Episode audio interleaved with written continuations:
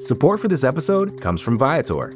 Experiences are what people love the most about travel. That's why Viator has over three hundred thousand bookable experiences, so there's always something for everyone. They offer everything from simple tours to extreme adventures. Plus, Viator's travel experiences have millions of real traveler reviews, so you have the information you need to book the best activities for your trip. Download the Viator app now and use code Viator ten for ten percent off your first booking in the app. One app, over three hundred thousand travel experiences you'll remember. Do more with Viator. Support for this podcast comes from Smartwater. Want to get a little more from every sip? Smartwater Alkaline doesn't just taste crisp and pure. It's loaded with everything you need to perform at your best, whether you're running marathons or boardroom meetings. Elevate how you hydrate and pick up a Smartwater Alkaline today. To learn more, visit drink smart water dot com.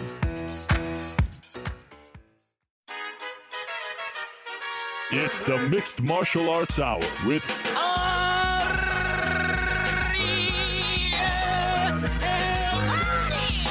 The Mixed Martial Arts Hour back in your life on this Monday, April twenty-second, twenty thirteen. It is so great to be back here with you on another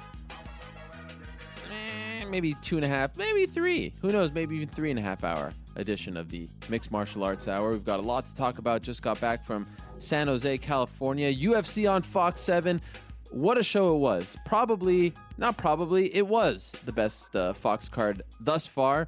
When you include the prelims, the F X prelims, even the Facebook prelims, and then the main card, yes, I said it, the fans got spoiled during the Cormier-Mir fight. I thought it was an interesting fight. Was it as interesting? Was it as exciting as Cormier knocking out Bigfoot Silva? No.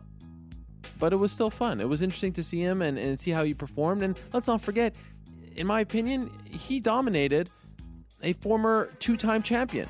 He dominated a guy who's been in the sport a long time and who has dominated the U F C heavyweight division for a long time.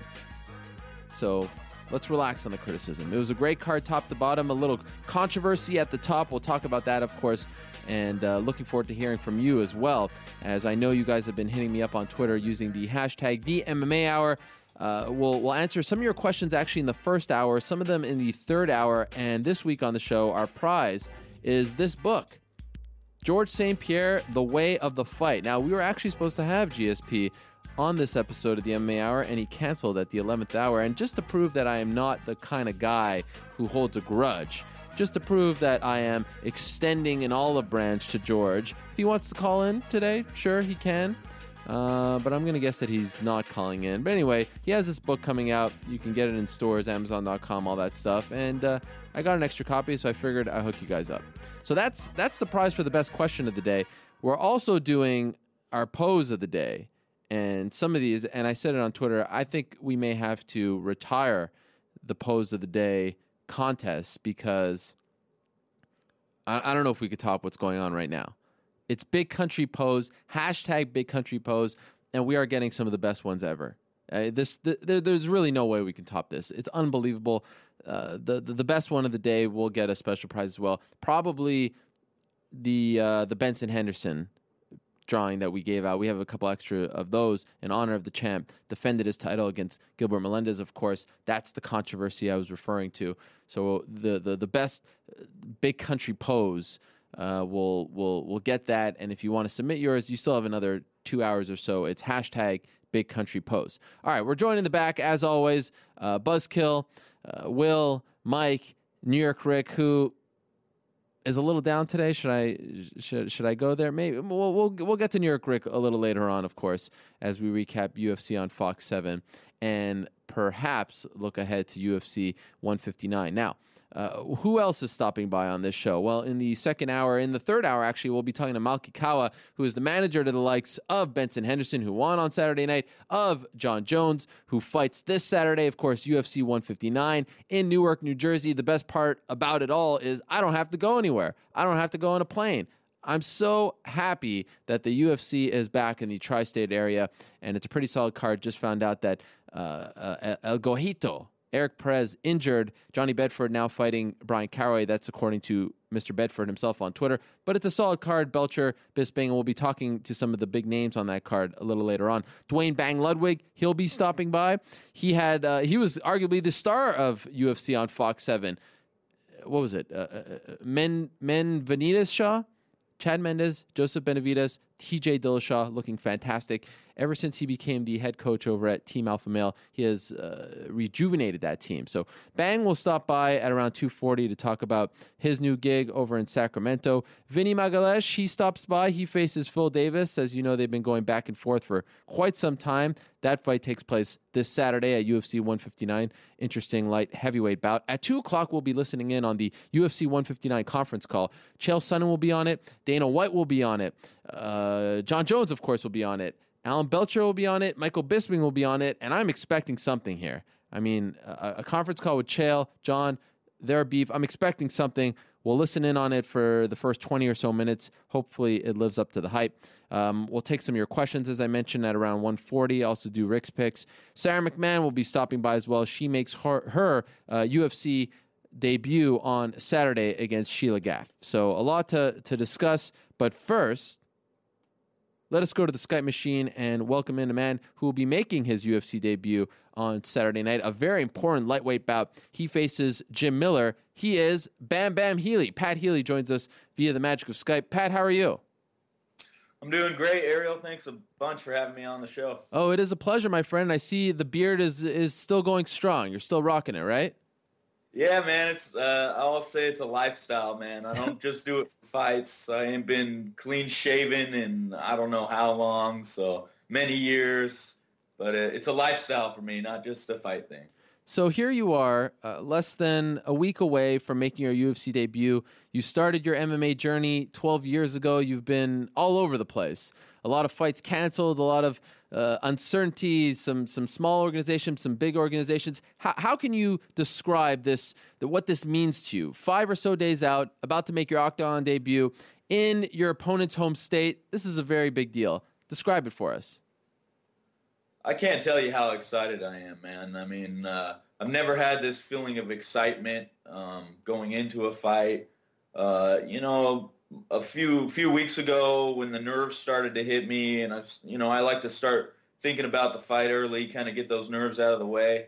Um, I kind of realized, man, this is where everybody wants to be. This is what everybody in M M A is working towards: a main card of a pay-per-view. Uh, you know, in the U F C with a, a big headliner with Chael and uh, John Jones. So I'm just super excited and, and ready to show people what I can really do. So were you feeling more nervous than you usually feel before your fights? Uh, yeah, I mean, I felt the nerves, like, when I first started thinking about it. You know, I try to really force myself to think about it early and kind of get get those out of the way, because I think if you put it off and, you know, you show up that, that weekend, man, that's when it can really hit you if you if you try to put it in the back of your mind. They're going to come. Everybody gets a little nervous, so why not feel that early, you know, and, and embrace it, man, and just get it out of the way. What did you think when they offered you Jim Miller? Because I must say, when I saw that this fight was put together, I'll be honest, I was happy for you, because I know you, you were frustrated not getting the Melendez fight. You had to settle for Kurt Halabaugh. You weren't happy with that in the last Strikeforce event, and this feels like a big deal.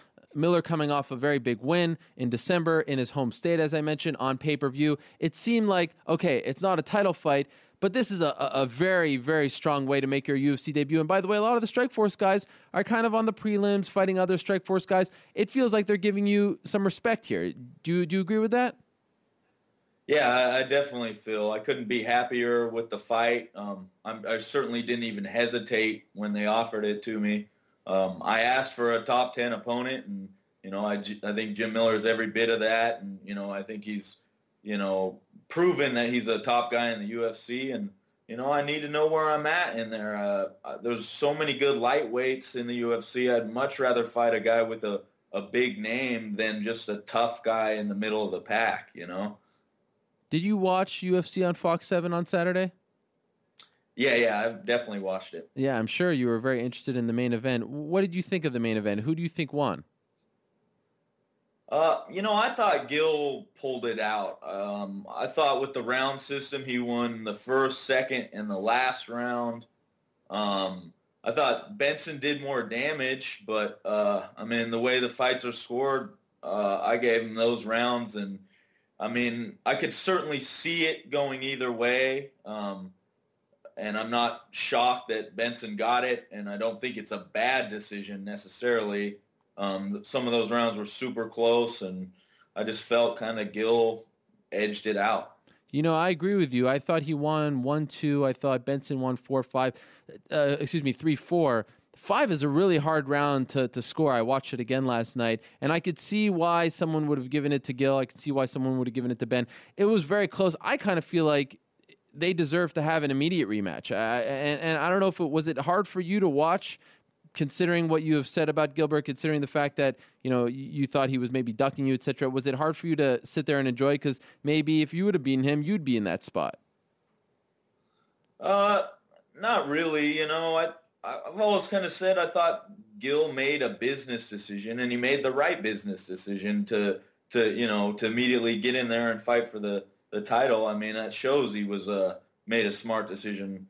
Um So I, it wasn't hard for me to watch. I was, you know, I thought if he won, it would definitely uh, uh, help me get, you know, win my next fight. Maybe I'd be looking at that title shot with him. But um, no, nah, it wasn't hard to watch. I mean, I don't hold anything against uh, Gill. I'm not like mad at him. I, you know, I want to see the Strikeforce guys do well, and you know, I think he did pretty dang well. So, are you rooting for those guys? Is it a is it a fraternity in your opinion? Uh, at least to me it is. I know, uh, you know, I know a lot of those guys. You know, you kind of develop, you know, a relationship with them. Uh, I've trained with Josh Thompson, you know, a number, a couple of times now, and I was certainly rooting for him. And I, I was rooting for, yeah. I mean, I think it is a little bit of a fraternity. You want to see them do well, and uh, you know, everybody in Strikeforce, I think, kind of felt that they were, not by the organization, but by kind of the fans, treated as second-rate athletes. Uh, the whole time we were in Strikeforce, we were always being compared. Oh, they couldn't match up to the U F C guys. So I think uh, we're showing that uh, we're every bit as good as any of them. So, you know, right now, as I mentioned, you're about to make your U F C debut against Jim Miller. But I remember when you won your last fight in Strikeforce, you were actually asking for Joe Lozon, who's the guy Jim Miller beat in that great fight at U F C one fifty-five. Were you bummed that you didn't get Lozon? No, I mean, to be honest, man, I hadn't really thought that far ahead. And uh, when, you know, you you get those questions right after, I was like, uh, and I just thought of their fight. I mean, that was an awesome fight they had, and I think it was only a few weeks before yeah. uh, I had fought. So I just thought of that fight, and I was like, what? Joe Lozon, you know, I, it wasn't like I had anything personal against him or, uh, you know, I just wanted somebody. I like both the way those guys fight, and either of them take a step back. And I think, you know, especially making this debut at one fifty-five, I want, you know, somebody who's going to be an exciting fight. And I think either of those guys, uh, you know, especially Joe or Dan or uh, Miller would have made a great fight. Win or lose on Saturday, do you want Gill? Do you, do you still want that fight? Nah, I mean, I don't have anything like a hinkering to fight Gill. I just wanted the title in Strikeforce. That's okay. What I was working for. It was like one of my goals I had written on my my walls right when I got into Strikeforce, win the belt in two thousand twelve, and it kind of was lining up, I thought, perfectly for that. So it was never anything personal for Gill. I, w- I want the belt. I want the belt in the U F C. That's what I'm working for. I don't care who has it. You know, that's what I'm coming for. It's interesting times in the U F C. As you know, they they need to trim the roster. And actually, lightweight is one of the more, I guess I could say, obese divisions, right? They, they have a lot of guys at one fifty-five. Is this a must-win for you? Do, you? do you have to win this fight to stick around in the U F C, in your opinion? Uh... I'm not really sure. I'm trying not to put that type of uh, pressure on myself. Uh, I think uh, what's really important is I need to have a good performance. I need to have an exciting fight. That's kind of what I've been focusing on. Uh, not really, you know, obviously I'm you know, want, I'm going in there to win. I'm going to win this fight. But I think the most important thing is that I go out there, let it all hang out, you know, making an exciting fight, and um, and and get some people turn turn some heads. You know, was there ever a point where you thought, you know what, it's it's it's, it's a good career. I had some big wins, fought all over the place. I may not ever get to the U F C, and that's okay. Did you ever have to come to grips with the fact that you may never fight inside the octagon? Uh, I might have had a couple of moments where I was like, man, is this ever going to happen? But, uh, no, I mean, I'm in this for the long run, man. I mean, I'm not in this sport like a lot of other people. I'm in this sport because I love to fight, man. That is the bottom line. I'm not in it to be popular. I'm not in it to make friends. I'm not in it to, I mean, the money's nice, but I'm not in it for money. I'm in it because I love to fight. And if it wasn't for fighting, you know, M M A, I, I'd be fighting all the time on the streets, and that's not a very good thing to do. So uh, I, I love to fight, and uh, anyone who knows me my whole life can can verify that. And uh, I'm just glad that M M A is a popular sport now, and I can do it in the, the, the octagon. But then what do you do when you're done? If you love to fight so much, there's going to come a time where you can't fight anymore. Have you thought of that? Uh, yeah, and, uh, you know, I just got to rely on on doing jiu-jitsu. I mean, I think Brazilian jiu-jitsu will always be a part of my life. Uh, and, you know, the older I get, you know, you know, the, the I, I don't want to, I don't like as fighting as much as I did when I was like seventeen, eighteen. So uh, I think the older I get, it'll it'll kind of uh, start to fade. And uh, as long as I keep, you know, combat sports in my life, Brazilian jiu-jitsu, uh, you know, always training, uh, I don't think that'll be a problem. I see you're wearing a, a B J Penn shirt proudly. Where did you train for this fight? I know you've trained with B J in the past. Uh, where did you train for this particular fight? Uh, I trained, uh, I'm now with uh, the Sports Lab here in uh, Portland, so I trained the whole time here. Uh, It's been a kind of a great change for me. It's feel like it's, although I've been winning, you know, it kind of rejuvenated me. And, uh, um, you know, I think they have everything that you need, from massage therapists to, uh, it's the whole game, you know, strength and conditioning coaches. I have multiple striking coaches that I work consistently with. And, you know, I think that's a huge asset. So they, but you do everything else there too. That's where you do your M M A training, right? Yeah, yeah. Who's the head coach there?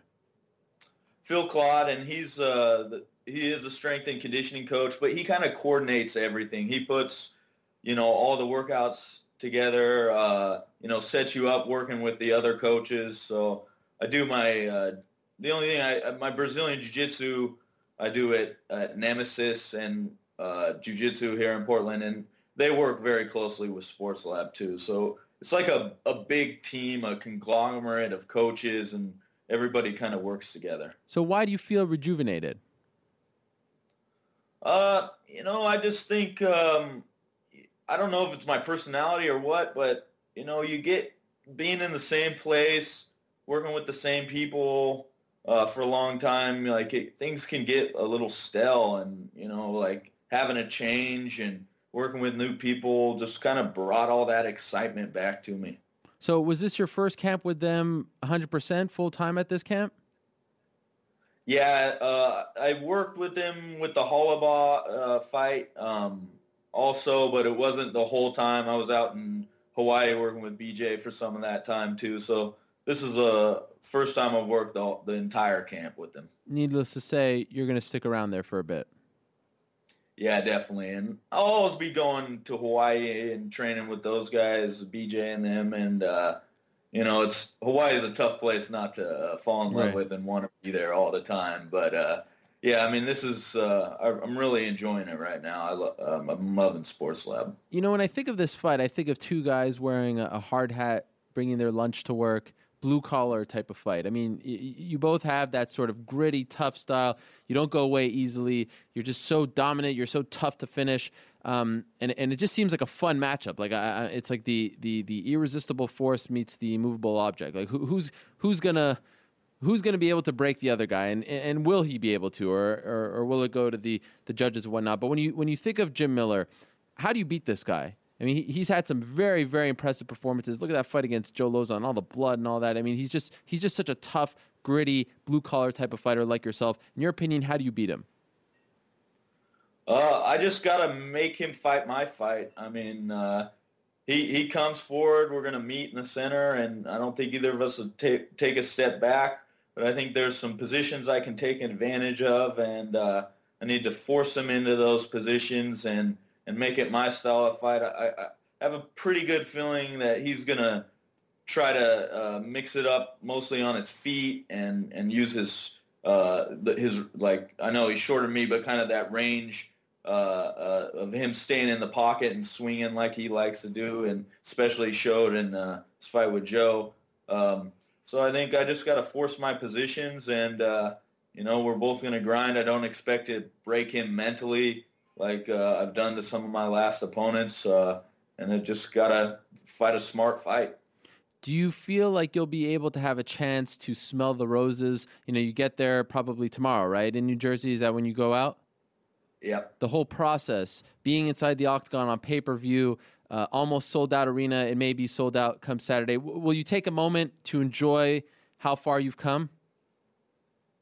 Yeah, absolutely. I mean, uh, I think the, the most of the the best part of a sport we do is the experiences we get to go with it. You know, and uh, you know, I want to soak those experiences up. And you know, I always kind of think of um, Clay Guida. You know, he's a friend of mine, and when he made his Uh, U F C debut, man, he was in that moment. He looked like he was having such a great time, and uh, I remember looking back on that, being like, man, like that's what you need to do, and uh, that's what I'm gonna try to do. Just live in the moment, enjoy every aspect of it, and uh, hopefully I can have some time to to pick up some shoes and do some shoe shopping while I'm out in Brooklyn, man. Oh, nice! You're going to Brooklyn as well.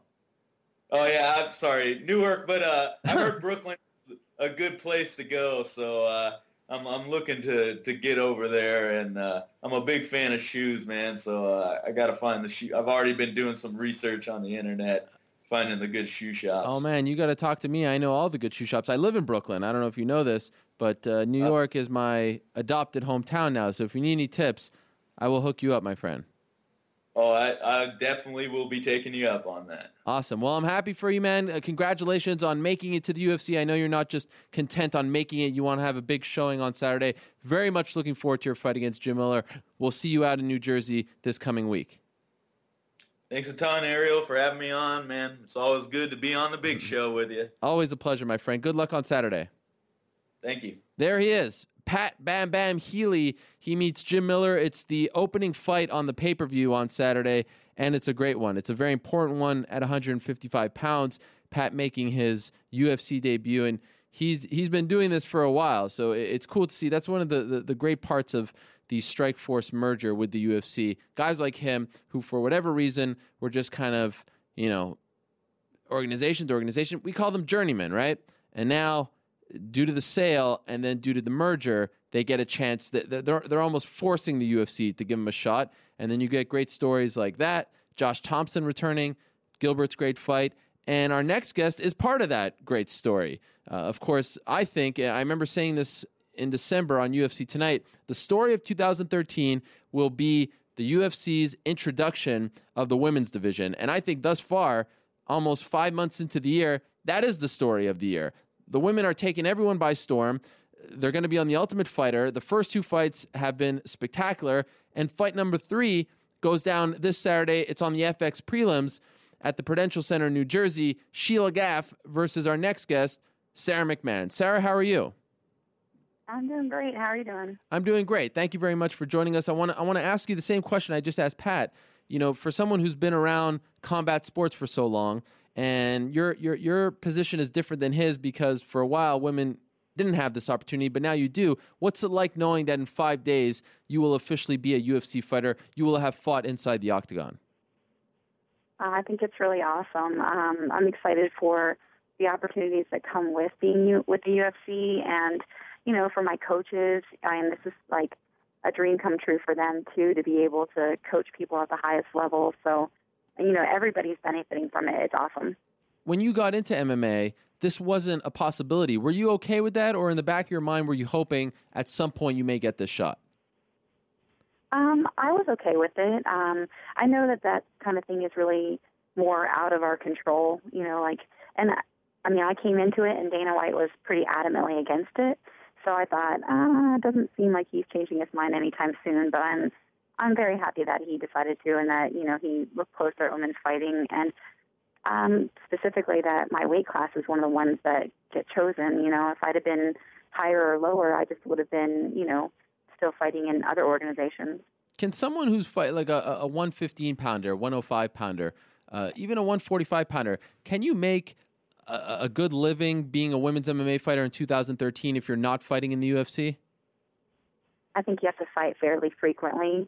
Um, it would also, I mean, that also is if you're young and you're not getting injured as much, but most people supplement it through training other people or teaching classes or, you know, in some kind of form of coaching. So it's pretty flexible too, but it's tough to do that. You know, it's, I mean, you have to have excellent sponsors behind you locally.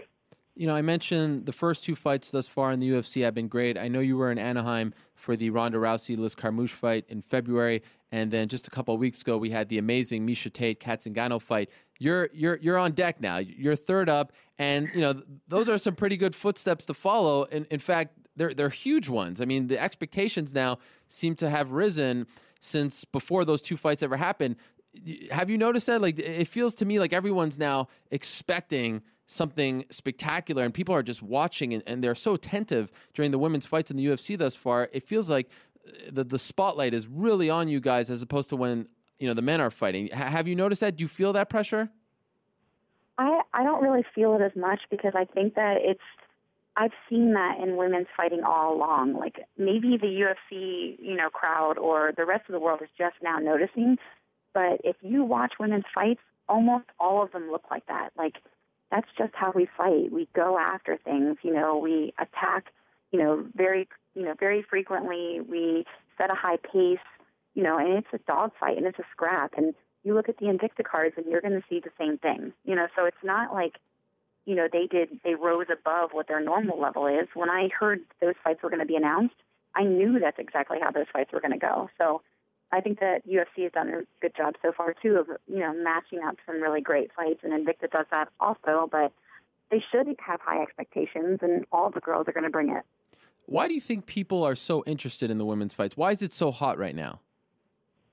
I have no idea. Maybe it just could be like a novelty thing. Um, I know I saw it on some good good cards whenever I was an amateur and when I was, you know, young in my pro career, and everybody remembers the chick fight. Like, people would remember me, you know, two years later, and they're like, I saw you fight. And I know that they don't remember all the fights on that card, but I think it's kind of interesting and it's new. And, you know, I think that they're taken aback when they think like chick fight. They don't expect us to be as skilled and as tough as we are. And then they see, you know, what we already knew is that we've been training for years and years to become as good as we have. You know, we have excellent skill sets.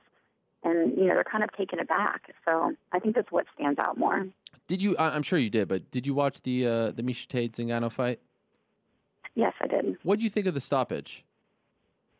I actually think it was a good stoppage. I know other people might disagree, but, you know, with that many knees and elbows, I mean, those are those were hard strikes, and they were unanswered. And when and when she dropped, I, I didn't think she was going for a takedown. I thought she fell. I thought she, you know, her knees gave out. She, so I think as far as like, you know, protecting the the athletes, I think it was a good stoppage. You know, it was right on time, because any more hits and, you know, she would have been taking unnecessary damage. I know in that fight, Kim Winslow was the referee, obviously a woman, but do you feel like sometimes the referees are quicker to pull a trigger on a women's fight as opposed to a men's fight for whatever reason? They they, they think, I don't know, you can't you can't take the damage. They're they're just kind of instinctual. Like, do you, do you feel like that's the case, or is that just, you know, something that people talk about? Well, I think that that it is all more like in the referee's, you know, discretion. Because when I fought for Pro Elite, I got kicked in the face whenever I was still grounded, and I looked at the referee, and he's like, it's okay. So I just kind of shrugged my shoulders and kept fighting. And then um, when I fought Raquel Paolucci, you know, even other referees came up and they were like, wow, I would have stopped that fight, you know, two different times, because I was just like striking her. I had full mount, and I was just, you know, going to town. And but it was an old, the old school little Japanese pride referee, and I apparently you have to like, you know, scar somebody for him to stop it. He's just like, ah, she's fine. So I was actually a little surprised. So I think that it really depends on and each different referee. You know, some people let it go a little bit longer, and some people step in right away. And um, I, I really view it as fighters. It sucks, but if you are in that position where you are getting struck and you aren't defending yourself or protecting yourself, you're putting that, you're putting the decision in their hands, you know? Like, move more, protect yourself more. You can hear them, you know, when you're in those positions, and they say, you know, you got to protect yourself. When you hear that, that should be, you know, your signal to do whatever it takes to get out of the position you're in, because you're about to have the fight stop. You know, they announced that the the Misha Tate Zingano fight, uh, Kat Zingano fight, the winner would be a coach on The Ultimate Fighter season eighteen opposite Ronda after the fight was uh, already announced. Was that something that you were hoping to get? Yeah, I thought, um, well, part of me thought that would be really cool, you know, like, and that would obviously help with, like, things with sponsorship and, you know, I mean, I just thought it would be a, a cool thing to do. But then part of me also, um, I have a hard time being away from my daughter that long. Like, it's a little bit different. And then also, I don't, I don't know if I'm actually cut out for reality T V. So maybe Why not? Like Misha or Kat would have been.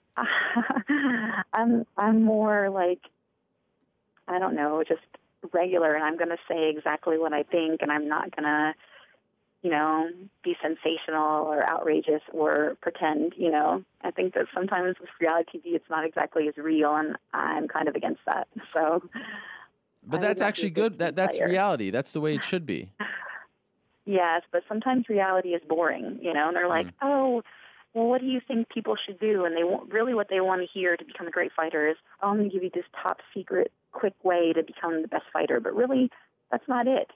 Dedicate fifteen to twenty years of your life becoming great at one of the martial arts or all of them. That's how you become a great fighter. But nobody wants to hear that. It's not, that's not as wonderful.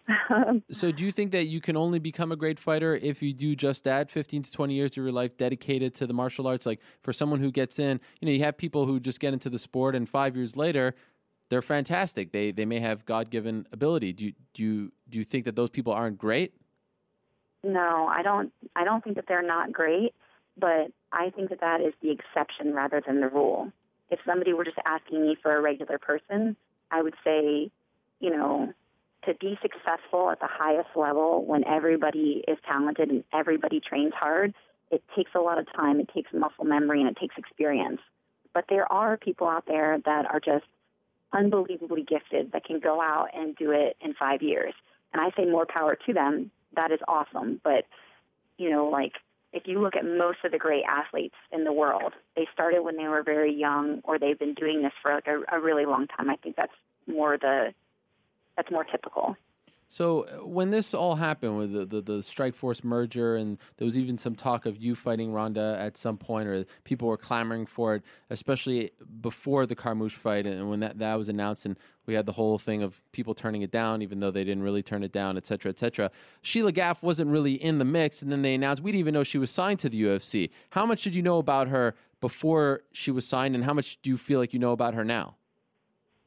Um, I knew a little bit about her because I'd kind of seen her name in the rankings, um, but I'd already I'd always seen her at one twenty-five. So uh, that definitely, like, when my manager is like, "Hey, you're going to be fighting Sheila Gaff," I was like, "Really? Is she even my weight?" You know, and um, I know a lot more about her now. You know, like, having watched her other fights and knowing that she fought at one forty-five, so it's not such a huge stretch that she would, you know, meet in the middle and go one thirty-five and be comfortable with that. When, when speaking of your manager, you're talking of uh, Monty Cox, right? Yes. You know, I remember talking to him when this all happened, when they were searching for the first Ronda opponent, and he was very against you getting that opportunity right away, only because he felt like this is a fight that should be built up, you know, two, three more fights, tell your story, et cetera, et cetera. Do you agree with him on that? I do. We talked about it, and um, I, I really trust his judgment on things. He's been around for a really long time, and I really try to, to separate that out of my life. I just focus more on training and becoming the best athlete I can. And he takes care of all of my stuff with my opponents, my purse, I mean, everything. He arranges that. and um, Hector Castro does all my sponsorship, and I try to have minimal to do with that. You know, I just don't think that some fighters, I think, are good at being in the mix of those things and having a hand in it. But for me, I think it deters from me focusing on my, my part of the agreement. So I just, I decided, I picked out who I wanted, and I trust him, and he explained it to me, and I said, you know what, you've been doing this a long time, and, you know, helping people make careers out of this, I'm I'm down with the plan. You know what I like about this fight? It just feels like a fight on the card. It, it's not like, you know, I don't think we need a celebration every time there's a women's fight, because that makes it seem like you guys are getting special treatment. I think you deserve to be there, like the, the bantamweights and the flyweights, et cetera, et cetera. But that being said, it's getting way less attention than the first two because of, you know, what was at stake. Are you okay with that? Yeah, I actually am. Um, part of it is that it's really rare that I get to watch the other fights on the card as a spectator, and so I'm excited about that. But I, I'm just, I, I don't really need that much attention, you know. Like, I'm not, I'm a little more low maintenance.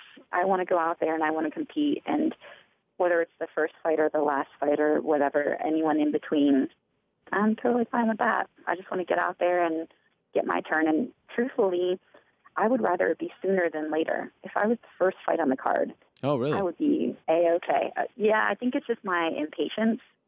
I'm like, okay, my turn. Get out of the cage. I'm going to get in there and compete. So you don't care about the spotlight of being main event, whatever. You just want to get the actual competition out of the way. Yes, that's what I, that's what I love about it, you know.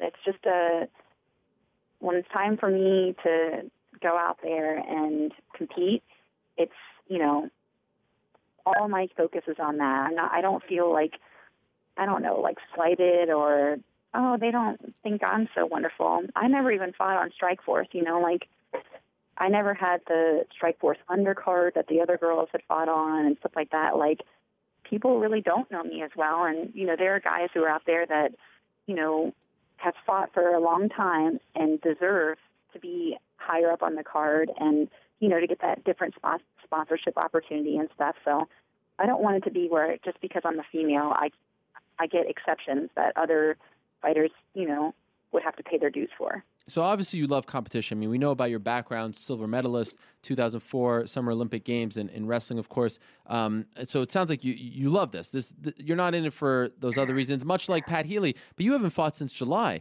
Uh, and a big part of that is the Strikeforce merger, and you were, you, you were supposed to fight in November. The card got canceled, et cetera, et cetera. How frustrating has that been for you? You, you couldn't, you, you know, you couldn't get that, that, that, that buzz of competition. Has that been hard for you? Yeah, I definitely would like to fight more frequently. Um, but I kind of pacified that little part of myself by going up to TriStar to train and training at Marcelo Garcia's, because when you step in those two environments, it's, it feels like competition, you know, like you're there, you know that you're a new person in the room, people are watching you, people are testing your skills, and, and it's all very healthy competition, but they're going to come after you and they're going to push you. And, you know, like you kind of have to prove your worth when you're there. So it, it's like all the benefits of having a competition without, you know, like the serious risk of injury. So, I mean, I feel like I don't feel like I haven't competed in it for a while. You know, when when the U F C first brought the women to the U F C, they they Dana White said this is the Ronda Rousey show. She was the one that got him interested. But now with The Ultimate Fighter coming up, and of course she's going to be on it, but it seems like they're investing in talent and, you know, the the, the fighters that they're bringing in, like the Sheila Gaffs, the Rosie Sextons, uh, ones that weren't fighting in Strikeforce or at least signed to Strikeforce. It makes me feel like they've now seen the light, and it's not just the Ronda Rousey show. Ronda may have brought them to the dance, but now they're finding out that there are a lot of other women who are able to dance as well. Is that your take on all this? Do you, do you feel the same way? I do feel the same way. I think that um, another thing that's helped that is Invicta. Mm. You know, like the fights that they put on, the way they're able to match those girls up. Like you can take two girls that are like kind of middle tier or younger and up and coming and match them against each other and make a fight of the night. I mean, they just, they've done an excellent job of showcasing women's fighting. And I think that that has, you know, along with the things that Ronda's doing, she most certainly deserves the credit for, you know, catching Dana's eye and, you know, pushing us to the forefront. You know, this could have taken a couple more years for him to realize if she, you know, hadn't done the things that she did. But, um, you know, I do think that they are now starting to see that there are a lot of very tough women fighters out there, and that there's depth at, even at other weight classes, too. So I'm glad that they're looking, you know, above and below one thirty-five to find the talent. When you look at everyone in the U F C's bantamweight division right now, do you feel like you are the only one who has a shot of beating her? Um, no, I think that, uh, you know, Alexis Davis is has is very good on the ground, you know, so I think that she'd be somebody that, you know, would have a more of a possibility of stopping the armbar. And, you know, the same thing with, like, Kat Zingano, you know, very skilled ground fighters. So, and there might be a couple other girls. I think that somebody who's very strong at jiu-jitsu would be able to stop the armbar better than somebody, like, not really, like, being, you know, offensive towards a striker, but sometimes they invest so much in their striking skill set that it's very difficult for them to become accustomed to the weight of the ground, you know, the feel for it and the, the grind and the different way your muscles feel whenever you're having a strong ground battle. But what about a wrestler? She hasn't fought a wrestler with your, your, your resume, your pedigree, right? How about, can she take that person to the ground? If that's one of the questions we're asking, right? Well, I have pretty solid takedown defense, right, considering, you know, I have sixteen years of, you know, competing in wrestling to stop people from taking me down and throwing me. But, um, you know, like, so I feel really confident in that aspect of my fighting career, too. So, I mean, I think that they all lend to the advantage towards me. And I think that, but other girls, I think, even if it does, if she's able to take it to the ground, I think there are some other girls that are very strong on the ground that, you know, might be able to gain position or, you know, like, capitalize off of her armbar attempts. You've competed all over the world on many different platforms uh, as far as wrestling is concerned. Of course, the Olympics, getting that silver medal, a huge deal for you and, and your country in two thousand four. Where does this compare as far as achievements? You haven't done it yet, but you're you're very close to doing so. Getting to the U F C, fighting in the U F C, and who knows what else happens. But just getting this moment and getting this fight, how does that compare to the other stuff that you've achieved in your career? I think it feels to me like a like a going to a world championship. Okay. Um, you know, like, extremely important, extremely good, you know, uh, you know, goals, you know, that's set your goals on it, and you work very hard to achieve it and do everything right, and you have to be in top-notch form when you get there, you know. And but I competed in, like, six, seven world championships. The Olympics was different, you know, like, it was just a level above, and I suspect that, you know, fighting for the title will probably rival more the Olympic finals in so, my mind. I'm not sure, but there's going to be there's going to be nerves. There's going to be, you know, different situations you're going to have to work through and stuff. And uh, but I've done it a lot in my life. Do you feel like this maybe makes you more prepared than some of the other women? Because for them, just getting to the U F C could be their Olympic finals, but because you've been on those big stages, you don't put that kind of pressure on yourself? No, I think that I, that's exactly what it is. There's pressure there, but I don't put the pressure on myself. Um, and I even tell myself, like, strange things. Like, people wouldn't probably believe the way I my self-talk is before fights to reduce the pressure. But sometimes I'm just like, oh, you know what? Every fighter has a loss in their career. Like, hmm. any way I can minimalize losing being that, you know, scary of a monster, it takes pressure off of me. I'm like, you know what? Uh, G S P's lost, and Anderson Silva, and they're phenomenal. They just had to take a little bit longer road, a, a detour on their way to the top. So if I, when I really feel those things, and I think I take away that humongous fear of what a loss could mean, and I make it like not such a bad thing, but like something I still don't want to happen, then I'm free to go out and perform to the best of my ability, I think. Wow, that's fascinating. So you almost prepare yourself for the loss just to calm yourself down. Yeah, just to say, you know what, I'm not going to be beheaded. I'm not going to be, you know, you know, thrown to the wolves or whatever afterwards. A couple of people are going to say, oh, that was a great fight, and it sucks that she lost. And some people are going to say, yay, we're glad she lost. And that's the worst that's going to happen. My pay will probably change a little bit, or my sponsorship might change a little bit. But even that, I mean, if you're someone that wants to reach the top, you know that there are going to be stumbling along the way, hard fights, uh, you know, just it's not going to be a smooth, straight path. So, you know, I accept that, and then I think that it makes me fight without fear. You know, if you go in there and you fear losing, you can be a little bit stiffer. You can be, you know, your timing can be off. You're thinking about the outcome and not what you should do at each moment in the fight. And that is your enemy more than an actual loss. You know, the next title fight is probably going to happen in December, uh, given The Ultimate Fighter and whatnot. Realistically, how many fights do you think you are away from being in that discussion now? I, you know, like, I don't really even know. I don't talk to anybody. Like, I've never t- talked to Dana White. I don't, like, I'm pretty sure he could pick me out of a lineup, but, like, I don't know him really. And I don't, I mean, I've met Joe Silva and Sean Shelby before, but everything is through my manager. So they might, he might have an idea, but my job, I think, is just to train to get better and to be ready when those opportunities come up. So, and he hasn't told you? Hopefully soon. He hasn't said, no, they've told me this or whatever?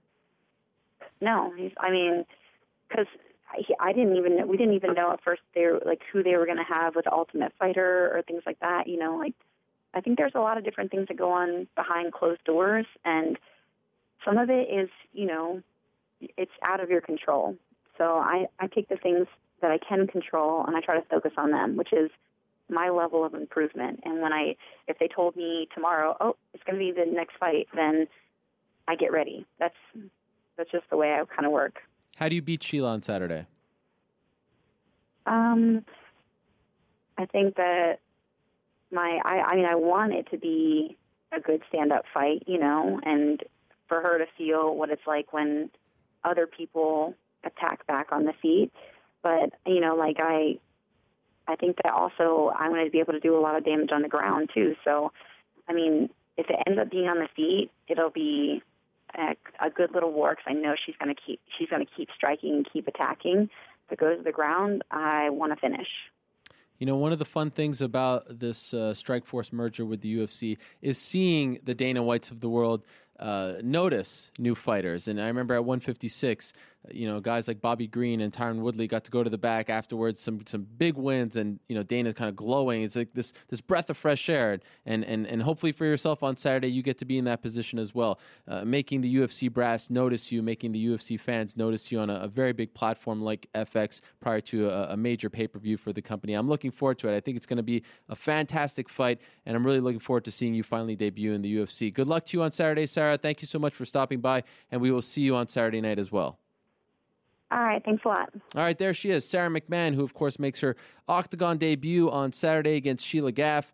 Uh, U F C one fifty-nine, like I said, it's on the F X prelims, and she comes to the U F C with a, a very impressive resume. Like I said, uh, two thousand four Summer Olympic Games, silver medal, and that's why if she did potentially fight Ronda Rousey one day, it would be so huge from a pure athletic standpoint. A bronze medalist in the Olympics in judo, Ronda Rousey, versus a silver medalist in wrestling and Sarah McMahon. And of course, she's won a bunch of different titles and, you know, as she mentioned, the world championships and whatnot in wrestling. And then finally, uh, a pretty young in her M M A career, fought in the uh, pro elites and the Invictas of the world, comes over to Strikeforce, never actually gets to fight there. She was actually supposed to fight Liz Carmouche in November in Oklahoma City. That card got canceled.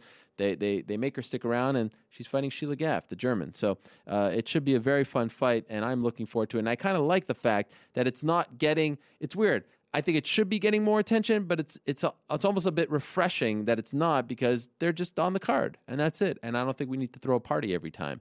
Um, but it is so great to have the women in the U F C. I, I find it to be a, a, fr- a breath of fresh air, and I do find it to be the story of the year thus far. Now, before we proceed, I have to apologize to Pat Healy. I am a huge idiot, a massive idiot. It did, the, the story has a nice silver lining, but throughout the interview, I was mentioning that this was going to be his U F C debut.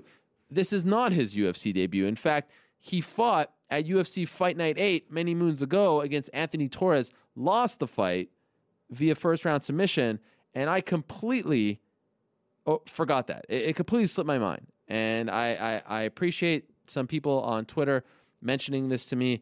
Uh, I pride myself on my facts and knowing my facts. Uh, I used to be a fact-checker back in the day, and I am incredibly embarrassed that I made that mistake.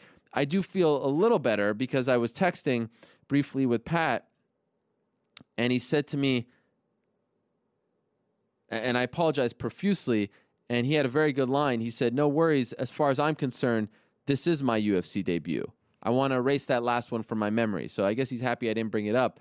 That being said, uh, that's a huge mistake on my part, and I, and I apologize profusely to him and to you guys. Major oversight.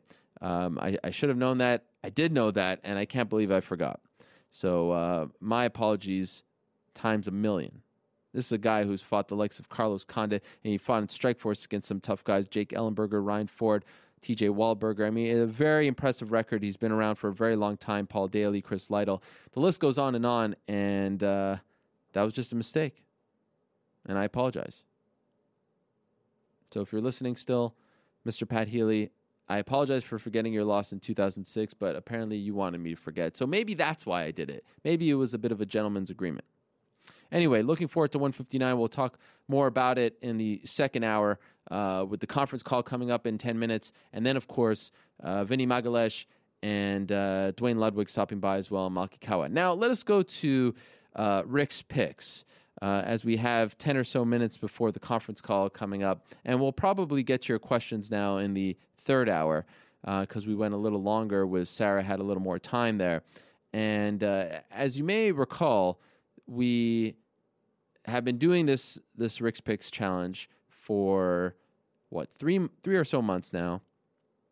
Started in January because a lot of people were questioning whether or not Eric in the back really knew how to bet, if he really understood how to make money as far as betting on M M A is concerned. So we decided, all right, there's only one way to find out. We'll get some fake money. We'll give him one hundred dollars, and he has to turn that into four. Some of you complained that it was too much. Some of you thought it was fair. Bottom line is there were ten or so U F C events, and we got to last week where he had, what, what did you have, like one fifty, one twenty-five? I had uh, one fifteen. one fifteen. So from January to April, you only won fifteen dollars. Of course, you went all the way down to like fifty or something. You had your your your your nickel Rick day. Um, but at the end of the day, leading up to U F C on Fox seven, you only had fifteen dollars, right? one fifteen. Well, yeah, but I gave you one hundred dollars, so you only won. You were only plus fifteen. Correct. Okay. Uh, and then you decided what? I decided on, I believe it was Wednesday night, um, to put it all on Gilbert Melendez in the title fight. Why?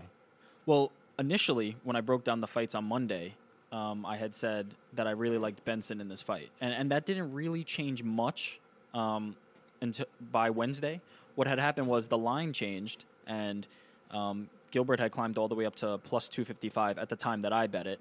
Um, and if I had, I bet the whole one, one fifteen, and at that point, that would have given me a a little over the four hundred. I believe it would equal to about four hundred ten um, if Gilbert had won.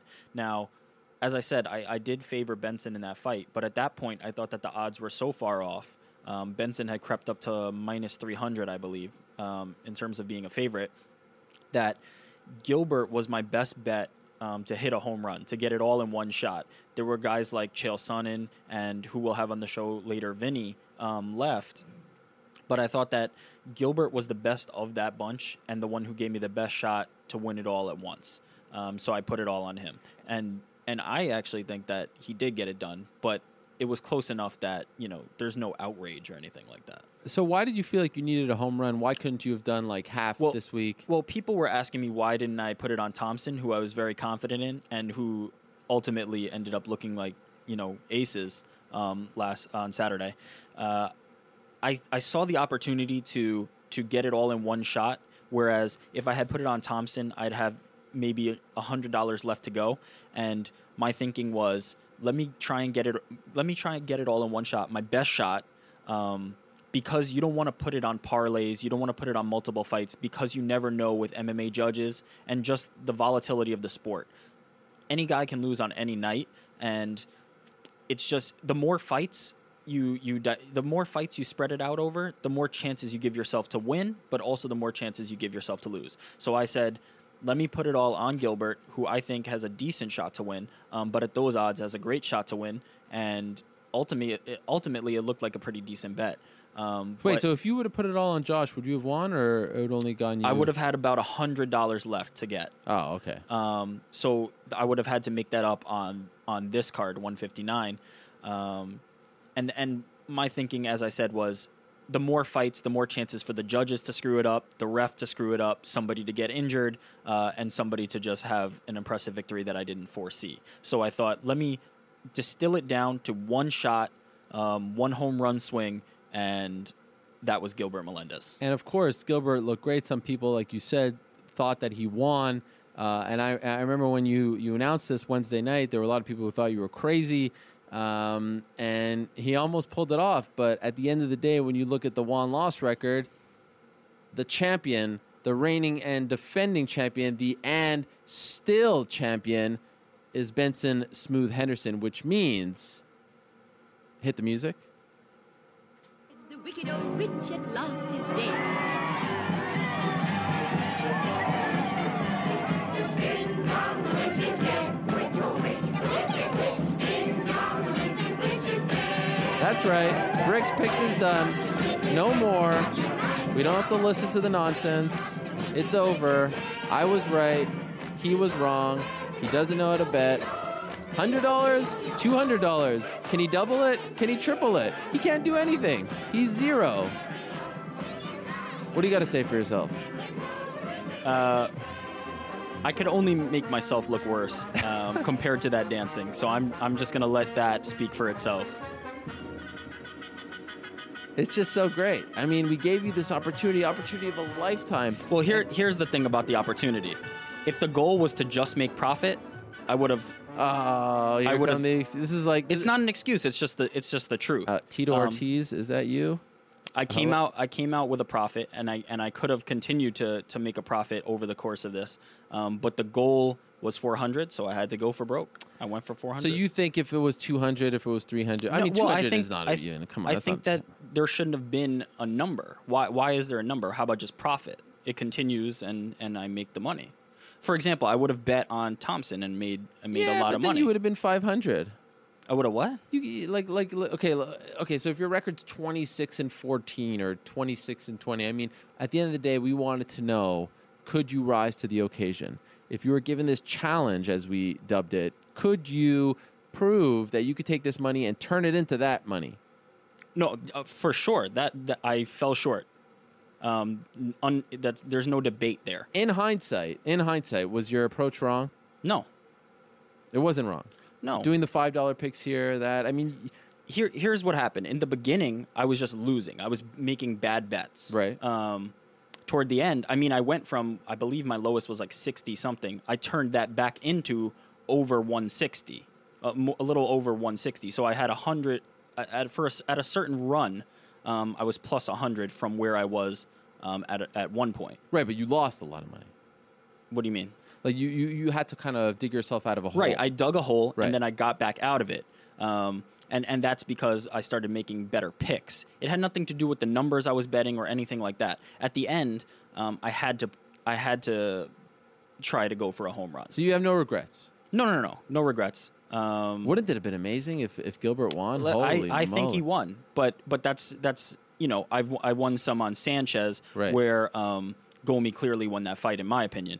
Um, so that just happens in betting. Sometimes the judges, sometimes the judges make the right call. Sometimes the judges make the wrong call. Sometimes it's so close that there is no right or wrong call, and everybody has a case. Um, and I think that this is one of those times where it could have gone to either guy. Imagine uh, if Chael or Vinny wins this weekend. Yeah, that would be rough. Uh, Who would you have betted on? Vinny over Chael, for really? Sure. Okay. Um, I think that Vinny has a great chance to win this fight, and and his odds right now look even better. So I I, I think it would have been on Vinny, um, but it would have been fun to. What bet were on you Chael. Thinking when when it looked like Gilbert was going to win? I thought that I won. That was it. I thought it was wrapped up. And what you would have loved that. That would have been a great moment for well, you. Well, I mean, it came down to this. It, did, it does it really prove anything if I even had won it? I made one final bet where I had to, I had, my point was it, making profit is different than, oh, this is the number you have to make, um, win or lose. Because does it really prove anything that I put it all on Gilbert Melendez and he wins? It, it's the same as if he loses. It, it proves that I made one bet, turned out to be a decent bet. Um, but it doesn't prove much of anything. Going for X number doesn't really prove much of anything. So where do you go from here? What's next? I don't know. My life is in shambles. Well, I mean... Well, oh, actually, can we can we do something first? Oh, yes. Oh, it's very apropos, of course. We had we had a fantastic artist named Chris, Chris Rinney, come into the studio, and he made this at, in tribute to my picks. Unbelievable. As you can see, there's a nickel right here. It's for great. Nickel Rick.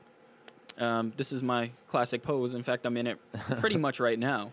Very um, appropriate that he would give it to you today as kind of a consolation prize. The timing isn't, it couldn't have been better. Uh, just if you're if you're interested in his art, yeah. He's fantastic. You can find him. He he does work for Fightland. He does a, a, a an article of story, a feature every week, yep. almost uh, called "Defining Moment," where he carves things into wood um, that are from U F C past, very have have some significance in the U F C, and you can check those out there. Um, his Twitter is at Rinny M M A, R I N I M M A, and his website is this day in M M A dot com. There you go. Well, it was a valiant effort. You you, you gave it the old college try. Um, But unfortunately, there's no second place here. You you you were shooting for four hundred, and as a result, you would have been on the M M A beat. Unfortunately, uh, you failed. One I'll make it to the M M A beat. One yeah. All right. Oh yeah. Oh.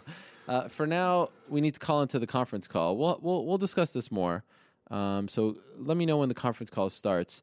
But uh, I will tell you that I still haven't really I still haven't figured out because because here's the thing, there was something at stake, right?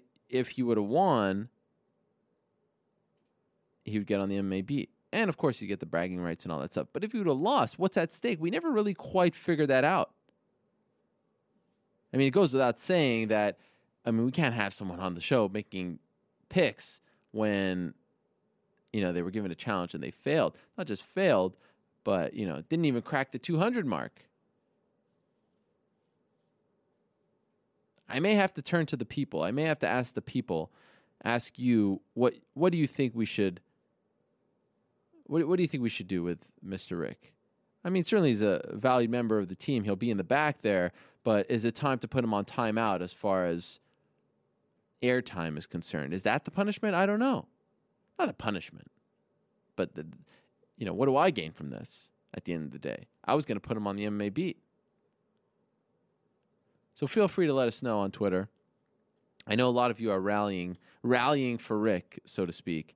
But uh, end of the day, it started January twelfth with Strikeforce. I thought I thought the, the, the approach was wrong. I thought going five dollars here, six dollars there, I, I just didn't think it was the right approach when your back was against the wall, especially during the lean times of February or so. But slowly but surely started to creep up. But to go for the home run swing like that, I don't know.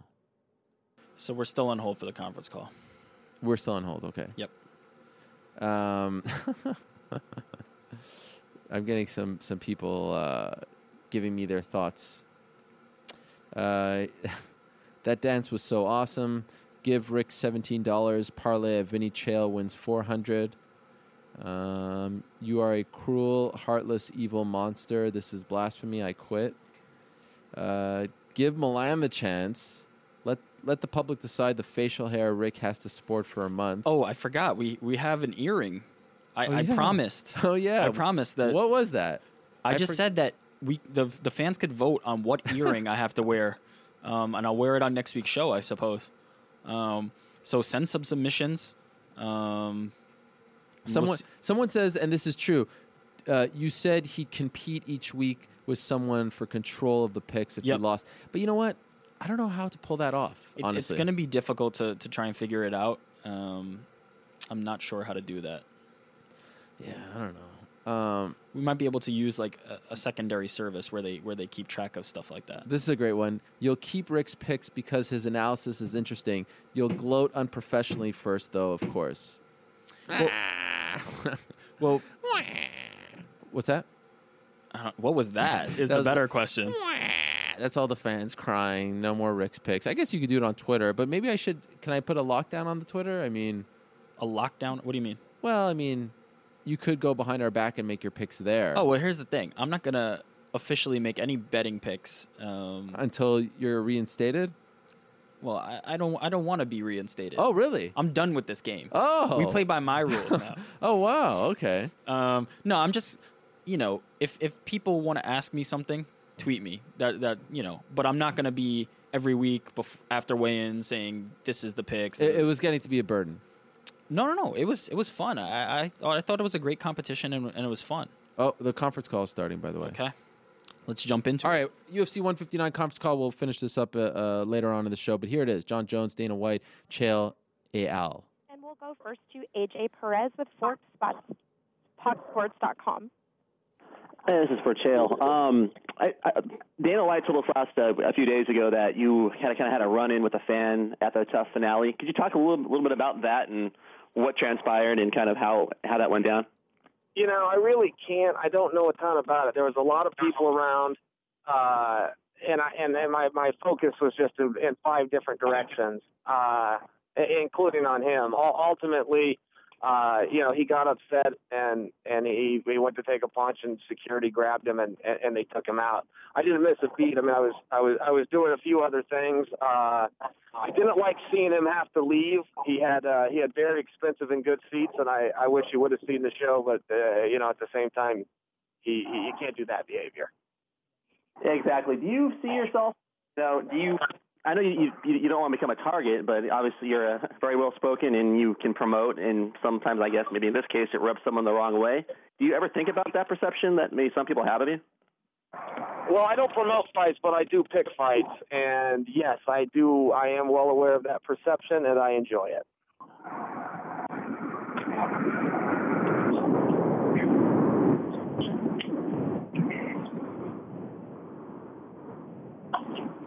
And we'll take our next question from Michael Cohen with the Syracuse Post-Standard.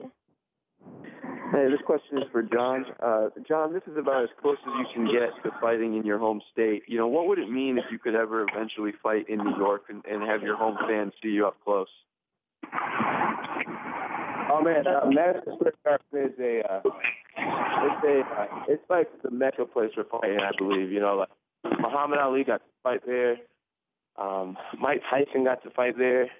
And I think it's like, uh, I just think it's like a surreal place to be. I'm actually honored that I get to do the um, the open workouts at the Garden because it's, it's just a dream of mine. So um, to fight there, it would mean a lot to me, and uh, can't wait for the possibility. With the success that you and your brothers have had, what's the support been like in the central New York area with all the ties to Syracuse and, and Binghamton and Rochester? Man, it, it's phenomenal, man. It's um, it's surreal. You know, sometimes I don't think I realize how much support we have. You know, I don't really, um, you know, it's just it's huge. You know, it's bigger than it's bigger than I have. I'm, I'm able to like stop and and realize. Um, and it's a great thing. You know, I think when I retire from fighting, I'll open a gym probably in the Rochester area because it is where I was born, and I think I have a pretty uh, pretty successful program. So, yeah, it, it's just it's overwhelming. You know, Syracuse works heavily, uh, so I get the football fans supporting me, and uh, and they get, you know, M M A fans. It, it, it's it's a, it's a lot of cross-marketing going on between me and my brothers. And last one real quick, John. You know, this is the time of year, again, where the State Assembly has that chance to pass the vote, you know, and, and you know, there's been talk of that Madison Square Garden fight in November. What's your thought process this time around? You, you really hoping this is it? Yeah, man, it will be awesome if, if they go through with it. And um, if uh, if I come out of this fight uh, unscathed, uh, I would love and uh, get right back to camp and uh, you know be be active. Thanks, John, for, for the November card. Yeah, thank you. As a reminder to our phone audience, that is star one at this time if you have any questions. And we'll go next to Damon Martin with Bleacher Report dot com. Uh, yeah, first question is for John. Uh, you know, John, throughout your career, you've really avoided getting into emotional uh, battles with your opponents, no matter how much they tried to goad you in, outside of maybe Rashad Evans, and we kind of know why that happened. Has this fight with Chael ever become personal? I know Dana made that comment, I think it was last week, where he said you told him you really wanted to hurt Chael and, and things like that. Can you kind of expand and talk about that a little bit? Yeah, I really don't want to talk about the comment. It's something that I said, um, but my emotions aren't like over involved. Well, actually, no, they're really not. You know, I uh, I, I've studied Chael a lot. I study his interviews. I study his personality and, and everything. And, you know, he's being himself. I'm comfortable with him. I'm, I'm I've familiarized myself with who he is and what he needs to do and what he tries to be. And uh, it is just another situation. Uh, when I get in the fight, you know, I never fight um, over-aggressively. I always stay calm and relaxed and composed. And uh, and that's what it will be. You know, no matter what I say before a fight, what my opponent says, no matter if I appear to let someone in my head, which I enjoy doing because, I mean, that's that's what the project is. You know, it's a huge homework assignment that I have, so he should be in my head. Uh, but when it comes to fight night, you know, it's it's relaxation, it's beauty, it's peace, it's it's uh, it's it's, uh, it's martial arts. It's what God told me on this planet to do. And you, you've said, obviously, in the past that you have long-term goals of, you know, becoming one of the greatest champions, if not the greatest champion in the past, or in the future, excuse me. Uh, what do you feel like the fight with Chael does for your legacy? Uh, this fight with Chael, it it, uh, it ties me with Tito Ortiz. As far as the, the, the career, the, the, the, the greatest light heavyweight champion as far as career defenses? Yeah. Okay. Thanks a lot. Thank you. As a reminder, that is star one if you would like to ask a question, and we'll go next to Dale D'Souza with the M M A Corner. Hi, hi. Uh, first question for John. Uh, John, uh, we've seen a lot in the past, uh, you know, as far as Chael's fights, I mean, like, he loves to use his wrestling, and uh, if he sees an opening for a submission, he'll obviously take it. I mean, has his wrestling been a concern for you at all this entire camp? No, I um, I wouldn't say I'm concerned with his wrestling. You know, I, I think I've worked on my bottom game a lot more than I have in any other camp uh, because um, where I've fought lots of wrestlers in the past, I think I have been able to mesmerize them and make them not use their wrestling, where Chael is a guy who shoots without really putting much thought into it. He almost does it automatically. He has great timing. Uh, so I have become comfortable with the idea of fighting off my back, and uh, I'm prepared to do so. But, you know, I, the storyline is always his wrestling, his wrestling, his wrestling. It was that way with Matyshenko, Ryan Bader, Rashad Evans, and I don't think no one respects the wrestling at all. No one respects it at all. Um, so, uh, you know, I have a lot of pride going into this fight, and maybe I'll take him down more than he'll take me down. You never know, you know. So I just, I just, I'm excited to go out there and prove my critics wrong again about me being this inferior wrestler. I don't think people give uh, my junior college accolade respect, and I'm going to earn respect in this fight.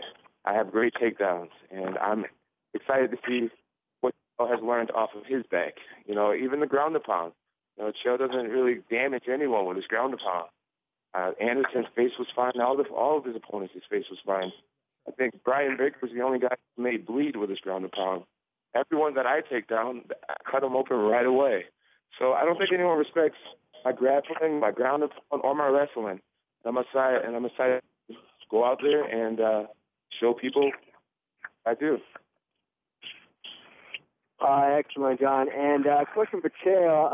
Uh, Chael, uh, you know, obviously there's been a lot of talk about this fight, uh, both good and bad, as it relates to, uh, you know, uh, your challenging uh, John. Uh, do you feel any pressure at all uh, to really silence the critics that say that you really don't deserve to be in there with John? Uh, yeah, yeah. There's there's there's always pressure. Uh, you know, that pressure is earned.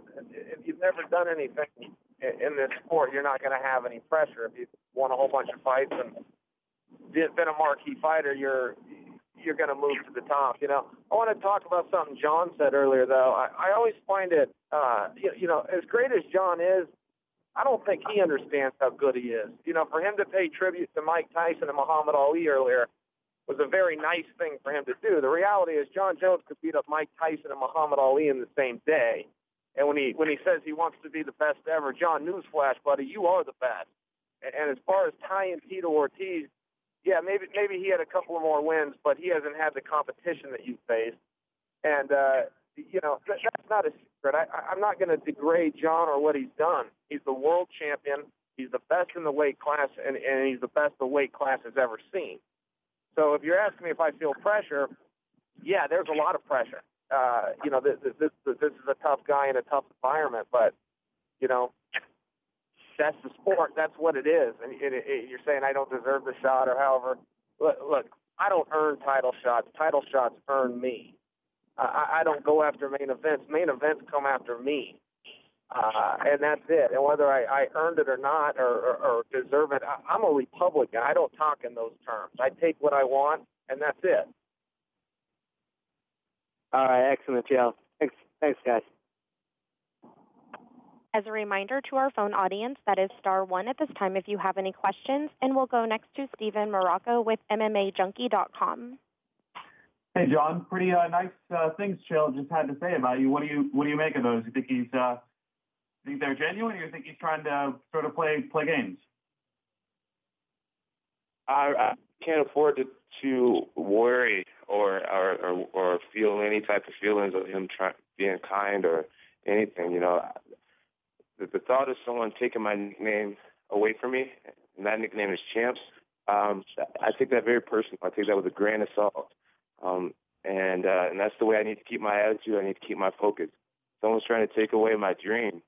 Um, you know, the thought of going home without my belt, uh, it, it keeps me angry. It keeps me, and, uh, so I'm sure if someone says something nice about me. And a quick follow-up. Do you have any, uh, number in mind when you think of the number of title defenses, uh, you'd like to have as ch- champion before you maybe start to think about other things? For instance, maybe a move up to the heavyweight division? Well, um, one thing I've been contemplating is, is first uh, tying Tito Ortiz, and then um, and then uh, and then uh, establishing that record of the most wins in my next fight, maybe in, in November, and after that fight in November, uh, entertaining super fights and heavyweight fights. Would the would the Anderson Silva fight be the first super fight you you'd target? I said what I said. Okay, thanks. Thank you. As a reminder, if you have a question, please press star one. We'll go next to Jordan Curran with M M A Plus. Hi, this is M M A Plus. Uh, I've just got a quick question for Chael. Uh, Chael, I understand you've been doing a, a lot of training with Luke Barnett recently. He's a big name over here in U K M M A. Just wondering if you could talk about the work you've been doing with him. Yeah, I've worked out with him every day. I think I'm hearing an English accent there. We also got uh, John McGuire out here uh, in Oregon. And, yeah, we're working hard. You know, I, I never thought that a reach mattered. Uh Uh, but it's a problem. You know, I, I, I felt it going with Luke, and, and there is something there, and I'm glad I got the work in. Uh, but, yeah, he's great. He works hard. He goes twice a day, every day. Uh, he, there's really nothing more you can ask for a workout partner. Well, thanks a lot. That's great. And we'll take our next question from Dave Debert with Post Media News. Hi, you guys. Thanks for the call. Uh, first one uh, from Michael. Um You uh, you talked recently um, about uh, about some nerve uh, issues uh, in in your neck and your arm, uh, and I'm wondering how uh, how you're doing uh, health wise at this point going uh, going into the fight. Health wise, going into this fight, I'm I'm fantastic. You know, um, fighters train hard, you know, and we accumulate injuries over the years, but um, nothing that is going to stop me from destroying Alan Belcher. Uh, come next Saturday night. Uh, I've had a great camp. I feel fantastic. Yes, you know, as I said, all fighters kind of carry a couple of injuries here and there, but there's nothing that's hin- going to hinder my performance and nothing on this planet that is going to help Alan Belcher. What uh, what what do you see uh, a win uh, uh, if you know if it were to come on uh, on Saturday? What does that do for you in the division? Well, obviously, it puts me back in the win column.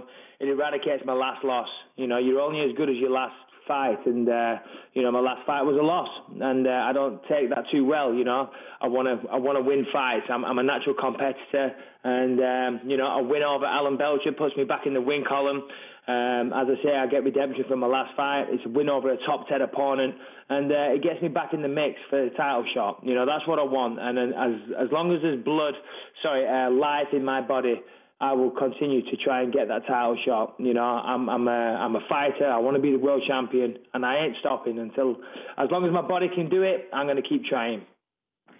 All right, thank you, Michael. Um, Alan, what uh, I guess along those same uh, you know thought process, what does a win uh, over Michael do for you? uh, it puts me in the in the back in the top of, of the division, and and uh, yeah, we're both coming off losses. We both have losses in our career, wins in our career, and now we're going to see who, who the best is out of us too. I don't care. I'm not really thinking about the ranks. I'm not thinking about what the fans think or uh, about how confident Michael is. I'm just thinking about beating him Saturday night. Let me just add to that. A win over me for Alan Belcher will be by far the biggest win of his pathetic career. Okay. There you go. If a, if a win, if a Don't give a fuck about Alan Belcher.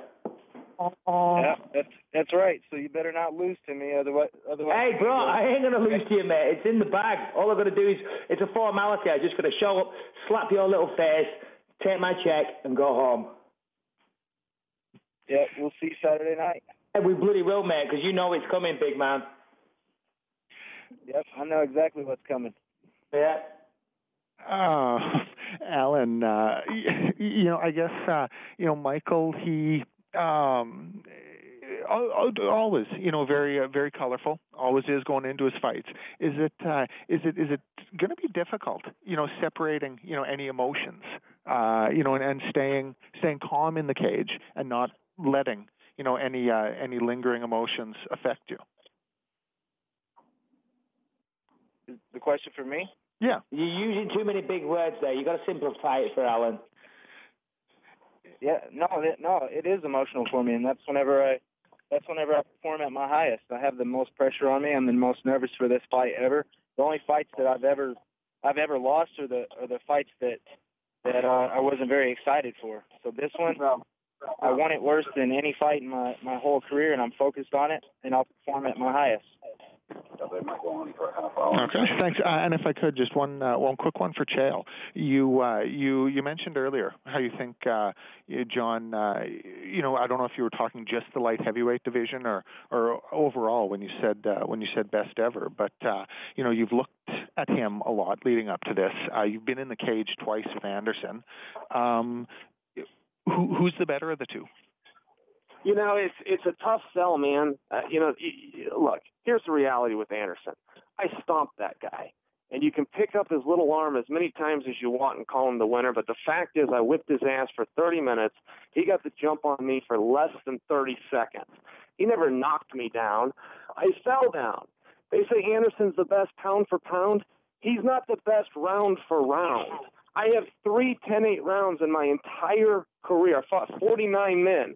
Three rounds of my whole life are ten eight.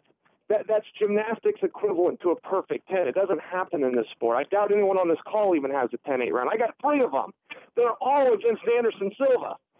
So if, if you think John and Anderson are even close, I will run through John because I ran through Anderson. Now, I don't think they're close. I think John is considerably uh, better than Anderson. But, but uh, you know, sometimes I hear that I, I don't deserve this fight or I'm not the right guy, but then I hear that Anderson could beat him. But, well, you got to be kidding me. I stomped Anderson Silva twice. Okay. All right. Uh, thanks, Joe. Uh, thanks, you guys. We'll go next to Zeus King with M M A opinion dot co dot U K. Uh, yeah, my first question is for Chael. Um, your, uh, your catchphrase, "Beat me if you can." Do you like that more to the Portland Portland's Grappler or to Taz from E C W? Let me start with giving you a little business advice. Do not have a website called blah blah blah dot com dot backslash UK.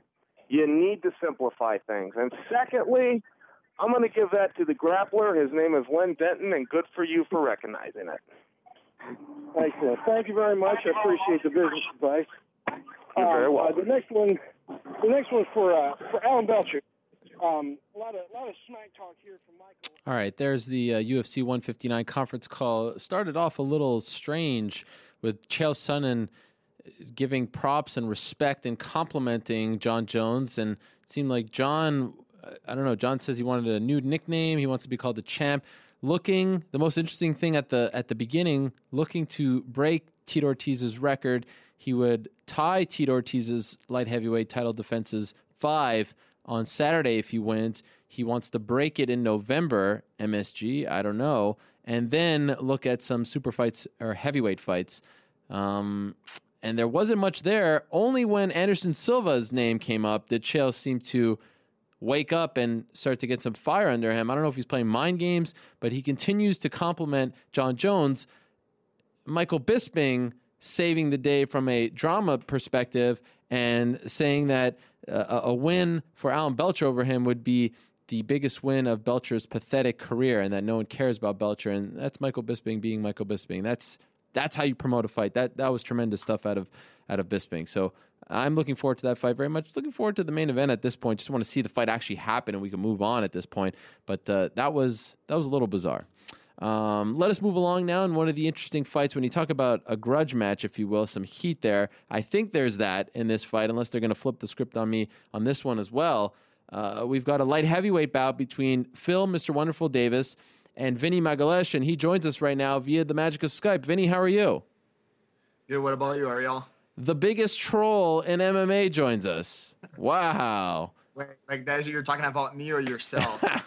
Look at you. I, lo- I love it. What, where, where did this, is this, is this Chael, is this Chael's influence? When did you become this way? Because you're just nonstop over there on Twitter and whatnot. Uh, no, it's nothing to do with Chael. Like really, like that was before when I started, like, you know, being myself a little bit more. I think it was, uh, before my last fight for M one. I think that's when I started to like speak up a little bit more, you know, like let my words go a little bit more. And there's nothing to do with Chael. Of course, like, you know, sometimes Chael try to give him, like, some advices, but, like, I don't think some of them are the best. Like, there was one time that Chael said that I should be calling out Lil Nog. And I was like, look, Chael, I cannot be calling out a guy, a guy from Brazil because, you know, I'm never going to be welcome there again, so that's not going to happen. That's the only time that Chael tried to give me, like, any kind of, like, you know, consulting to be calling somebody out. But as far as, like, this fight against Phil, like, Chael was not part of it at all. Why Lil Nog? Why did he want you to call it Lil Nog? Uh, you know, I don't know. I think Chael was trying to mix things up, like uh, the whole, like beef that I was supposed supposedly had uh, with uh, Big Nog. So I think he's just trying to mix things up, and uh, that's why he's suggesting me to be calling Lil Nog out. But I, I don't think, like, you know, I should be doing it. It's just like, you know, it's not a good thing. Like, it probably if I do that, I'm not going to be like back to Brazil ever again. So you're saying that you were always this way, but you just you just allowed us to enter your world to see the real you. This is nothing new. Nah, I'm not. I'm not actually this. You know. Well, it's big, like, you know, it started. You, you put your, your your your belt on eBay, right? And then you yeah, were like, oh, no, I'm not really putting it up on eBay. eBay. That's that's a troll move, right? It is. It is. You know, sometimes you have to do what you you know what you have to do to, to get what you want. Okay. You know, like, and it's so, like with the whole like uh thing with the belt, like I think it turned out pretty well. You know, like it got signed back to the U F C. Uh, I was really happy with the contract that, that Joe Silva offered to me. So I think like things just turned out to be like perfect. And uh, I think same thing happened with this fight against Phil. You know, at first, I just wanted to fight. It was nothing personal. Like I didn't mean to like be like, you know, insulting like Phil Davis. I didn't mean to like be like taking anything personal. I just wanted to fight. And I think that was the way that I found found found to take the fight, to get the fight. And he just like fell for it. And then of course, it, after I'll be honest with you, it became personal just because like he couldn't control himself. And then he starts like saying like nonsense things, and uh, and then it becomes a little personal, you know. Like when he says like uh, I can't remember like what he said. I know that he was saying like, oh, things like, oh, I'm a champ, and uh, what else? Jiu-jitsu is better than wrestling, and this and that. I'm not one of those guys that defends jiu-jitsu like, you know, at all costs. But I think he just said like really dumb things, and I'm like more than willing to prove him wrong. So you think he crossed the line? As far as, like, you know, comparing skills, I think anybody's going to be defending, like, their skills. I think just the way he said it, like, and plus, like, to be honest with you, when the guy, like, Phil Davis said that he's going to submit me, that's a trip. That's, like, him, like, being, like, super delusional. Like, he's not going to submit me. I've never been submitted, like, in a no-gi match, and that's the closest you can get, like, in an M M A fight. Of course, in a grappling match, there is no, uh, there's no, like, punches, But here's the thing, like when you go to a grappling match, when you actually want to engage to grappling in an M M A fight, there's no punches either. You cannot like let go a choke to like start to punch people. You cannot like let go an armbar to start to punch people. Once you engage to a submission, it's pure submission grappling. No matter if that's an M M A fight, if that's like a grappling match. And in that case, there's no way, there's just like no way that Phil Davis can get a submission on me. So for him to say that, I think he's crossed the line there. Uh, as far as being delusional, it's not about like respect me or being like disrespectful to me. It's just as far as being delusional, when he said that he's going to submit me, that's a trip.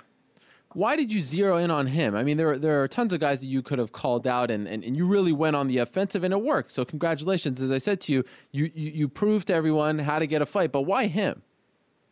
Uh, here's the thing, like both of us are still developing our striking game. Uh, you know, like I'm still like getting better at my striking. Phil is still getting better as well. And, uh, you know, and then he has one thing that puts him like puts himself into my game, which is wrestling. As far as as much as people think that, well, like, you know, usually like uh, high level wrestling controls jiu-jitsu. Yes, usually. But when you're talking about guys like Demian Maia, uh, Fabrício Verdun, myself, Roger Gracie, I don't think there's any advantage like in wrestling as far as wrestling versus jiu-jitsu. When you get like those, you know, the guys at the highest level. And I'm one of those guys, you know, it's not about like bragging. It's just like the results tells that, you know, tell that. And uh, I don't think like his wrestling would be like any kind of advantage on me. And if it is for, for, for us to keep the fight standing, I feel like I have a slight advantage in that area too. So I think that's just the perfect match. That's why I want him to fight him. He's had some funky submissions. What do you think of his grappling? He's good. You know, he's good, but he's not like excellent as people think he is. Especially like excellent at a point that people think he, think he can submit me. That's just like ridiculous.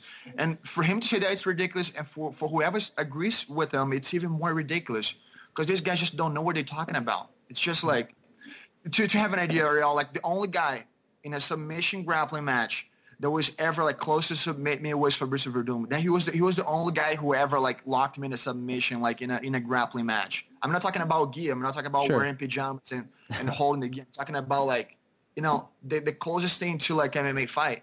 And uh, Fabrício Verdun was the only guy who was actually locked me in a submission. The, you know, that was the closest. And you're talking about a guy who's been dominating A T C for the last eight years and way heavier than me, you know, like uh, being a black belt since I was a blue belt. So he's like, you know, talking about the highest level. And there's just, no, it's just like, you know, Phil's not at that level and nowhere close to that level. So, you know. Why would I worry about him? Do you think you deserve this fight in the sense that, like, with the rankings and where you're at in your career, his career, do you think you deserve this fight? Uh, there is a fight in the card, Chael Sonnen versus John Jones, and uh, I, I don't think John Chael has fought like light heavyweight uh, in five years, six years. I don't know. So I don't know what we're talking about as far as rankings. You know, there's no such a thing, Ariel. It's it's fighting. You know, like when you ask to fight somebody, if they want to take the fight, they take the fight. It's not to do with rankings. So there, there was a there was a story that Phil put out that they actually offered you this fight at one fifty-five back in December. Is that true? That's a lie. That's a lie. Here, here's what happened. Uh, he thinks I called him out like after he fought Prado. Uh, I did post on my Twitter one thing. I would like to fight Phil Davis at some point, which I meant like you know like eventually I want to fight him, especially knowing that he's well ranked. So eventually I want to fight Phil Davis. I didn't say that I want that to be my next fight. I didn't say that I want to, you know, to be like fighting like next month or anything like that. Anyways, uh, so Forrest got hurt, and uh, when I found out that Forrest got hurt, like I just like texted Joe Silva and Dana like at the same same time. I told him like, look, I cannot take this fight uh, in three weeks' notice, but if you guys want to make to for uh, to match up like Phil against somebody, just give him like two months and I can fight him. Uh, and that was it. That was the whole thing with the one fifty-five. It was me offering myself to fight him, like, in, you know, in the near future. And uh, so uh, Phil comes up and says, well, Vinny got offered to fight at one fifty-five. It's like, that's a lie. You know, I offered myself to fight him, like, you know, since he, if he didn't fight an opponent for one fifty-five. And there was never, like, the, you know, the thing, like, Vinny, you want to take this fight or not? And first, if he had, like, I would say, no, I'm not going to take a fight in three, in three weeks' notice and weighing, like, two, two forty-five pounds.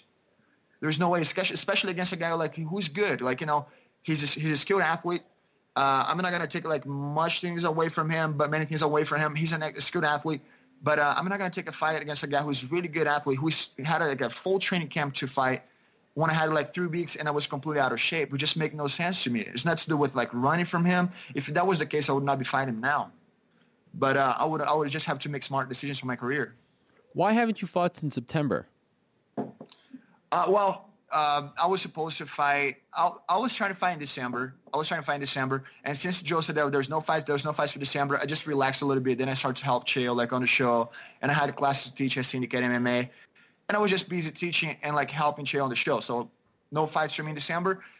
And uh, I wanted to fight in February, but that's when Phil was saying that, you know, he couldn't fight because he had, like, some other plans, family plans, like, you know. He had to do some charity event, like, uh, out of the country. So he couldn't do it. So that's why I decided to wait for him.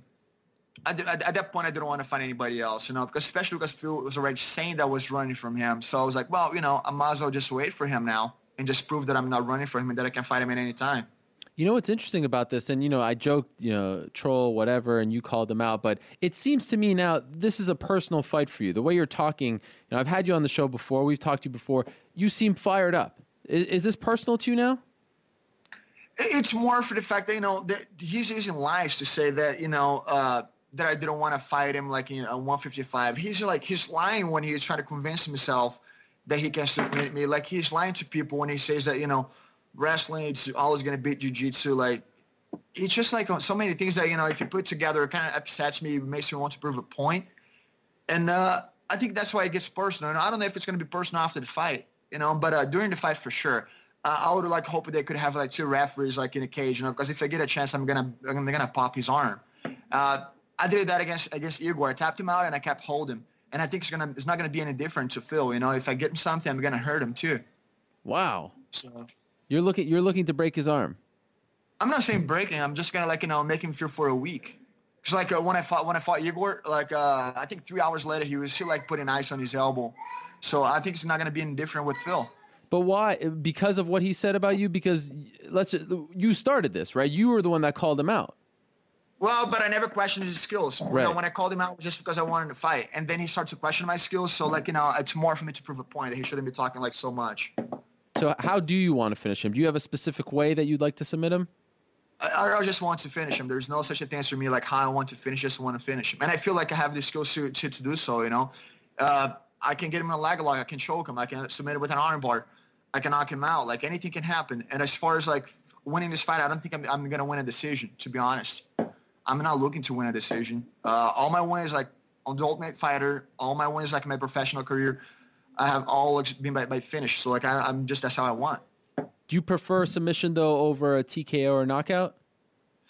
Uh, I prefer myself, but I feel like, you know, uh, it's, it's getting to a point if I don't knock somebody out, like, you know, sooner like sooner or later, like, people are going to start to be questioning if I'm, like, involved in, like, my game. So I feel like a, a knockout needs to happen, like, at some time. You know, it could be in this fight, could not, well, who knows. But uh, a knockout has to happen. So, like, you know, it's going to give, like, a little push into my career as far as, like, you know, showing to the fans that I have improved. Like, a lot of people didn't see, like, uh, two of my last three fights for M one when I, when I knocked some uh, two guys down. And people never saw this fight, so they don't know that I have, like, you know, got better. And uh, so I think I feel like I need to do that in the U F C. But, but, you know, it doesn't have to be in this fight. And if it is, cool. If not, like, you know, as long as I get a finish, that's what matters. I know you dismissed the rankings before, and I haven't done mine in a while. But I think last time I did them, he was, like, five or six for me. He's only lost once to Rashad Evans, all that stuff. Um, you know what he's done. Do, do you feel like he's overrated? Uh, I, I, I just, just I'm gonna spend a little time with this uh, ranking subject. Look, uh, there, uh, there's a, there's like Ryan Bader, right? Uh, Ryan Bader's like uh, on the official rankings, he's number nine. Uh, Phil's number eight in the official U F C rankings. Who has uh, Ryan Bader beat to be a number nine? He beat Rampage, who's a former champion. He beat Lur Nog, who's like you know he's been number ten, like he's been like top ten for the, like you know for a while. Uh, and how can Bader be behind Phil Davis if Phil Davis has never been a champion like or a former champion like in his career? The only guys that he beat at, at a top ten were Lur Nog, which also Bader beat, and I think Bader was way more dominant in that fight than, than Phil was.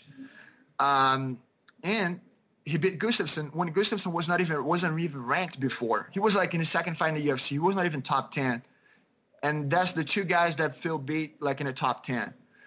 Then he's got, like, you know, top ten uh, a middleweight, which is Bryan Stan, which was, like, you know, he became a middleweight top ten, like, way after fighting Phil. Same thing with Tim Boach, a middleweight who just became, like, top ten after fighting Phil. So, like, how can those ranks don't mean anything, because like, you know, how can Phil be like ahead of like Bader if Bader has like better wins in his in his uh, record, just because Bader has like losses and Phil doesn't? It's like Bader just lost to former champions too. He lost to Jones, current champion. Uh, he lost to Machida, and uh, he lost to Tito. Even though like, you know, losing to Tito like nowadays might not be so great for you. Yeah. But yeah. he's just a former champion. He's like one of the most dominant champions like in a division ever. So like, you know, it, those rankings don't mean anything. And a guy who I really like, uh, Glover Teixeira, he's now number f I think number four or five in the official rankings. He fought Mauro Nada. He fought Kyle Kingsbury. And then he fought Rampage, who also Bader beat. And how can, can be Glover like number four? Yeah. So how can he explain those rankings to me? You know, like, well, those Bader's like them. almost like last guy in the ranking, and Glover with like less impressive wins, it's number four or five. So it's like those ranks don't mean anything at all. It's more like, you know, what people think, like what people like that they buy the hype, so they give the numbers. And you know, so that's why that's why I don't care. Like I'm gonna call like whoever I want to call out. Could then be like, you know, I'll be honest with you. Let's say that I feel like after fighting Phil, I'm gonna have better matchup against the guy who's number like thirty-four. I'm gonna be like beating Phil, who's number eight, and I'm gonna call in out like the, the, the number thirty-four. I don't care. You know, you, I just want to get like easy fights. Just want to get like, you know, get matchups for me. So you you consider this an easy fight? Stylized, it is. Stylized, it is. It can it could just go there and like, you know, have like a horrible fight.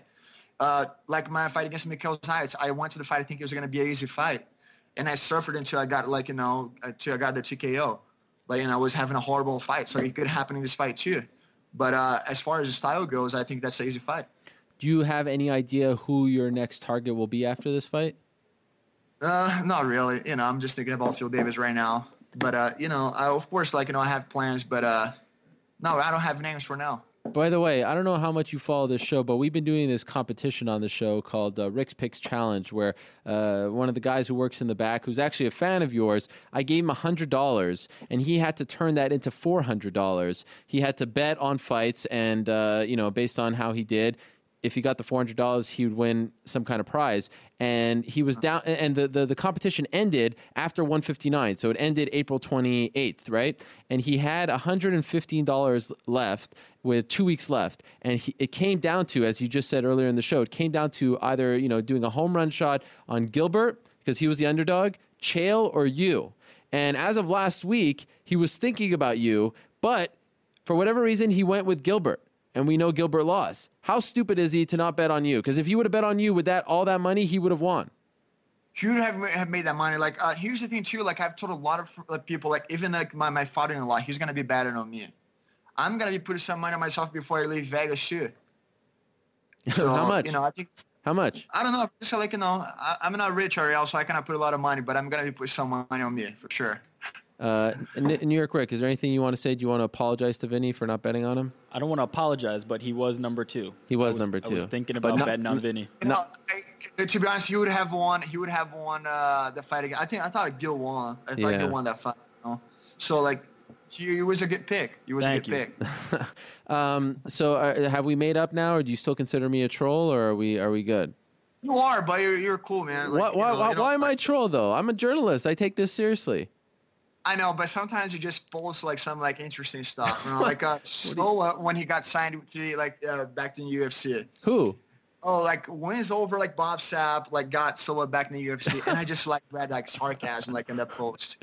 Well, there's a difference between sarcasm and trolling, right? I don't try to trick people, but sometimes I have dry humor. Well, but some people might think that Bob Sapp is a monster. You know, like that's trolling. Well, those are the same people who are making those rankings. That's true. That is true, too. Well, keep doing what you're doing, Vinny. I, I, I enjoy it, even though sometimes I think you, you take the trolling a little far. But you know what? I'd rather that than be boring. I'd rather that. I, I, at least you're interesting, and it's great following you on Twitter, twitter dot com slash Vinny M. You got the fight that you wanted. It's going down on Saturday. I can't wait for it. Vinny Magalhaes versus Phil Davis, a huge fight at light heavyweight. Good luck, my man. We'll see you over there. All right, thanks, man. See you there. Okay, there he is. Vinny Magalhaes. He, he called his shot, and he got it. Good for him. I can't hate on that. He wanted it. He probably never would have gotten it. He asked for it a thousand times. He bombarded Twitter with it. He kept going, going, going, going, going, and they finally gave in. to the point where it seems personal for both of them. It's a, it's, it's a pretty fun thing to see develop, and on Saturday, they're finally going to get it on. One of the more interesting fights on that main card, uh, as I mentioned, the opening fight of the night is going to be uh, Jim Miller and uh, and Pat Healy, not his U F C debut. That's one of the interesting fights as well. Belcher, Bisping, Jones, Chill. It's a solid card in Newark, New Jersey. Now, that's happening this weekend. One of the big stories on Saturday night in San Jose was, of course, the dominance of Team Alpha Male. And uh, what did he call it? Menvenides Shaw. And we interviewed every single one of them, from T J Dillashaw to Joseph Benavidez to then Chad Mendes, all on the F X prelims, all finishing their fights, all looking impressive. And every single one of them thanked their new head coach over at Team Alpha Male, Dwayne Ban Ludwig. Uh, and he joins us right now on the M M A Hour. Dwayne, how are you? Oh, uh, doing good. Well, thanks for having me on, man. I always love doing your shows. Congratulations, my man. It is, I, I, I tweeted um, on Saturday, is Dwayne Ludwig the best coach in the history of coaches, the greatest coach in the history of coaches? I'm not even talking M M A. What you have done with this team is amazing, and how much they respect you and like you and keep thanking you publicly. It's an amazing thing to see. Did you think this would turn? And, and let's be honest, they, they, they weren't like losing ten straight or anything, but it seemed like they were missing something. Did you think this would turn around so quickly? Yes. Yes, I did, actually, because I knew what I watch. I'm sorry, I shouldn't say yes, because you're never quite sure what's going to happen until it happens. But I had a strong feeling that it would work out this way because I knew what I had to deal with. I had, you know, world-class athletes, easy clay to work with. Um, I just never personally worked with them until I did that first seminar last December. And when I first did that seminar, I seen how open, just how open their minds were. And as athletically gifted as they are, I knew if the simple drills that I do, if I just, you know, plug and play with them, that they were going to make some great strides and tighten some things up. But like you said, you know, well, you know, they were very successful without me. So now with me, all I'm trying to do is, or all I'm, all I'm doing is allowing them, or helping allow them, reach their full potential of athleticism, especially for the cage. So, you know, I'm getting, I think, way more credit than I deserve, but I do deserve some of it. But I definitely love the attention that they're giving me and the respect and stuff. And it, it's, It's deserved, though, too, just the things I do here at the gym as well. I mean, there's a reason why they respect it, because it's the way I, I carry myself and handle some things. And it's not, I have no choice to respect it, but I think you'd be an idiot not to, just because of the way I do things. And they're, they're world-class athletes, and I appreciate them respecting me. But it's, um, you know, if you're around me and the way things happen, you, you would understand why. You're undefeated as, as head coach of Team Alpha Male, right? Yes, sir. Uh, it, and like I said, it's been amazing. When you got in there, when you saw what was going on, when you saw the talent, and, you know, let's also be clear, since you've taken over, they have yet to fight in, in, in a title fight. And that has sometimes Correct. been the problem with them. You know, uh, Mendes yep. got a shot, Faber got some shots, um, Benavidez, of course, got a shot, and they couldn't get over the hump. But when you got there, did you see anything around saying you guys are doing this differently? Of course, you've obviously helped with their striking, overall mindset, and, and, and putting it all together. But did you notice some glaring issues with the way they were training, preparing for fights? Glaring issues, no. I just tightened some things up and just put some ideas in their head and just allowing them to be their own athletes. Uh, I'm definitely not here to show them how cool I am. I'm here to, I'm here for these guys one hundred percent. So when I have a classic I did today, I had like thirty people in class. I just finished. And I got to make sure that there's specific rounds. There's a couple rounds go to this guy who has a fight coming up, a couple rounds go to this guy who has a fight coming up. And then there's a whole bunch of overall drills that everyone needs to do anyway, uh, what their style or their opponent regardless. There's things that need to be done. And we're just doing that, man. They're, they're, the other guy's showing up, the other guy's putting in the reps. I'm just having, you know, just putting ideas in their head and then figuring things out on their own as well. But it's answering, like, nothing glaring. Um, there, just a few things. It, well, to the typical guy, it wouldn't be glaring. To me, to me, there were some, some glaring things, I guess I should say, just because it's different in the way, the way we train, like um, what they were training and how they're training now. Just tighten some things up as far as just the, the words they use, and putting the ideas in my head when we're doing specific drills, what to look for, what's going on before, during, and after, combination strikes, you know, fit in, take down shots, the jiu-jitsu game as well. There's just things that go on before, during, and after, and we're just registering those keys. Can we only truly assess how this ex- experiment or experience or just this this venture yeah. is going until they fight in a title shot? Is that fair? Correct. one hundred percent fair. Okay, so you, right now... That's, that's, that's the, uh, the hurdle. Is that, that's, that's the whole thing.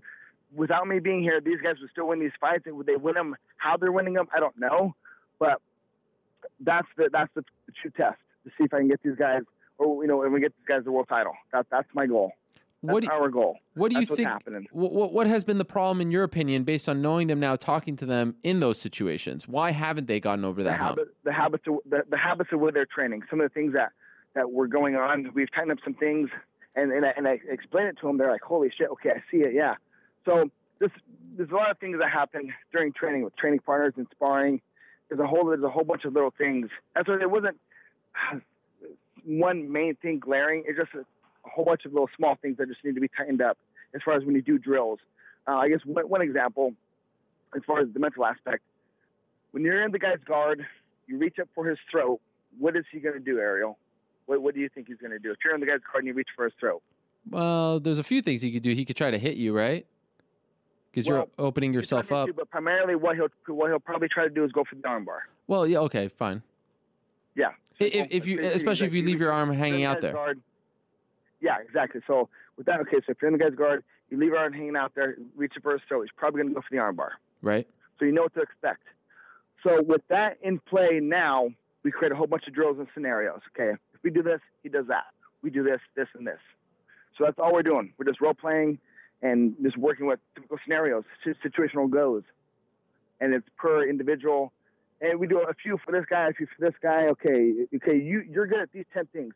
But four of them are going to work for your opponent. So let's rep those four a million times. Let's make this work. So that's just, that's just what I'm doing with them. I'm breaking down footage. I'm making sure this guy's good at this. You know, a few of these things are going to work in this particular fight. Let's put them in reps. Let's put in quality reps. Who are your, like, obviously you're the head coach. Who's the assistant coach? Who uh, who, who else is on the team here? Who deserves credit? There's a bunch of people that are, that's, the, that's one of the things too, is um, it's not just me, it's, it's everybody. When I have, like, we're doing specific drills, the guy who's uh, holding the mitts or being the partner, he's now the trainer. While he's the trainer, he needs to look for certain things here, here, and here, and here. There's openings here. Look for him. So the whole time we're training, like, if I'm, if the guy's holding mitts for the other guy, he's not just holding mitts. He's actually training as well because the guy's throwing strikes at him, basically. So he needs to build what I call the counter eye, looking for openings before, during, and after strikes and combinations. Just making sure that when we're finishing, we're finishing in position. Good, good athletic stance, off to the side, angles, and just using. There, there's a whole bunch of little small things like that that I've just been been adding to their to their mindset, I guess. Have you noticed a change in their mindset in the last couple? Because this has only yeah. happened for like three, four months, right? Have you noticed a change already? Four months, correct? Yes. What what, what kind I, of change? I'm here to remind them. It's just little things. Whether it's them registering the openings, registering the gaps, seeing where the openings are. When the guy jabs, typically the opening is here, here, and here. Now these guys see that. They're seeing this now. Just because you just got to slow things down. Striking is so fast. We're doing split seconds and fractions of an inch, and I always say that. So let's slow it down so we can register the gaps and the openings. Now, okay, I see the, the gap, the opening is here and here and here. What are you going to do now? Those are your openings. How do you want to attack those? Okay, you feel better attacking it like this? Okay, good. Go ahead and go. Be your own athlete. Attack it how you feel you want to attack it. But this way might be a little bit better. Step this way. You know, Uh, face your hips this direction. Make sure you're playing over here. Make sure your head position is here behind the shoulder. Little things like that are, are just uh, what I'm doing here. Just small little pieces of information. Man, this is it's inspiring just listening to you. I feel like going out there and hitting mitts myself. And I don't know if you know this, but I have oh, some pretty devastating power in these bad boys right I've heard here. This. Yeah, yeah, yeah. It's, it's, a, it's a rumor around town. Who has improved the most since you've been there for Lance the last four Palmer. months? Lance Palmer, really? Lance Palmer. Yeah. Wow. And he's so so. Tell us about him, because uh, some fans who may be U F C fans only don't know about him, but he's a guy climbing the ranks. Yeah, Lance Palmer. He's a Division One four-time All-American wrestler, and he just knows how to train. And he just and he he's made the, the biggest strides from where he was until now. And it's it, it, he's just showing up and he's putting in the reps. And that's why I'm not quite sure what percentage of the credit goes to. I'm giving the ideas, they're running with it. I'm just here kind of overseeing the operations. And just kind of just playing director on the movie set, I guess. Um, but, you know, the other guy's putting the reps, but he's making the, the strides, but he's a phenomenal athlete. All these guys are freaking world-class athletes, every one of them. So they have no choice but to get better if they're putting in quality reps. I'm making sure they're paying attention. They're putting in the quality reps. They're showing up on time.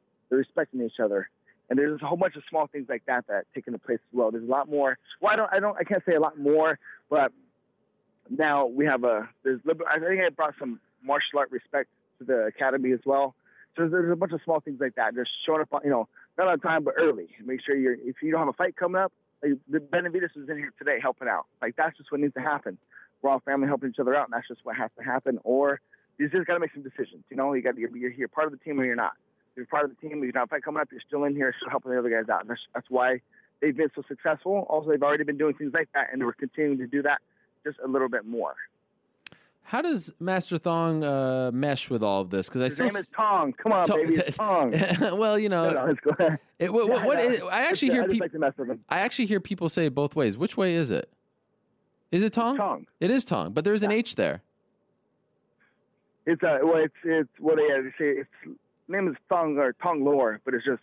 But Tong. In it's English, like okay. Plans, you know, the first you know what? Is not I wish you could see my computer right now because I just wanted to double check, and then I saw the H, and I was like, "Yes, it is Tong." Uh, I, I'm an idiot. Um, no, so the way you pronounce it, Tong or Thong, is up to you. So it's the whole master thing. Oh right. Oh, that's what. Master. You, yeah. Oh, okay. Sorry. I remember this. I, I, I was like, "Whoa, yeah." I remember. Okay, so you don't call him that anymore.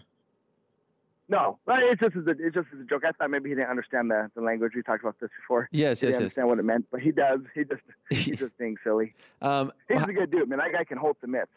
But how does he met? Okay, so he's still a part of the team, right? Yeah, he's definitely a part of the team for sure. He's still here. He still has his role. He's a, he's a really good mitt holder. The guys flow really well with him. We're keeping that. Okay. I want to make sure that's still here. Well, I want to make sure that's still here for sure. They already have that good connection. Let's keep it. I'm not here to change anything. Look how successful they've been. I'm just here to add things, add information, and I'm trying. I'm helping them reach their full potential.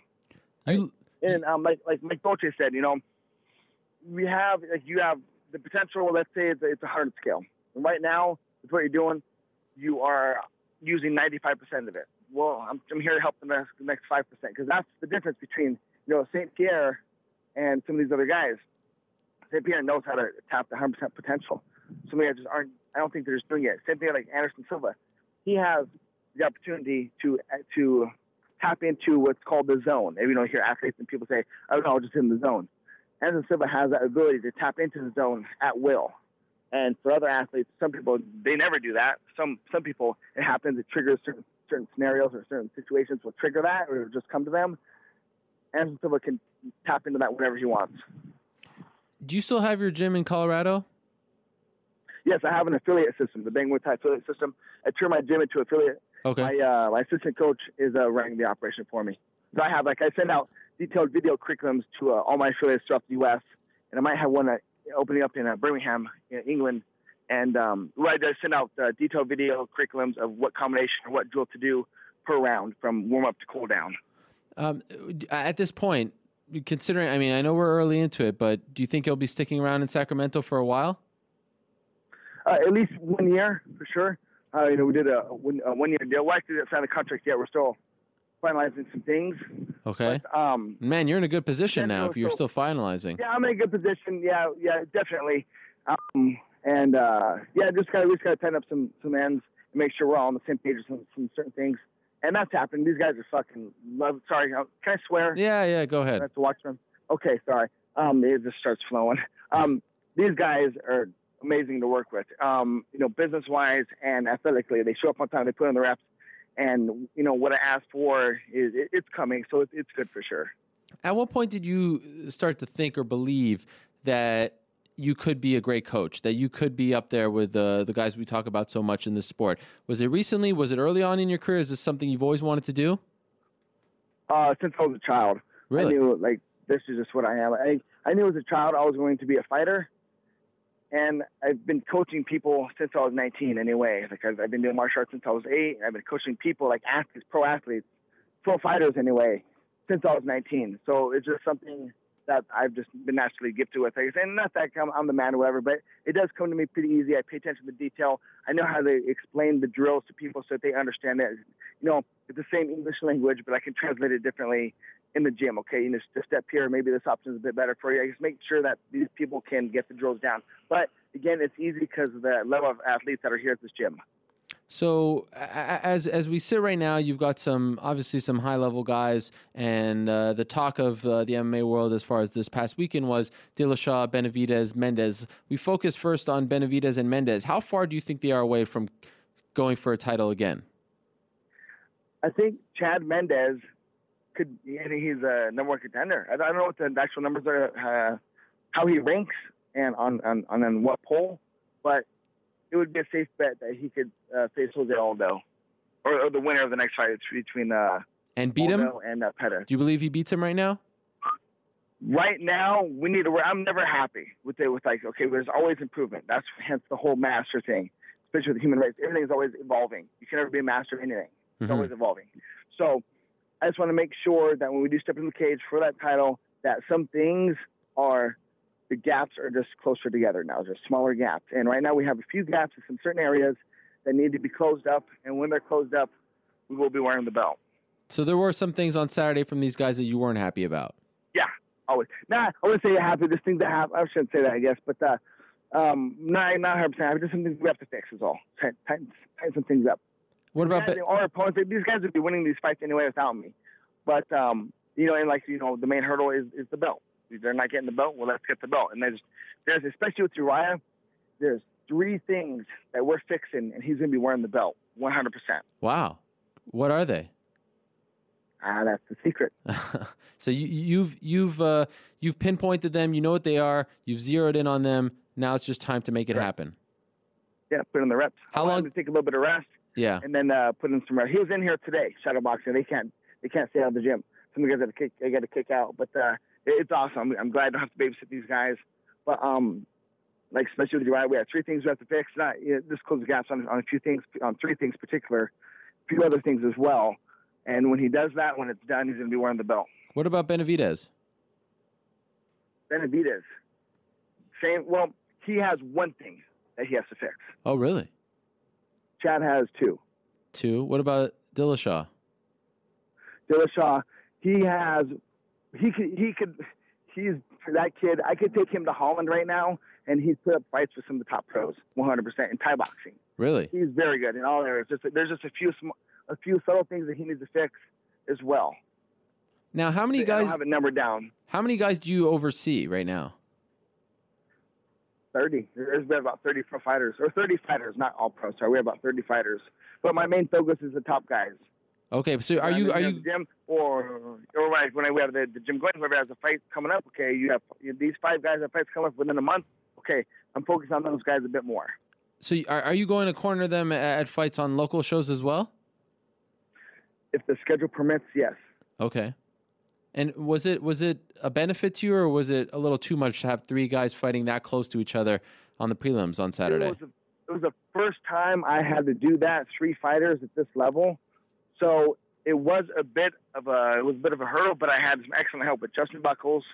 Giff from uh, Nevada was out there as well, so that was awesome to have Giff there, the boxing coach for Benavidez, mm-hmm. and he works with Mir and Hardy as well. Oh, that guy is that guy is I love that dude. He knows so much. He has so much information on the fight game. To warm the guys up, like he he knows what he's doing inside now. I, I love having him there, so it was definitely a blessing to have him there. Tong was there as well, the whole myth. Um, Buckles was there, Lance Palmer was there, Danny Castillo. They were all backstage helping out, so um, it, it worked out. I, I should have delegated the roles a bit better, to be honest, just to make sure we're on the same page what exactly we were doing, just so there's no like, hey, you know, what am I doing? It just, everyone knows up front when we're stepping in that locker room who's doing what at when, and that's one thing that I'm good at, just structuring and, and organizing things. And uh, that's one of the main things here, too, at the gym is kind of tighten up some gaps, whether it be you know, martial art-wise and, of course, showing up on time and making sure we're here for each other. And that was a good you know, case in point was on Saturday. Yeah, I showed up and they helped. And it wasn't, it wasn't as smooth as I wanted it to be, but it was it worked out. And now here's a big question. What about your fighting career? Are you still a fighter? Uh, at heart, that will never leave. But we'll see what happens. I'm I'm a... I We'll see what happens come September when my knee's one hundred percent healthy. It's not healthy now. I'm not doing any like my own training. But um, when I'm one hundred percent healthy, I'll make the decision then. But right now, I'm a much happier human being coaching these guys, living through these guys. I put too much pressure on myself as an athlete. And like, you know, like I said before, if I had this opportunity to do this a couple years ago, I would have kind of been fighting for the money, although I never made good money. And, like, even off the last fight, you know, I made enough money to last or to, you know, live on for, like, about three months. So I'm glad Uriah texted me when he did as far as being head trainer at Harrow's. I have to figure something else out. Go back to either being an electrician or – Oh, I was going to open up a school. My open, I actually go into. That's one thing why it worked out good is I don't want to turn my, my gym in Colorado into a pro gym because we already have established pro gyms.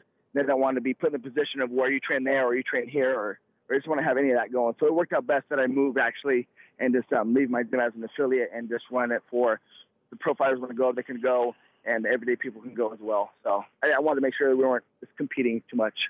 Is there a chance, though, you may never fight again? Oh, yeah, there's definitely a chance I may, may never fight again. Okay. For sure. Wow. I'm not I'm not uh, one hundred percent healthy or one hundred percent uh, loving the fight game for, for myself, just the way some certain things went down. What do you mean? Uh, you know, with me being a uh, uh, so I just I just wish I had more more money at times. I mean, if you know, blew my knee out, I had a year long injury, blew my knee out. I, I was I'm glad this job came when it did, basically, to coach these guys and, and make a living, because I wasn't making enough fighting. And when you're the an athlete and works for you know a billion dollar corporation, and you blow out your knee uh, and you have enough money to last for three months, I just think there should be. I got to be careful what I say, of course, but uh, I just think the fighters should be looked after a bit better. Okay. So you, you, you don't think they're making enough? Correct. Well, making enough, and it's um, I don't know if there's like a, a base salary or some kind of union or something, so that there's a, an overseeing force, you know, a third party to kind of help delegate some things. Like, like a union or something would would have been a, a good position. Would you Would you be interested would, in getting involved that in that? Probably, but I, I got to make sure. I just got to be careful. I know this is all, you know, public and stuff, and everyone's listening to it. But and I don't want to piss off the U F C. But I, I feel I was a, bit, I was a little bit uh, upset. You know, I had blood freaking knee. I just wish I had some, some more help, to be honest. But I signed up for you know one hundred percent. Like you, you're a ten ninety-nine, you know, employee. You're, you're a subcontractor. So you get hurt, that's that's your deal. But if I ran a billion dollar corporation and somebody got hurt on my clock, I would take care of them a, a bit better.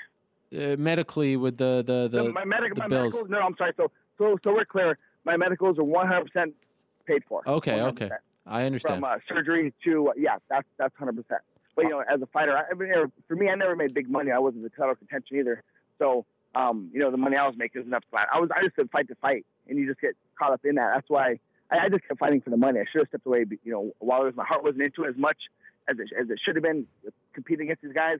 The injuries just, just add up. I wasn't able to do the same things in the gym that I wanted to do in the cage. Like I had to, the last few fights, I wouldn't, I couldn't spar. Well, I could have, but it freaking it hurt. It, it hurt to spar, just uh, you know, the snagging injuries and stuff. So my timing was a bit off in the game that I play. I play a lot of counter games and you know looking for the openings. And when you're doing that, your timing has to be dead on. And when it's not, you get caught. And that's what happened with me, and, and uh, especially with Hardy. Mm. I, just, I can't. Your, your timing gets off if you don't spar. So, uh, but and then I've taken I've taken away stuff from Hardy, so I can't do that, but. You know, just uh, you start moving a bit slower, I guess, with the injuries build up. That's for sure. Okay, two last quick things. Are are you making a comfortable living now? Are you able to live off what you're doing now? I'm I'm uh I'm staying afloat. Okay. So you, you, yeah. Well, hopefully they keep winning some big fights. That will change. And when will you decide your fighting future? Um, we'll come in September when I'm one hundred percent healthy. Okay. But um, yeah, I like. I, I'd rather keep this keep this role going. I, I really don't really I don't uh, I don't really have the itch to fight right now. I'm much happier as a human being. I put too much pressure on myself as a fighter. So just coaching these guys and reviewing videos and just coming here running classes for them and just living through them. I'm I'm much happier. I can I enjoy my life a lot more than I used to. That's for sure, one hundred percent. Well, that is very good to hear, Dwayne. Uh, congratulations on your early success. Really looking forward to seeing what you could do with these guys. So much potential in that gym. So many potentially. Uh, champions, you know, potential champions in that gym with uh, with, with a lot of, who knows, untapped potential, and, and, and it seems like you're bringing yeah, that out in them. Untapped potential. So uh, it's been sure. a great. It's been great to see you. Did it on a very big stage on Saturday, and I wish you guys nothing but the best of luck as this thing goes forward. I appreciate it, Ariel. Thank you, sir. All right, there he is, the new head coach. Is he still the new head coach? I guess so, for a few more months over at Team Alpha Male in uh, Sacramento, California. The legend. Dwayne "Ban" Lugwood, he's been around uh, in this sport for so long. He's getting a lot of respect now, a lot of attention, and uh, we appreciate him stopping by very much on the M M A Hour. Okay, one last guest to go. We go back to the Skype machine. There he is. There he is. Dare I say, the most beloved man in M M A. Is that accurate? No. By far, I hope not. I don't want to be the most beloved guy in M M A. You don't? Well, of course, we're talking to Malky Kawa, manager to the likes of John Jones, Benson Henderson, Carlos Condit, first-round management. Why don't you want to be liked? Everyone wants to be liked. No, I want to be liked, but you make it seem like I'm like the most beloved guy. That's not really a good thing either. I mean, it depends on who it's coming from, I'd, I'd have to say. Do you feel... You know, I want to be the most beloved amongst the fighters, but not really, you know, outside of that. When, you know, every time we talk or I have you on my show, whatever, I always get, oh, Malky, you know, I, I always get this. And you know this, I've told you. Why do people not like you? Why do you think people in the sport do not like you? You know what, Errol? I really don't know, and I really don't care. I, at the end of the day, um, I represent the best fighters in the world. I think I do the best job for my fighters. It shows time and time again. Um, and a lot of people seem to have a problem with it because I say it all the time. I go out there and I tell people that. And whether people like to hear it or not, that's just the way I am. And I think people don't like it. I rub people off. I rub people the wrong way, I guess. So, are, are you cocky? Say it again. Are you cocky? No, I'm just, I'm not. I'm not cocky at all. I mean, you know, when when I first got into the business, you know, and I was just working, and I started from the very ground level and came up doing this. Um, you know, no one ever really heard me say anything other than, you know, one day I'm going to be the best. One day I'm going to, you know, try to revolutionize the sport. One day I'm going to help fighters make way more money than they were making, you know, when I got into it. And I feel like I've been, you know, successful on that path. So it's not that I'm cocky. I'm just very confident. And I set these goals on what I want to do and how I want to do it. And I go and tell the whole world about it. And, and I feel like when I open my mouth and say something, I have to back it up, no matter what it is, with whoever. Have you changed a bit, though, over the years? Because I feel like you were a little more vocal maybe a year or two years ago. No, you know what? It's, it's, I'm a little bit more calculated now. Before, I used to, used to say whatever, and it didn't really matter, you know, what the outcome came from it. And I didn't really necessarily like a lot of the stuff that it came with it. So now I'm just a little bit more calculated. You know, I just say things I need to say when I need to say it. But I'm still vocal. If I feel like, you know, there's something I need to say, I'll say it. You know what I mean? I don't have a problem doing that. I, I just guess I'm getting smarter with it as time goes on. I don't want to affect my clients in any way, shape, or form, you know, by saying something that maybe, you know, that they may take heat for or some type of effect. So I, I try my best not to, you know, get them uh, caught up and stuff. But I'm still vocal. I'll still say it. I still think I'm the best manager in this business. I don't think number two is even that close. Um, and I think it, it just goes to show some of the work I've done. And I think that that's, you know, the biggest problem in this business right now for these fighters is the management and the people that's representing them. What do you mean by that? Why is that? Why is that a problem? I, I, you know, you know. Remember the other day, there was a fighter. He wrote like a blog, some some saying about how, you know, he's not going to stand for the money. He's not going to take a, a deal unless it's the right deal and all that type of stuff. Yeah, Chris Camozzi. And, uh, yeah, right, Chris Camozzi. So um, when you when you think about it, at the end of the day, this is this is the doing of managers that for a long time didn't know how to sell their fighters and didn't know how to get the deals done the right way. So what ends up happening is that you get a guy like me that comes in, and I'm I'm trying to figure out why it's like this, and it's really obvious and it's easy. And these fighters have allowed it too to happen. Five hundred bucks here, a thousand dollars there, and then, you know, if you say no to that, now you're stuck with your guy not having anything. So I was proud to see Chris Camozzi do that. The problem is, is that the manager he was what is notorious for being the type of guy that that uh takes the cheapest deals in the business. So at the end of the day, it's like, you know what I mean? It, it just sucks because then, you know, I go in. Here's the worst part about it. When I go in and I talk to a sponsor and they say to me, well, you know, you've got Ben Henderson and we're going to do a deal for him. Uh, we want to do a deal. And then, I, you know, I turn around and tell them, all right, cool, let's do it. Well, you know, uh, Mount, we're getting Frankie Edgar for one-tenth of what you're asking for, bro. We're just going to have to pass. It sucks. It sucks because, I mean, at the end of the day, that just goes to show that, you know, one guy is selling it way cheaper and he's in the same title fight. Or, you know, and it, and it goes on with just everything from top to bottom on these cards. So it's been hard. So, I, you know, there's, there's, um, I got a lot of beef with the people in this business, a lot of, uh, you know, just upset with the way they handle stuff. And and at the end of the day, the only ones that are being hurt are the fighters. And it's almost like, you know, my fighters now are starting to get hurt by it because there's just so many fighters in the U F C now that if it's like, all right, well, Malcolm, you're too expensive. You know what I mean? So hell with it. We'll just move on to the next guy. So now my guys, you know, are not getting the same deals like I was doing before. And it's not because of anything. I mean, we're still looking for stuff outside the box. I'm I'm, I'm going to do a deal. Uh, you guys will probably hear about it by the end of this week or maybe beginning of next week once John's fight is over, uh, on another deal, that another, you know, move that I make that I think is going to really change the way, you know, this business gets done. And it's going to really benefit my fighters and the fighters that are with uh, that are with me. And that's just, you know, some of the things I'm continuing. And that's the reason why I feel like, you know, I it's just I'm not settling for what's in this space. You follow me? And I'm going to keep moving into things and into position to do things um, in a much better and, and, and quicker and more efficient way. This deal, it's for John Jones? No, no, it's not just a deal. It's a deal for all my guys. It's it's oh. a deal. We're working. I'm working on something where I'm gonna I'm gonna be doing business with some people that's gonna take care of certain things. And you guys will get, you know, all the all the the, the uh, information about it in the next couple of days and stuff. But it's another big deal because it's gonna, you know, I'm gonna add about ten guys to my roster of management. And, you know, the marketing is just going to go through the roof for all the guys. And we're constantly going to be doing, we're going to be doing a lot of, we're going to change the way this business gets done. And we're going to change the way, uh, you know, just a lot of those sponsorship level, everything, just in general. It sounds I mean, to me, I think, listen, put it like that. Go ahead. It sounds to me like you're, you're, you're merging with someone if you say you're adding ten guys to your roster, unless you're going out and signing a bunch of new guys in the next day or so. You have to wait and find out, brother. Wow. Well, well just, I can't. I, I can't help but think. Didn't you merge with Glenn Robinson in the past and that go very poorly? Yeah, but I'm not making the same mistake twice, bro. This is this is a guy who came into the business with nothing, and you know what I mean, had absolutely zero and, and a bunch of. You know, it's not even worth talking about. It's just not really worth talking about. Wait, it was, the, a, it was the, something that I should have known better. Who... The idea sounded good at the time, okay. But the reality of it is, is that it was a mistake on my part. I should have never gotten involved with it. It wasn't something that benefited anybody. Um, you know, when you got two guys that want to be cooks, I guess, too many chefs in the kitchen type of thing, right. It doesn't work. It doesn't. It, it won't work. So I'm not doing. I'm not making the same mistake twice. How are you with Glenn right now? I don't talk to him. I don't. I'm perfectly all right. I got nothing to say to him. We don't talk. We don't. You know anything. You know. I think he's doing a horrible job down there with the Black Zillions. To be honest with you, I think that you know what I mean. His guys are just kind of like I, you know they're mismanaged in a lot of ways. I think that you know he's in it for the wrong reasons. And, you know, that's his problem. What do you mean by that, in it for the wrong reasons? You know, listen, he's, he's, he's one of those guys, he's a fanboy of the sport, and the reality of it is, is that he's, you know, in it to, to I think he's got good intentions. I'm not going to say he's in it for the wrong reasons. I think he has good intentions, but I think he's in it, you know, he's a, he's a guy that came from another industry making tons and tons of money, and he comes in here and he's like, oh, I need to do this, we should do that, pop, pop, pop, pop, pop. Half of the stuff he says he's going to do, he didn't do. He had to buy a bunch of companies. That's how he supports a lot of these fighters. And then, you know, he's probably going to probably plan on spinning them off or some sort of big sale to, to recoup all his money and go from there. So the reality of it is, you know, he's he's cool with these guys. He likes these guys.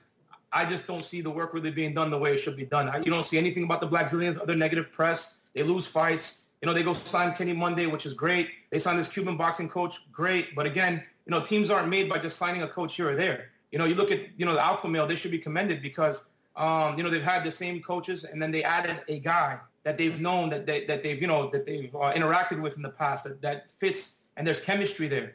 You know what I mean? And, and they're able to make more, you know, improve. And now look at the team. You know, they're on a little bit of a tear, um, finishing fights with, with K Os and stuff like that. I mean, you know, they just they just look better. And you can see that. Whereas the other side, I'm hope you know, hopefully for, the, for these fighters that, you know, the uh, the boxing coach and the wrestling coach will do better for them. But I just think that, you know, when you get into stuff and you start paying everybody and you're just spending money left and right, you know, trying to, you know, make something out of nothing, at the end of the day, you, you've got to pay your dues, man, just like everybody else has. And when you don't do that, I just don't, you know.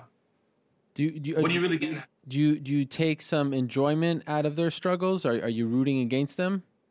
No, at all. You know, one thing I, I, I learned a long time ago is that you should never, ever, ever uh, have any type of uh, hate in your heart towards anyone, because that karma will come back and bite you in the ass. I want to see them do well. I'm actually pulling for Rashad more than anybody and that entire uh, organization, because I think Rashad is the is the one guy that this whole thing was based around. And um, I can tell you that when I was there involved with them, you know, I, I, I had given some suggestions on to how to handle the whole John Jones, Rashad Evans thing. And and I, I really believe that if, if they would have listened to me, that Rashad would be in a much different situation right now. And again, it's just so you know, solely in my opinion. What did you um, say? What What was your suggestion?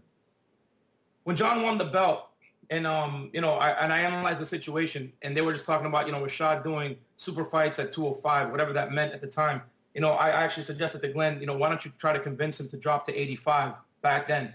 You know what I mean? He would be the world champ at eighty-five. We would have stayed probably together, and you know, you would have had an eighty-five champ and a two oh five champ. I really honestly believe that Rashad Evans, up until this last loss to Little Nog, you know what I mean, had to be in the top five pound for pound uh, fight list anywhere that you guys had out there. And and my reason being is he only lost to Machida in, in a title fight where he got knocked out and to John Jones up until that point. Everything else, he's either won or one draw. And then he ended up, you know, getting that draw back when, when he fought Tito again. So the reality of it is, is that this is a guy who's got twenty-some plus wins. You know what I mean? Been in the U F C for a while. Um, has, you know, won all his fight, beat Rampage. When, you know, it, it just so much things that this guy has accomplished. Was the world champ. You know what I mean? Um, he knocks out Chuck Liddell. He just did a lot of fantastic things.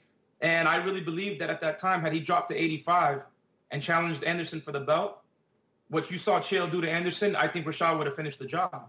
That's just, you know, my personal opinion. It's something that I saw way before Chael fought him. You know what I mean? It's something that I, you know, that I said that they should do. And then, you know, of course, at that point, everything unraveled and, you know, it was all types of other stuff going on. And, you know, me and Rashad fell out. But to be honest with you, I do want to see them do well. I want to see Rashad do very well. Um, I think he's a he's a he's a great fighter, and you know, uh, you know, I wish him nothing but the best. Um, to all the fighters, to be honest with you, all of those guys down there, a lot of them I've got relationships. I like Vitor a lot. You know, he's he's uh, every time I see him, you know, we always shoot the shit and we have a good time. So I like him a lot. I mean, some of the guys I I, I don't care for. You know, um, at the end of the day, if they win or lose, you know, they don't bother. It doesn't bother me. But I, I want to see them all do well. I don't really care. It just, it's just kind of in a way, it just serves him right.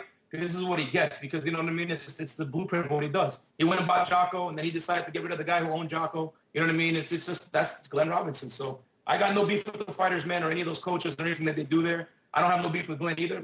If they win, they win. If they don't, they don't. That's not, you know, up to me. That's up to them and, and what they do. But, you know. You know, you were you were mentioning the sponsorships, and you're saying, you know, I'm going to go to this guy and ask for this much for Benson Henderson, and they'll come back and say, well, you know, Frankie Edgar is asking for this much. Was that an example? I have to ask because, you know, I, I, you know, we, we've known that you had issues with Frankie's manager in the past. Were, were you was that a specific example, or was that just a hypothetical? It was a specific example, but me and Ali are cool, bro. I don't got, I don't got no beef with him either. It's not anything of his. I'm talking fault, about I, I, uh, no. our good pal Ali Abdelaziz, right? No, uh, he's listen. Yeah, we, we, we. It's a specific example. I can go down the list, bro. I, I, I don't think there's one been one situation where a fighter of mine, um, I've been able to go in and say, hey, I got, unless it's a Facebook or, you know, a guy that just got to the U F C type of deal. Um, I don't think there's any guy that I've ever had in any situation where a management, a sponsor has been knocking on my door down because the price I gave them has been the best uh, possible. So it's not a knock on him. It's just that the culture in this industry is like that. You know what I mean? Guys are not realizing that people, when they're on Fox or when they're in pay-per-view events, that that if people wanted to advertise, let's, for example, on Fox, a thirty-second ad would cost them X, Y, Z. So just because you don't like my fighter doesn't mean that you shouldn't do a sponsorship with them. Therefore, when you go to sell this stuff, you got to sell it. You got to look at the discount you're giving people already. So if I say to somebody, hey, I want twenty-five grand for somebody head to toe, and they're like, oh, hell with that. So-and-so's taking it for seven thousand dollars. It's real. That's, they're not making that up to try to bring me down. I just, I'll pass on the deal.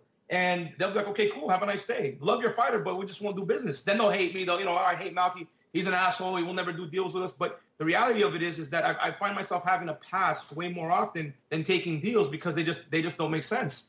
But when, you know, the whole industry is like that, then I understand why. I'm the one then who doesn't make sense. You follow me? Yeah. And that's where the problem is. So it's not anything with one, any one particular manager. I think it's just a, the group as, as a general has allowed, you know what I mean? Because this guy says, hey, well, I'll get this guy for two grand. Well, you know, we have to go back to our fighters and show them something. You know, the good thing is, and the lucky part where I come in is that every single fighter I meet with, I tell them, you have to be ready to walk out to that octagon with zero sponsors if you want me to manage you. And they all look at me like crazy at first. I'm like, because I will not do it. I remember Misha coming to me with, uh, with a particular sponsor. She's like, hey, they want to trade me this and that and the other. I said, no. And she was like, are you serious? I'm like, yeah. She's like, well, I, I could just take it and maybe, you know, we, we could sell it and, and, and get money out. Misha, we're not doing that. And she was like, all right, cool. And she gets it, and she understands it. She, if you go out there with two or three sponsors, it's better than having six that are going to pay the same thing anyway. But then now you've got six sponsors that you got obligations to. You've got to, you know, uh, talk about them. You know, it's just not, it just doesn't make sense. So a lot of them, they understand it. They may not be sponsored up and down. I don't really like doing that anyway. But it, it's just one of those situations where, uh, you know, I think little by little, you know, I'm, I'm going to keep making moves where I'm going to change the way this thing gets done, at least for my fighters. So if somebody's going to want to sponsor my guys, it's going to be different. It's, it's not going to just be, you know what I mean? Hey, we're going to do this patch for five hundred bucks or a thousand dollars. I'm not, I'm not doing it. You know, we were just talking to Dwayne Love. And by the way, I'm happy to hear that you and Ali are cool. So that's, that's nice. That's a nice story there. That's a nice ending to that story. Do you want to talk about what happened there in Denver, or do you not want to? What? The story is not over. Oh. The story is not over. What? Just we're cool because, you know, he's the matchmaker at World Series of Fighting. He reached out to me. We, you know, we talked. Oh, about it. We really touched the subject. You know, we still got we still got to figure that subject out. It's not over yet. Did you really get but, into you know, a fight with him at U F C one fifty? What happened here? Well, he sucker punched me. Let's just be real. What happened was I had my hands in my pockets. He said something. I turned around. I said something, and it was, I congratulated him on, on the fight. I said to him, listen, don't be upset with me over the fact that the judges, you know, called it this way. I think Frankie's a fucking tremendous fighter. He's a great guy. You know what I mean? And you should be proud of him. He said, yeah, yeah, okay, cool. And as I was walking away, I'm like, bro, there's no reason to be an asshole about it. And he goes, what'd you say? And as I turned around, I said, you know, there's no reason to be an asshole about it. And my hands were in my pockets, and he took a swing, and Dana's bodyguard grabbed me before I could do anything after that. And that was really the end of the story. I didn't get dropped. I didn't get knocked out. There was none of that bullshit that everybody tried to blow it out of proportion. Nothing happened to me. You know what I mean? He caught me. He swung on me. He hit me dead in the face. I give it to him. It didn't do anything to me. And I just was like, and I got grabbed. And then at that point, you know, Dana came out and screamed at everyone and knocked the shit off. And you know what I mean? I just, all right, you know what? We'll just leave it alone. That was it. What is your relationship like with Dana and Lorenzo these days? Uh, the same as always. I mean, it's professional. It's cool. Me and Dana are cool, cooler than, you know, me and Lorenzo, for example. But, you know, nothing bad. Me and Lorenzo are cool. Everybody's cool. I mean, we see each other. Everybody talks. We're all good. But I, you know, I've got a, a more of a working relationship with with uh, with Dana more than anybody else. So I was mentioning earlier, Bang said on our show that, you know, he would like, you know, he was talking about unions and the guys getting more money. I don't know if you were on hold for all of that, but do you agree with that? Do you think that the, the fighters should be taken care of better? Unions, do you think they should band together? This has been talked about a lot in our sport, yet nothing really happens. Are you in favor of something like this, or do you think it, it wouldn't help the fighters? It depends on what fighters you're talking about. The fighters towards the top of the uh, of the food chain, it's not going to help them. You Why know not? What I mean, the guys... Because they're the because you got to remember, um, re- reality is that most unions, when they come into place, remember I did this in football. So in football, there's a union, so I understand how it worked. They charge a certain percentage of the guys as contracts. So for example, if a union was formed tomorrow, guys on my roster like uh, Frank Mir, John Jones, Carlos Condit, Ben Henderson aren't really going to benefit from a lot of the stuff that these guys are going to try and go get, you know, to collectively bargain with the U F C guys. You know, the ones that will probably see more of a uh, see more of a uh, improvement will probably be guys on the middle level of the card. The low, the guys on the very lower end of the pay scale are usually there because, you know, at that pay level, because nobody knows who they are.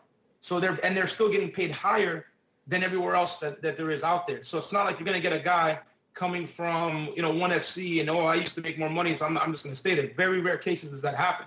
You know what I mean? Um, but also you got to understand, like, you know, some of these guys, If you, you know, a lot of people I always heard, oh, because I'm boxing and boxing. When you really compare a boxing card to an M M A card, outside of like the big, big, biggest names, and there's a huge difference between our biggest names and their biggest names.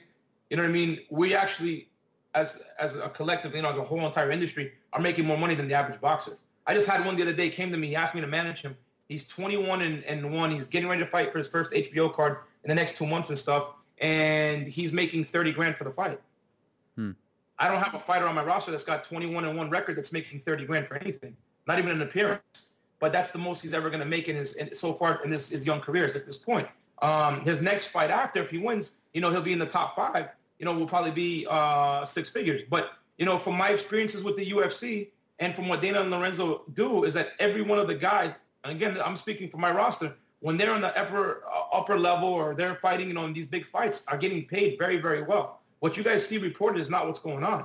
You know what I mean? And it's, so it's it's kind of a, a tricky question because, you know, it depends on who you're really trying to um, help with getting a union. At the end of the day, again, let's let me go back to it. The reason why that talk of union and all that stuff is going on is because these managers are not doing their jobs when it comes to, you know, working with the U F C as well. They call, hey, I want this guy to take a fight. I need him to take a fight, you know, uh, right now, and it's going to be for ten and ten. Okay, cool, sure, no problem. They call their fighter, and it's like, fuck, I'm only getting ten and ten. You know what I mean? So what's going to happen is, and, and what I'm trying to explain to you is that when a union, what you do is you end up getting a guy to go in there and negotiate with Dana and Lorenzo on behalf of everybody, and they're going to set certain standards. So what are you really going to get out of it at the end of the day? You understand where I'm coming from? I mean, there's only so much room that you can really work towards. So the guys that are negotiating the best deals are the ones that are getting the best deals for their for their for their clients, and that's why you'll see sometimes where you'll see a guy making seventy-five thousand dollars, another guy making fifteen, and they're on the same level as far as being in the U F C or being in a big fight and all that type of stuff. And you can just tell that's an issue where sometimes the managers didn't do, you know, his job, or it could be where they've got some other, you know, uh, type of deal going on. So we, we not, you never really know, you know what I mean? So that's, that's the reason why. And, and, and again, so there's pros and cons to it. I just think that at the end of the day, you know, when everybody screams and yells, oh, we should have this and we should have that. The reality of it is, is that it's not going to change the way managers operate. It's not going to change the way the U F C operates. It might give us some standards to go by. Um, but the bad managers will still make bad deals, and the good ones will still make good deals. So at the end of the day, you know what I mean? It is what it is. I'm lucky because I have a good and broad base of guys. So I kind of, in my own way, have my own little union. You follow what I'm saying? I know what each of my guys is making. I know what they made before. I know why they were in a deal that they were in. I understand, you know, all these type of stuff. And that's why you always find me asking questions about other guys. Not because I always want to get them. I just want to know what they have, because the information is really where the power comes in. So if you've got, you know, you can make cases with the U F C where you say, hey, this guy's getting this and my guy's getting that, and here's the reasons why, and here's all the data to, to support it, you'll you'll end up getting what you need to get. Are you are you Again, going into boxing? I don't know. Uh, to be honest with you, I don't know. I, I I don't know why, but in the last uh, two weeks, I've been approached by two top ten guys who, who asked me to manage. What's their names? Uh, one kid's name is Joey Hernandez. He fights here out of Miami. He's, he's a, a one fifty-four pounder. I don't even know how the weights in boxing work. This is the issue with me in boxing. I'm trying to educate myself on it. So he's asked me to, to come in and, and manage his uh, his career. He signed with Don King Promotions, you know what I mean? And he's he's fighting for his first uh, fight on H B O in the next two months. And then there's a kid uh, named Juniel Junier uh, Dorticos, who's uh, a, a cruiserweight, which is a light heavyweight, I guess, uh, for for uh, boxing. Mm-hmm. And he's fourteen and oh, fourteen knockouts. He's one of the four Cubans that came from Cuba. Um, I think he's an Olympian, if I'm not mistaken. And the kid, you know, has been fighting on uh, on, on Showtime and all this other stuff. And he's, you know, they, they say he's ready to go to the next level. And he came to me and asked me to see if I can, you know, sit there and manage him. But the reality of it is that I don't know the boxing game the way I should. And for me to really get into boxing, I, I'd have to still do more uh, research and study it a little bit more before I, I just took somebody on. What's I don't want to hurt the kid by just saying, hey, I signed this kid. You right. know what I mean? It's got to be something that makes sense. What's your take on all this uh, talk that John Jones isn't promoting um, U F C one fifty-nine? And I don't know if you heard the conference call earlier, but it was a little bizarre. It was like Chael was giving him props, and there wasn't the heat that maybe some were expecting because Chael was involved. I mean, wh- wh- how do you feel John has done in, in, in, in the build-up to this fight? Well, I think John has done phenomenal. I think the thing is that people don't understand is that what John doesn't want to do is is is make this more of a circus, you know, make it more of Chael's circus. Because at the end of the day, all it is is Chael talking, talking, talking, all this, you know, uh, I mean, things that just don't make sense. And John's not going to go buying into it, you know what I mean, to, to consider that promoting. John's done promoting it that way. He's going to promote it with the fact that he's already said, and and you guys can go back and, and, and Dana said this, and a lot of people, he said it to me, all right? He's never wanted, he's never gone into a cage wanting to hurt somebody the way he wants to hurt Chael. Why does he, he goes why, into a cage. Why does he dislike him so much? You've talked to him personally. Why is there a beef there? I don't think that he dislikes him like that. I just think that, you know, it, it's one of those things where I think John's very motivated. You know, this is an opportunity for him to tie the record, uh, Tito's record. It's one more fight before him breaking the record. I think he's just, you know, uh, Chael just says things, and, and, and you know, he's got to deal with it every day. And John's the type of guy that if you say things or you do things to where he's got to start dealing with it, you know, from the media and fans and all that type of stuff, it just amps him up and motivates him. So he's, in his own way, he's promoted this fight because he's letting people know, listen, that good guy stuff and, and, and we're friendly stuff that you guys saw on the show, it's not the case right now. The fact that, you know, I'm I'm uh, not going to talk is because I'm going to hurt this guy when we get in the cage. I'm gonna, he said it many times. I'm going to finish this fight in a devastating fashion. And, and you know, this is not promotion by John. It's not hype, in other words. But that's the way he's telling, he's promoting it. He's telling you guys, I am going to de- finish this fight in a devastating fashion. Now, I mean, that's all you got to listen to. And he's he, serious. He's dead serious about this fight. He he's said, worked hard. He's as ever. I mean. What is going on there? Come on. Are people calling you about the fight now? Uh, I know you're busy. Uh, just a few more yeah, minutes left. By the way, so so he says, okay, he wants to tie the record. That would be Saturday. Break the record in November. Then he wants to talk about super fights and heavyweight fights. What is he talking about there? Well, what's what's the scoop? What he just said. He wants to tie the record now. Yeah. He wants to break the record sometime this year. And then he's done as a light heavyweight? He wants to drop the belt and go up? Mm, I, he didn't say that. I'm not saying that. I don't know if that's what he wants to do. That's that's not what, you know... So November, does he mean, is he shoot, like what would be November? Uh, M S G, is that what he's talking about? Because they've talked about Anderson versus John Jones' twentieth anniversary show. That would be, that wouldn't be for the belt, I would presume. Don't give me that smile. Come on. I'm just saying, I'm not giving you a smile. I'm just laughing at you because you guys are like, oh, is it, he said what he said. He said he wants to break this belt now. He wants to tie it, you know, break the record by November. And yeah. then he's going to entertain super fights. So what's the super fight you guys want him to see in? You want him to fight Kane? You want him to fight Anderson? You guys want him to fight George Saint Pierre? Ben Henderson? I mean, make up the super fight. Start saying that. I mean, you guys take everything is and run the, with it. Does the Listen, U F C, John, does, is the U F C on board? I think here's the thing with, with John. John wants to break this record first. This is the goal he set. Once he breaks that record, then after that, he's going to entertain everything else. Okay. Does that mean he's going to go to heavyweight? I don't know that. I, I, you know, you, you got to realize, let, let me try to break it down. George Saint Pierre hasn't gone to one eighty-five exactly because he said it many times. I have to put the weight on. I've got to, you know, develop that strength, and I've got to go up there in a weight so he doesn't lose. I'm not going to sit here and tell John, all right, buddy, we broke the record in November. Great. So how about February? We just go ahead and fight, you know what I mean, Alistair Overeem. Why don't we just go fight him? It's it's not, you know, that's not the way it works. John's got to obviously continue to add muscle. He's got to put on some more weight, you know what I mean, and he's got to get to a point where he's comfortable being at two thirty-five, two forty, you know, solid lean muscle um, before he makes a move to heavyweight. You know what I mean? But mm. I think that, you know, John would be open to taking fights here and there and doing different things. And, and whether that means he fights, you know, uh, anybody, any other of the champions or, or somebody at heavyweight or whatever, is something that we'll just have to take, you know, uh, as a case-by-case basis and, and when, when the time comes. But right now, you know, that's one thing people don't really get about him is that he's very goal-oriented. So when you see his Twitter, he says stuff that sounds kind of like, you know, off the wall or crazy or whatever. It really is a goal. It's his vision board. It's the way he mentally prepares for everything that he has around him. Uh, Benson Henderson, did he deserve to win on Saturday? Absolutely. Absolutely. Without a doubt. Are you surprised that the U F C is doing Maynard Grant winner against Benson next? Were you expecting that? No, I wasn't expecting it, but it doesn't surprise me. You know, the U F C will do whatever they think is best. You, you know, listen, you never know. You know what I mean? You never know. Gil, Gil might start, you know, getting some support behind him to get a rematch. I don't know.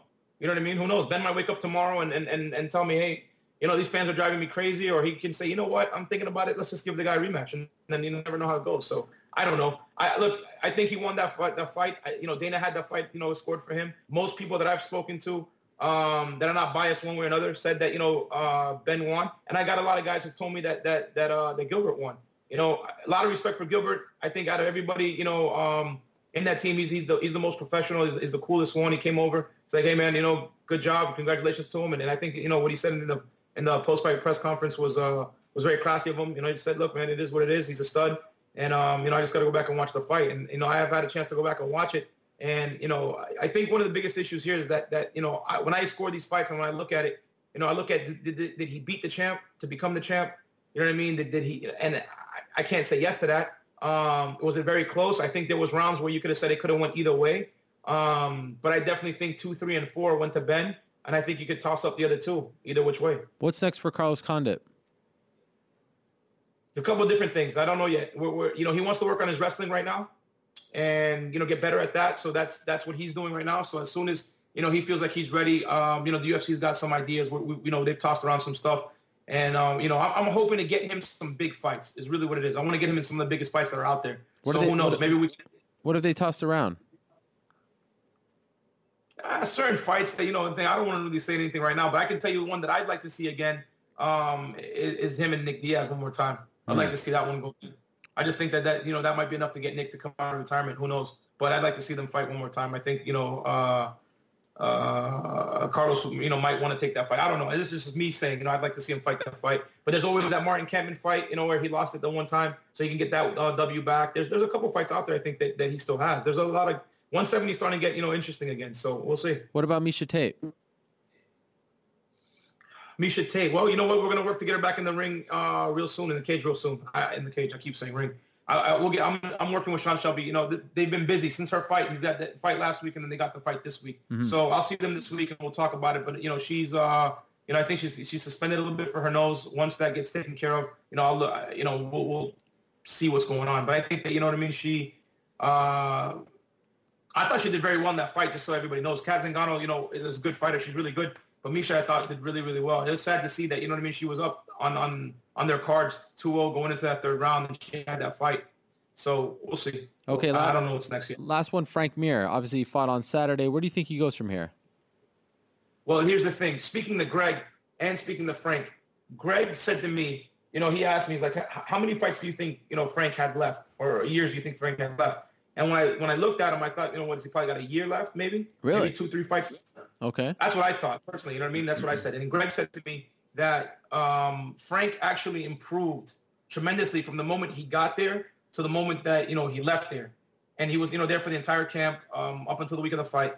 So he said he's improved enough. He said for him to get the actual maximum, you know, uh, and best Frank Mir, he probably needs another, you know, by the second or third fight of him training with Jackson's, he'll have the best Frank Mir. Hmm. So, in my opinion, you know what I mean? And then he tells me, and he says, you're wrong. Frank will probably fight for another two or three years, you know, training with me, because they've completely changed the way he trains. They've taught him uh, some stuff. You know, you the, the, the thing that sucks is that Frank didn't really get to show it, and he didn't have a, a, a good night against Cormier. But I really believe that what we're going to see from Frank in the next two or three fights is going to be so, a, a completely different Frank Mir, a more confident Frank Mir. Um, you saw how in what great shape he was in. So I think he's going to be, you know, uh, in good shape all the time now. I think he's going to be a better fighter. I think he's going to be better all around. And I think that, you know, we're going to look to get him. Uh, I want to get him back in the cage ASAP. He took no damage in the fight. So I'd like to see if, you know, Joe can uh, flip something around for him to fight somebody uh, fast, get him a win, and then, you know, get him right back in there to fight somebody in the top ten again and see if we can push for this title one last time, especially when, you know, uh, Greg feels like he's peaking. Does Malkikawa poach talent from other managers? Why are you asking me that? I'm at does Ariel Helwani, does Ariel Helwani pay for his stories? No. So I just want to know.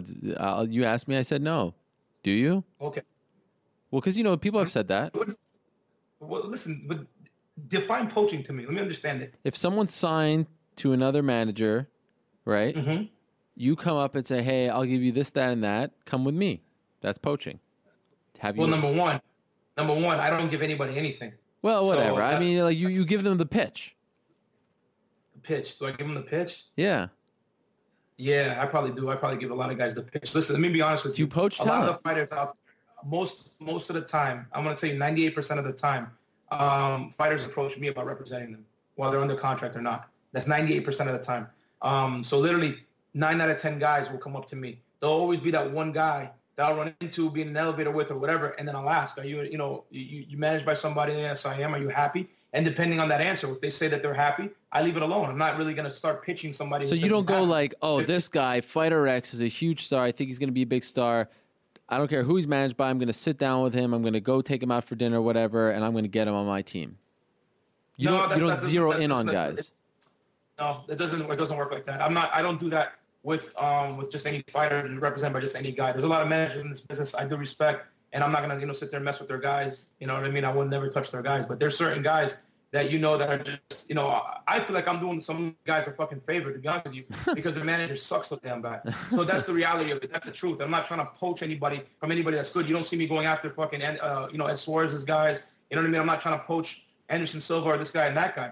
But no, I will tell you, I respect Ed Suarez to death. I think he's a good dude. Me and him are, you know, are cool. But if, if Anderson Silva picked up the phone and said, hey, you know, Mark, I'm thinking about, you know, changing management, I'm not going to be like, oh, well, shit, I can't talk to you because you got a contract or some shit. That's just not the way I would do it. At the end of the day, you know, my my business is to, is to represent fighters, and that's what I do. And listen, Ariel, it's no secret. My fighters, my fighters, all right, are under a contract where they can cancel at any time they want. So if you think that these managers are not doing it to my guys, especially with the guys I represent, then you guys are out of your mind. The only difference is, is that, you know what I mean, I'm the one that everybody sees and I hear, you know, they hear me and all this stuff. So it's, oh, he's an asshole. He's a, he's a jerk. But if you think that guys are not approaching my guys, being offered money, uh, all types of perks and stuff that I don't do. So you, I never signed, not John Jones, not a Ben Henderson. There's not one guy that I've ever gone and said, hey, I'm going to give you X Y Z amount of money to come sign with me. But my guys constantly get offered that. A bunch of them do. And that's where, you know, that's why when I tell people I'm the best at what I do, it's because I'm not giving guys fifty thousand dollars to sign with me or ten thousand dollars. I'm not giving you a Jocko deal the day you sign with me, you know what I mean, for three thousand dollars a month just because I'm your manager. It's, this is, it, I'm not doing that. You know what I mean? I'm actually going out and working to get these guys deals, and if they're not happy with me, they can leave whenever they want. So what you guys, you know, when people sit there and see me with a guy for two, three, four years, it's because I've done the job. I've done the work. You know what I mean? There's there's no secret behind it. There's no, you know, ten-year contract. I don't have anybody in a binding, you know, fifty-year agreement. There's none of that type of stuff going on. So if I'm in an elevator with a guy and he's sitting there and I know who he is and he's a good fighter, and I'll ask him. I mean, I, I've done it a hundred times, and they've done it to me a hundred times. So any manager sits there and tells you, oh, he's a scumbag and this and the other, fuck them. They're the same shit. At the end of the day, they do the same exact bullshit, and it's it's it's it's done been done to me a hundred times. The difference is is that when I actually go after these guys, I get them.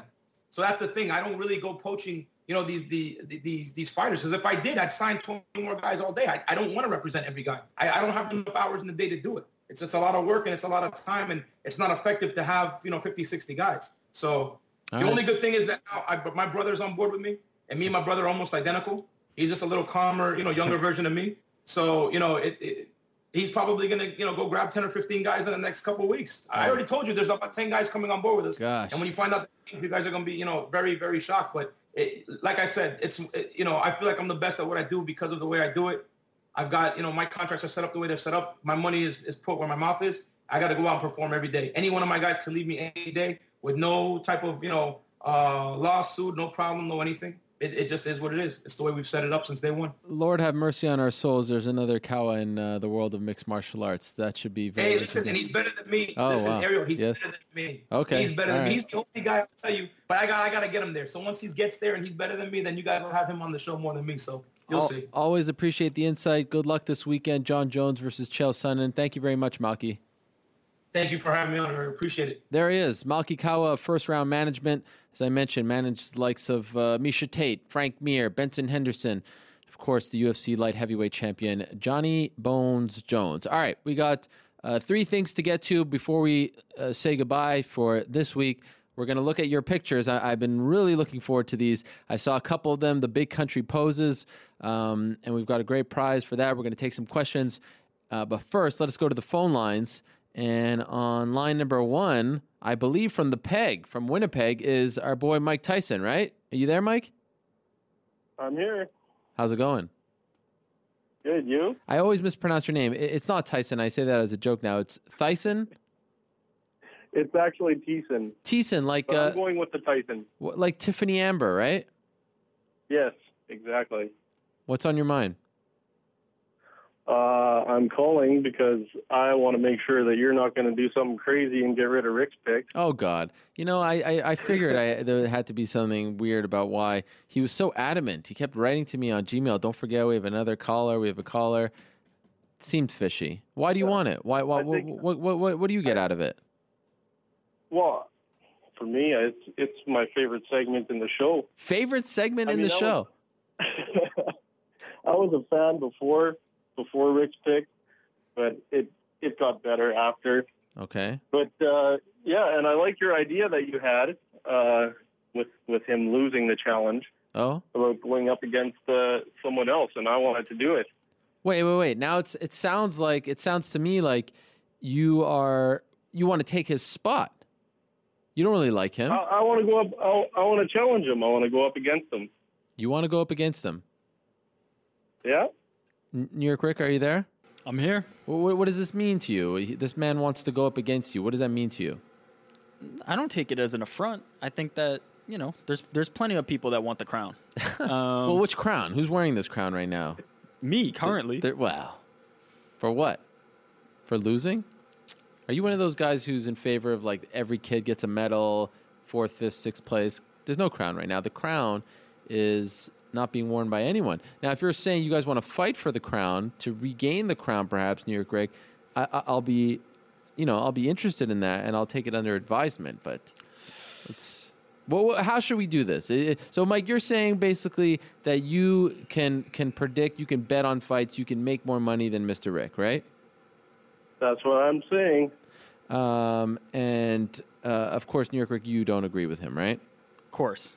But it's funny, because at first it seemed like he respected you. Now he's almost disrespecting you. I don't take it as disrespect. He's a good guy. We always uh, talk on Twitter. Okay. Um, but now we're now we're rivals.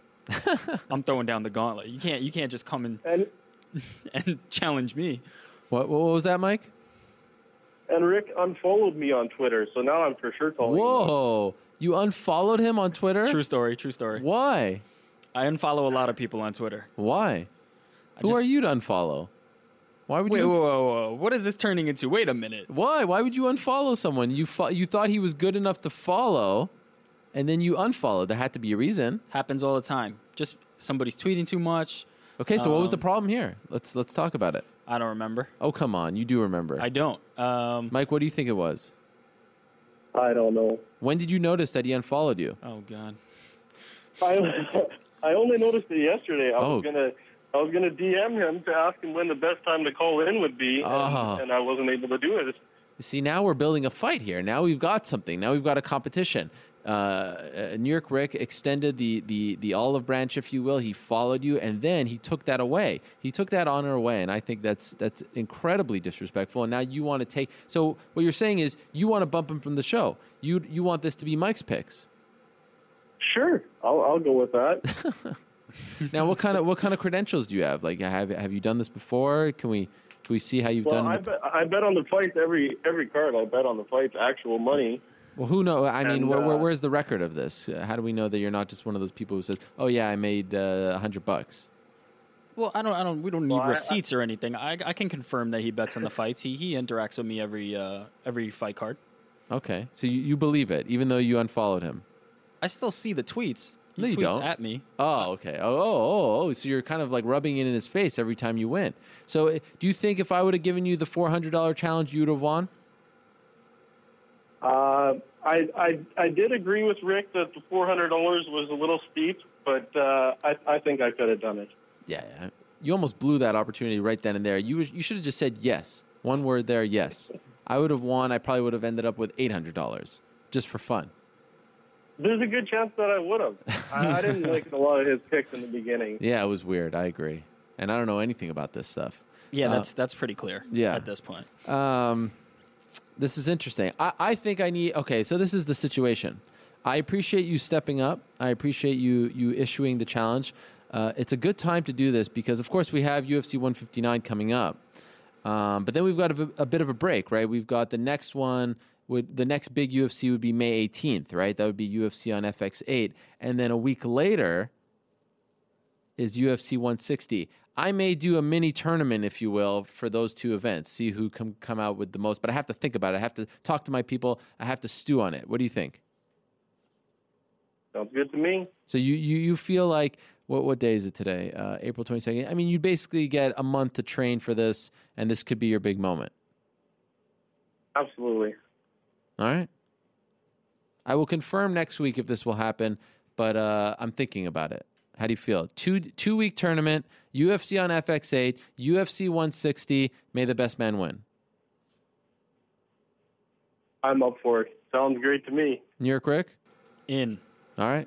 We'll see. Thank you, Mike. I appreciate it. Yeah, we'll, no problem. Thanks. We'll keep you posted. Sounds we, good. We know where to find you. So there it is. Uh, the... As as as we lay Rick's Picks challenge to rest, perhaps it can rise again from the ashes in May. I'm not sure. You want to do this? Are you ready, or do you need a break? To, I mean, it's no, kind of no, like no, a no. Misha Tate thing. Do you need a break? Do you need a mental break? Or we have you... to figure out a way to do it. Um, oh, this is going to be very easy. What do you mean? Two-week tournament. Well, well, here's the thing. I feel like more people can get involved. Um, it could be more than just a one-on-one thing. Like ev- almost every, because there's a lot of people who, who were challenging but, but, me. But let's saying, be honest. Only one man called up and issued the challenge at that's the right true. time. You know what? At the right time. He that's came a good point. When you were at your most vulnerable state. That's a good point. You know, there's a lot of people talking out there, but this man called up. You're right. You know what? One-on-one with the great one. Did you unfollow Sean Sheehan? He's telling me right now on Twitter. Probably. What, is, what happened to you? All of a sudden, four thousand Twitter followers and you, you started unfollowing people. What happened? I unfollow a lot of people. Wow. Wait a second. Hey, Archer, a New York Rick unfollow tournament he's proposing. All of us followed, but then unfollow. Wait a second. There's a major controversy that has just come to light here. Um, what, what, what is going on? You're unfollowing people left and right? I thought you were a man of the people. This is, and these are the people that are that are campaigning to have you remain on the show, making picks. It seems like you've forgotten where you came from. You used to be one of these people, by the way. You used to just be a fan of the show. Now you're on the show and you're unfollowing people? It's very disrespectful. Who who am I supposed to follow? Everybody? Well, why did you follow them in the first place? Now, if you tell me, you could say, okay, I had to get in touch with them because they won prizes, D M, and then, you know, I just did it for my job, and then I kind of cleared up the situation I unfollowed. But you didn't say that. That would have been acceptable, by the way. Well, then you, I guess you nailed it right there, didn't you? But you didn't say that. You well, can't go with my, my my theory. It's not a theory. That's that's what happened. Why didn't you say that? Uh, I don't want to hurt anybody's feelings saying, that's, like, oh, I followed you and then I unfollowed you. But uh, that actually makes sense. Uh, yes, okay. Um, someone's saying Rick followed people so that they would follow him. Then after he got their follow, he unfollowed. No, it, w- it was the first one. I it, followed people to get their info, to D M them, winning prizes, and then I unfollowed after that. Is this lost followers gate unfolding right now on the M M A Hour? It's horrifying, Edwards Kim saying. You know what? I, I, I agree. So, everybody, I want you to tweet at Ariel Helwani after the show to yeah. make sure you get your follow from him in. No, um, but he's going to be following people. I'm not people. promising follows. Oh, oh, I don't remember doing that either. Well, but you did follow. As I said, to get the info, to D M. Did you follow people to, to boost your followers? Is that how you've... No, they they were following me first, but... Wow. All right. I think I think uh, we're, we're turning this into a caper when... Uh, What's a caper? A caper? Yeah, I don't know what that means. Is they don't have that in Canada? No. Like a, like a, a mystery that needs oh. to be sleuthed? I thought it was like the little things that you have with the, the logs. It and, also is that. Yeah. It's a homonym, but... Um, this is... This, this it, it, I have to say, this is... This is as big of a Twitter con- controversy as when uh, G S P announced that he is not the whoa, one tweeting. Whoa, what's the controversy? You, all of a sudden, out of nowhere, All of a sudden, whoa, oh, wait a second. Breaking news from my man, Kyle Haas. Kyle Haas, you know, he makes those great paintings. He made the one uh, picture, the one of me and Josh Barnett. He just wrote to me on email. I was considering following him, but not anymore. That's it. He didn't even say what this was in reference to. I'm heartbroken, but... Um, will the people turn on you like they did with G S P? Change his name what? to Hollywood Rick. Wow. Going to sleep. Wow. Uh, Sean Sheehan correctly pointing out that I didn't unfollow him. Of course. I would never turn my back on people. If I follow you, it's for life. All right. Let us move along now as I try to digest all of this. About time. Uh, it hasn't been a it hasn't been a banner day for the crew back there. Well, you only. I mean, Rick picks. And, uh, as I said, get those tweets into Ariel Helwani. Well, if I say I'm going to follow you, I'll follow you. Um, okay. Big Country Poses. Well, Best we ever? have a caller. Oh, we do. I know. I know you're all about, you know, talking to the people. So okay, okay, okay. What do we got? We've got. Uh, I see right here, Andrew in Martinsburg, West Virginia. Andrew. Hey, this is he. Hey, bud. How are you? What's on your mind? I'm pretty well, Ariel. How are you? I'm doing great. Hey, uh, I don't want to start any more controversy, but yeah, you better. I'd take that challenge with New York, Rick. You wanted it too? I'd, I'd take it. Wait a second. Are, are you proposing a three-way dance right now? Oh, man, three-way main event. I'm like, I'm T L C all the way, man. T L C, table, bladders, chairs. Wait, did you call in for this, or are you just trying to capitalize no, on the no, moment? I, I, well, to be honest, I'm actually breaking my own rule here. Oh. I called you guys on episode one hundred, oh. and I said to myself, you know what? I'm going to wait until two hundred, and then they contacted me, and here I am. Wow. You must have really wanted to say something. Yeah. Um, U F C one fifty-nine this weekend. Uh, I went to one twenty, was it one twenty-eight when they were back there a couple years ago? Mm-hmm. Uh, great show, good times. Yeah. Um, actually got to meet uh, Matt Serra and uh, Stefan Bonner before the fight, so it worked out pretty well. Um, but I had a question about the future of one Chael Sonnen after his fight on uh, Saturday. Yeah. I don't see him getting another title shot. He's getting up there in age.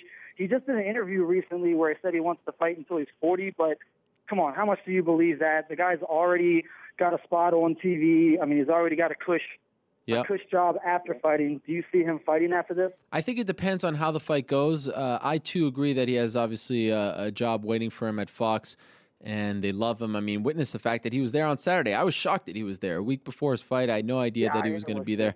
And uh, I'm curious to see how he looks in this fight. There's a lot, right? And, you know, there, there have been a few things like, you know, him praising John on the conference call earlier uh, last mm-hmm. week at the Tough Finale where he said said something very interesting that I don't I don't think I've ever heard Chael say this. He said, and I'm kind of paraphrasing here, I might go down, but I'm going to go down like a gangster. Yeah. I might go down. And if you notice in the conference call, if you heard it, the way he talked about Anderson, you know, it, it sounded like, you know, I want to see him fight Anderson tomorrow. But then when he talks about John, it's mm-hmm. a it's a different Chael. I want to see what happens. I think there are some interesting fights for him at two oh five. You know, he was supposed to fight Forrest Griffin, um, you know, like a Machida, those kind of guys. I'm interested in seeing those fights, but I wonder if he loses this fight, he probably won't get a title shot for a while. What's left for him? I, I wonder. Oh, I wonder if maybe he's hyping the uh, the Jones side of it because Jones won't do it himself. I mean, the guy's a master in P R, so. Seems to me that he's doing what John Jones won't do. And I know you said you thought it was his best interview ever, but uh, when you look that nonchalant on screen, I mean, Chael did everything he did to hype the fight. You know what? I, I, I really did think it was good because there was people viewed the animosity as somewhat manufactured prior to that or just non-existent. And in that interview, it felt to me like John wasn't acting. He wasn't faking it. He really didn't yeah. like the guy. He I didn't want to be there. Animosity, though, it didn't look like animosity. It looked like boredom. You, you, you, you took it as indifference. I took it as I want to beat this guy up, and I don't want to be standing. I don't want to be doing this, but they're making me do it, and I will sit here and I won't engage with him. I'll let my fighting do the talking, and that's okay with me. There, there's a difference between, yeah. in my opinion, someone just kind of being, like, oh, in that moment, in that. You know, ninety second interview on T V. You know, you get guys like that all the time in these interviews. That's not the same kind of stage as much as I want to think it is. Yeah. But that's live. T- I, I, I felt like that was him saying, I'm not listening to you anymore. I'm not playing along anymore. We've got two weeks to go at the time. I'll do my talking April twenty-seventh. That's the way I took it, and I liked it. Okay, so I guess we can expect the same thing then at the uh, stare down, which is a no stare down. Well, you know, actually, Chael had a good response to that one on the post-fight show on Saturday, and he said, "Yeah, it's probably, you know, a good reason not to look at me, but that's the way he is." And I, you know, that's he's always done that. He's done that maybe he hasn't done that maybe once or twice, but for the most part, John does that. At this point, I just want to see the fight happen. I mean, they, they announced the fight like in September or something, or August. It's been so long. I just want to see it happen at this point, and then let's move on. It, it, it feels like we've been sitting on this fight and talking about it for so long. I think you're right. Uh, one more question real quick. Do you think that uh, they need to give a week between pay-per-views? Because this Fox card was just hellacious, and it seems like uh, a rather quick turnaround for something that's supposed to be hyped like a pay-per-view. You know, I mean, if you think about it, you only have to pay for five five fights every couple months. Is it worth people to pay for these five fights when they didn't have to the last three weeks? You know, I think that's a very good question. Um, and also, let's not forget about having to be home for four weeks. You know, like you're you're you're sitting at home on a Saturday, and the last three weeks they were they were for free. Mm. Um, I think the, the the schedule goes like that. You know, the next one after this is May eighteenth, right? And then the next one after that is the next week. It's just kind of the way the schedule goes, and sometimes you could say, well, it's good to have a, a big Fox show before a big pay-per-view because you're going to be in front of three, four million people, and you can hype the fight. So hopefully next week they want to pay for it. You, you'll notice that they yeah, always have so, a so. they always have a Fox show, a big Fox show before a big pay-per-view. Mm. Uh, I guess my last question would be, what are you doing on Saturday, and is there any way I can meet your autograph on the show? Absolutely, I will be there. I'm a man of the people.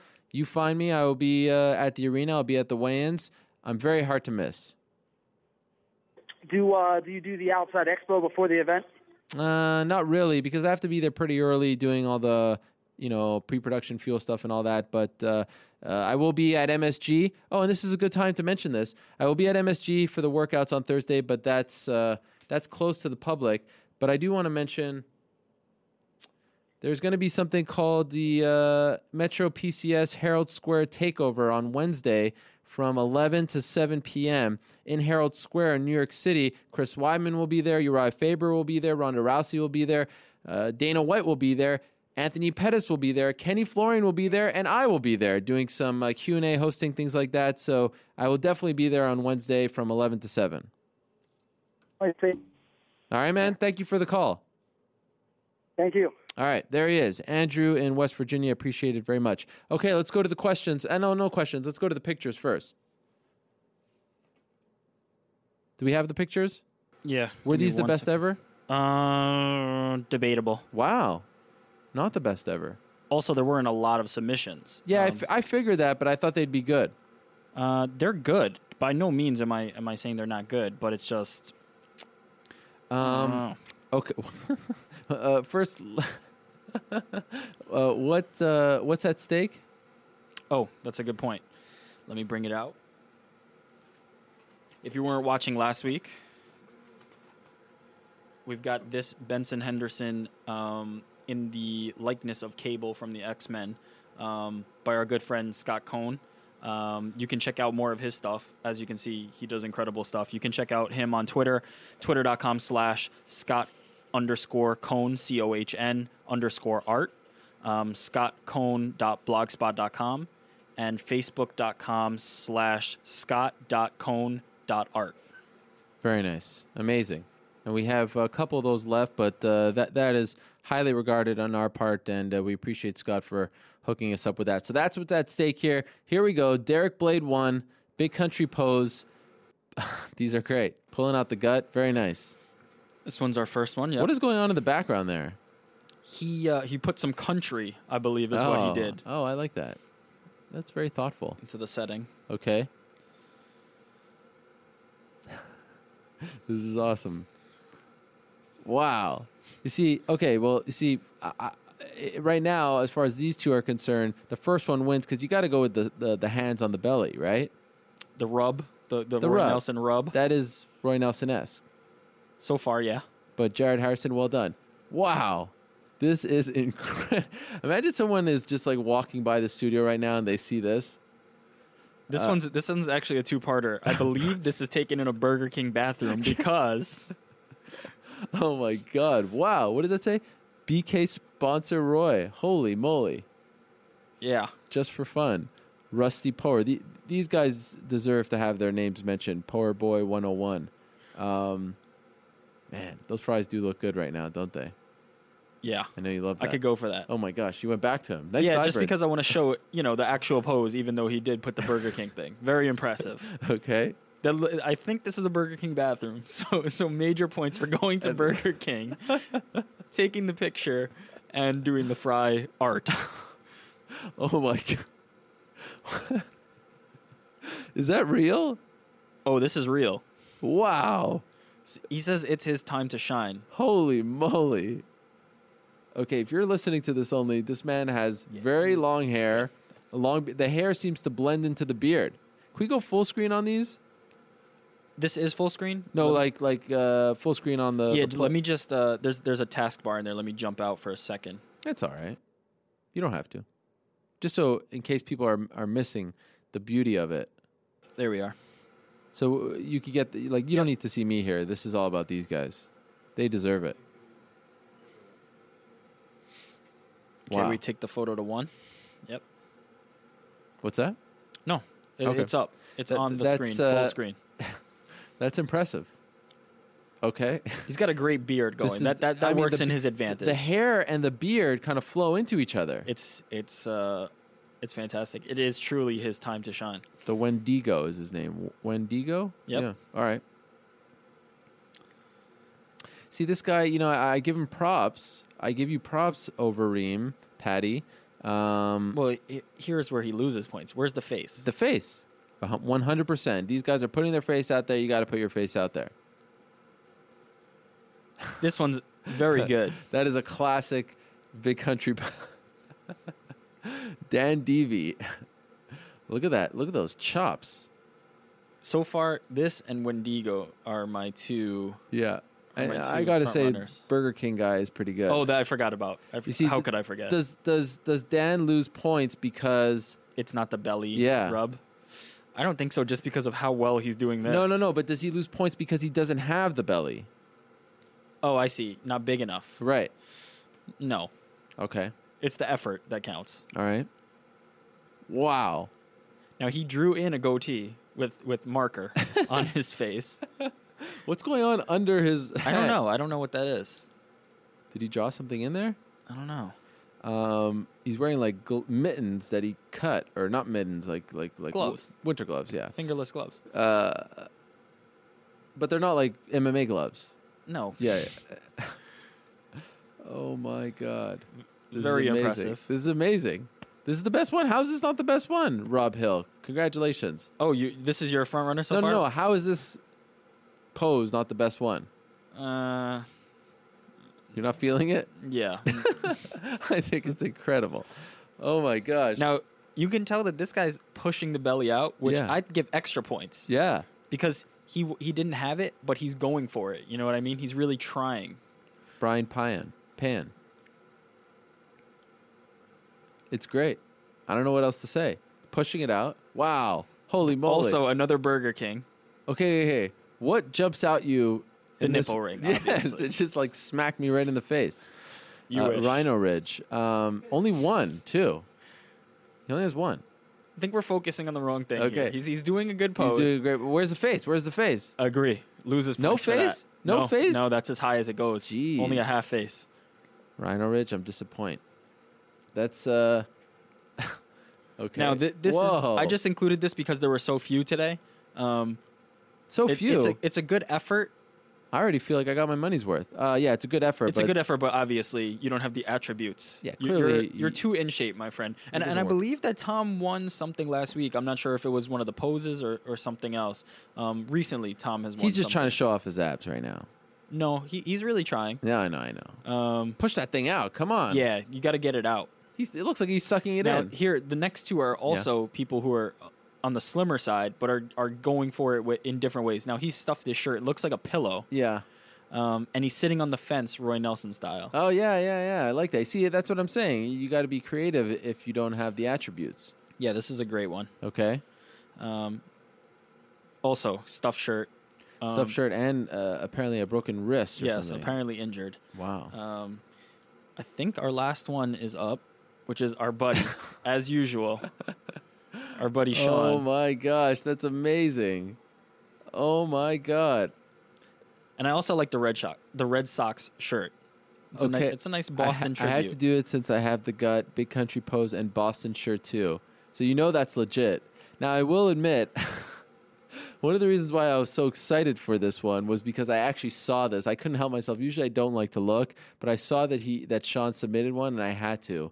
So my reaction may not have been as genuine as the others, but, I mean, I, I just want to print all of these and put them up in the studio here. I just want to look at them every day. I think I think we're gonna pass on that, but that one's um, amazing. Let's let's choose a winner. Uh, so I'm gonna go back through them. Okay. Now. No. Okay. No. No. No. No. In no. the running? No. No. No. No face. Oh, good point. Nope. No. He's in there. Okay. Rob Hill is in there. No. No. I think he's got to win. He wins. I think he wins. Yes. Wendigo. Or Wendigo. Congratulations. That is amazing. Congratulations on everything. Every Everything. On life. Congratulations Just, to all of you. Congratulations. I wish everyone could get a prize. Um. Yeah. Wow. The There were less entries, but they were really good. Well, keep going. Keep going. Okay. You know what? How many more of those things do we have? Uh, I believe we had three left. Okay, keep going. And I think this is the first one, is it? No, there might be one more. Yeah. I think Burger King guy needs to win. And Wendigo? Yeah, we give him two. Okay, there it is. There it is. I mean, come on. They went through the trouble. Absolutely. And, and and we got to give love to our man, our man Sean, although he lives in Ireland, and we and, and we hope that uh, you live in the U S because that's part of the rules now that we have to uh, we have to abide by. But uh, it can only go out to American residents. But Sean, Sean's a Hall of Famer in our book.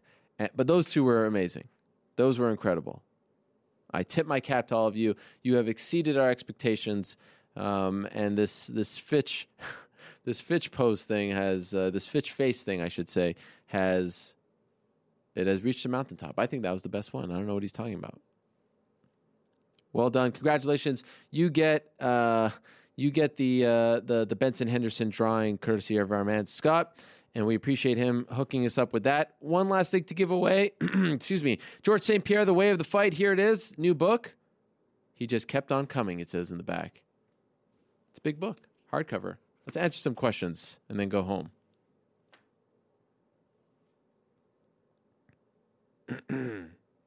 Do we have questions? Yep. Queuing up the website questions first. All right. Uh, wait a minute. Um, I don't know. Is that uh, is that is that public? That that that comment that Will just made, or was that only? Oh, all right. Well, if you if you want to say something, say it to the world, my friend. Will just said in my ear, and some of us have to work uh, once the show's over. Um, this is the work. This is this is all that you need to do. You just have to look pretty with your mustache. Could we get a look at Will's mustache there, or is or is the camera not uh, not configured properly? He's kind of far back to get that mm, mustache. He's very shy. Um, anyway, I'm going to go forty-five minutes here with these questions just to piss him off.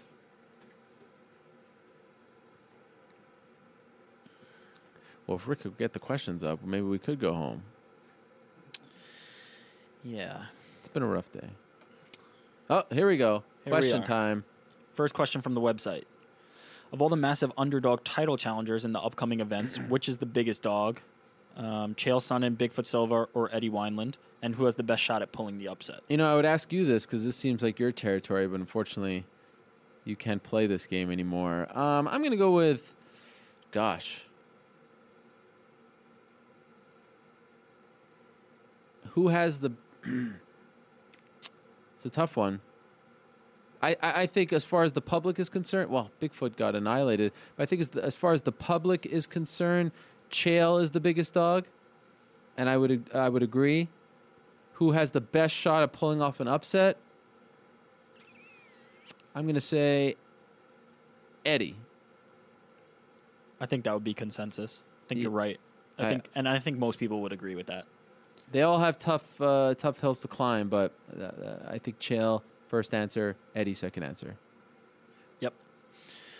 Our next one from the website: if Sonnen loses to Jones, do you like the idea huh. of having Sonnen face Vanderlei in Brazil in a retirement match for the loser? W W E style. That would be bananas. That would be cra- I, I still would love to see, you know, we we're talking about uh, Sonnen uh, retiring. I still would love to see him face Vanderlei and Vitor, because of everything that has been said, both sides in the past from, from those guys, I, I would still think that would be, you could, you can, you could sell a lot of pay-per-views if done correctly.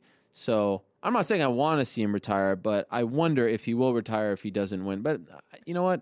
I've been told otherwise, so we'll see. I think it depends on how the fight goes.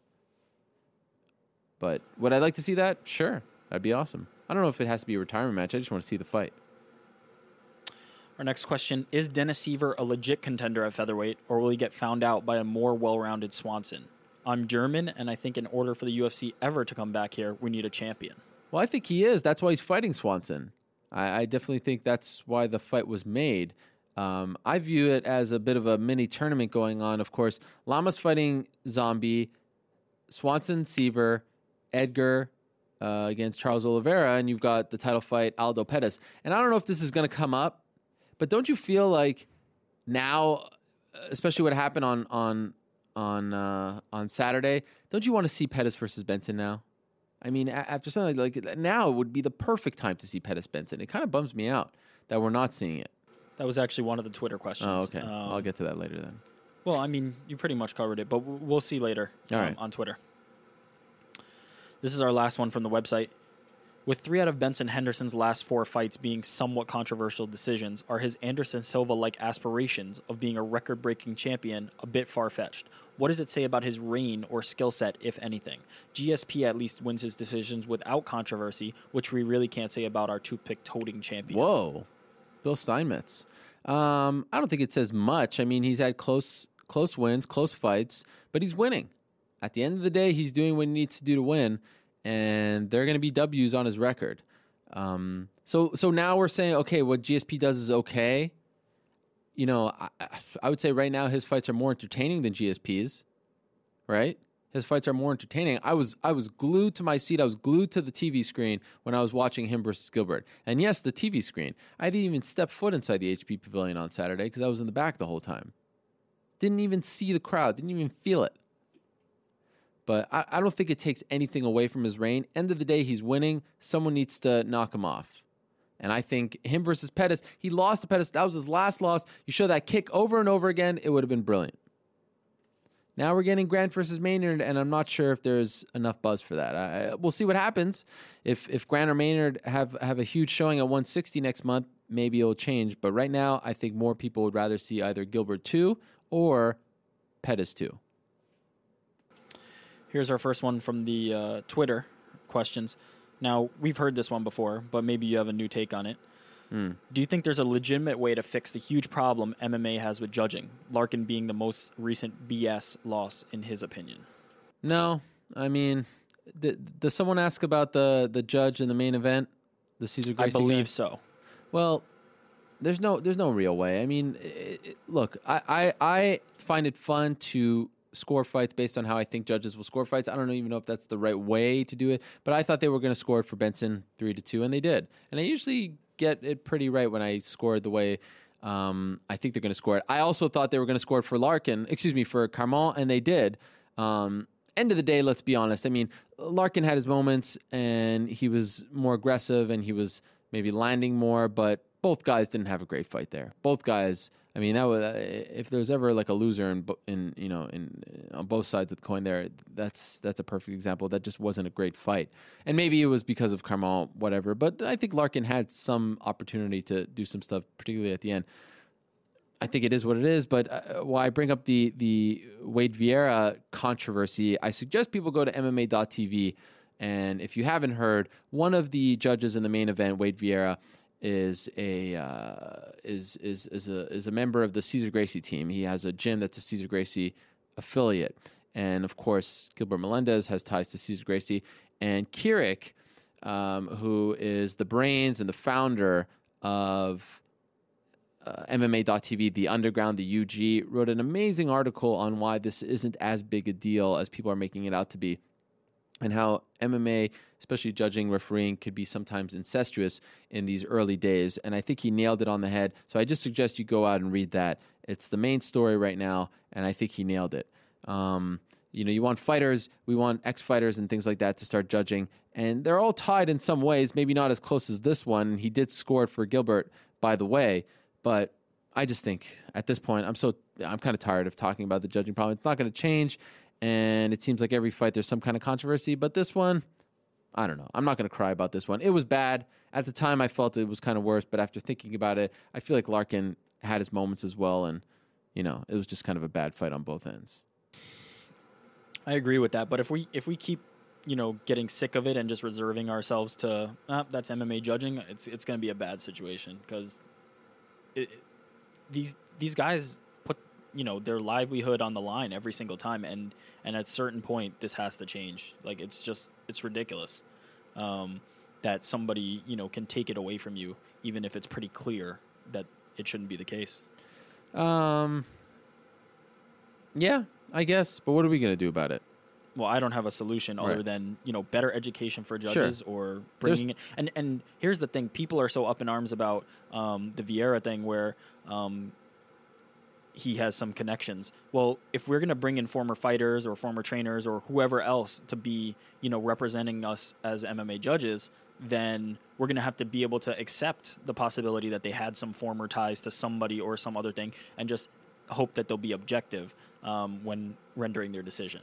Yeah. Um, but, th- but that's what I see for the future is, is bringing in people w- and they're going to have ties. So you, you can't be up in arms about this and then still also complain about um, judging at the same time. Yep. I'm just tired of it. Here's our next question from G K U F C R F C, G Kettle nineteen eighty-three. What happens now with Melendez? A Josh, a Josh Thompson rematch? Perfect mm. setup for a number one contender spot. I don't know. I, I don't think... I think Thompson now kind of... I want to see how far Thompson could go. I, you know, I don't know. You know, honestly, I mentioned the Gilbert two or the Ben or the Pettis two fight. I would have been down to see Thompson versus Benson. Um, I thought he looked amazing in that fight. First guy to finish to finish uh, Nate Diaz in the U F C. That's huge. Maybe, you know, maybe the, the some. If, who knows if Healy wins? Maybe that fight. Even if Miller wins, I'd be interested in seeing that. There's Cerrone coming up. You know, I, I don't think he should fall too far down the ladder. Again, I would be one hundred percent down to see him fight again. And by the way, I really have to give him props for the way he handled himself. Total class, post-fight interview, no excuses. I even saw him uh, hugging Benson's uh, now fiance in the cage after Benson proposed to her. He handled it very well in the post-fight press conference. Gilbert Melendez... Uh, and I will admit, at times, I wasn't sure if he was deserving of all the accolades and the rankings and all that stuff that, that he has received. He proved that he deserved to be there and to get all that and then some. And he was so close to winning. And, you know, my heart goes out to him. He, he was heartbroken. He said it a bunch of times, but he dealt with it like a total class act. And uh, th- that is how, in my opinion, someone should deal with... Uh, with a situation like that. And, and, and you know what? In our sport, sometimes it goes against you. If you bang the drum, you get what you want. But I respect him for going that route, and I and I think I I think he's one fight, maybe two away from being right back in there. Completely agree, uh, and and and I think the same can be said for Frankie Edgar too, who also one th- it re- actually reminded me exactly of Edgar in that same position with Benson. Exactly, it, um, incre- both of these guys, you know, the utmost respect for for both of them. It reminded me exactly of of, of Frankie. Good call. Our next question comes from John Wilkerson. Do you think the Henderson-Melendez fight should be ruled a no contest due to the conflict of interest with Vieira judging? Well, not really, because Melendez didn't win, and he judged it in, in favor. He scored in favor of Melendez. Um, so, no. California, I mean, it's no secret. They had their reasons. Is it weird? Is it a conflict of interest? Perhaps. But, again, go to M M A dot T V, read that article. He, he has his history. He's been around the sport. And uh, you know what? I respect Carrick, and if he says it's okay, I agree. Our next question comes from Darren Chung. After two successful showings on Fox, can Henderson headline a pay-per-view, or should he still be promoted on Fox? I mean, I think he can. He headlined U F C one fifty. So, you know, he, he's done it in the last year. Um, I don't think they should put him back on Fox. I don't, I don't think you want to keep putting on the same guy over and over again. So I think he should go to pay-per-view now. I wonder if, you know, Henderson versus Maynard or or T J Grant could, could sell a lot. But, I mean, at this point, over almost ten million people have seen Henderson fight in the last five or six months. And I did think it was very interesting.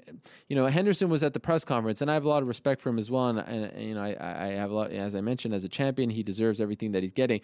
But it's interesting to see someone sit there and say, like, winning isn't everything, and, you know, there's more to to this than just fighting, life, and all that stuff, proposing to your girlfriend. And, uh, and then you see Gilbert just heartbroken. And I can't imagine what was going through Gilbert's mind listening to this, when all he wants is that belt, that validation, that gold. And then the guy who beat him very closely is almost kind of not dismissing it, but saying there's more to life than all of this. Very interesting situation to to watch unfold at the press conference. Well, you could almost see that coming. I mean, he did just propose to his girlfriend. Absolutely. But can you imagine how Gilbert felt? Jeez. Well, as we said, you know, insult to injury. Great class from Gilbert. Yeah. And, and you know, took everything in stride. Yep. Just sat there with his head down. Here's our next question. Oh, yeah. Is Benson Henderson's... Oh, this is from Keith McAdden. Is Benson's Henderson... Blah, is Benson Henderson's hair the biggest threat to his lightweight title? That was weird. It seemed like it, it was bothering him more than usually. Uh, it was all over the place. There were times where it was completely covering his face, and he was kind of looking right through it. That was... That was surprising.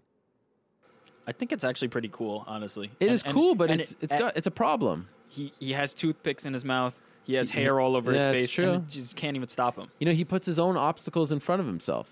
Yeah. It's crazy. But, you know, you notice at times sometimes he'll do like a very, um, you know, a very exaggerated movement with his head. And that would just be to, to push his hair back. He's not playing around with it and all that, like K J Noons did against Nick Diaz. But I can't imagine it not bothering him. He definitely was playing around yeah. with it. He, he was pushing it back a lot. Why not just braid it? And, and if Gilbert would land a good shot, he'd... He'd brush his hair back and give him a, like, yeah. that didn't really hurt face. And and by the way, sometimes it works against you because if your hair is flying all over the place, it looks a lot more, you know, extravagant. It, lo- it looks a lot more exaggerated than what well, actually happened. Well, he always starts with it ponytailed or, at least, you know, bound at some way in the back. But at, by the end of the, I think it was the fourth round, it had come out. But um, I definitely agree. Like, if, if Clay Guida gets hit, it looks like, you know, a mess. It, yeah. it looks like his hair is flying all over and his head got rocked.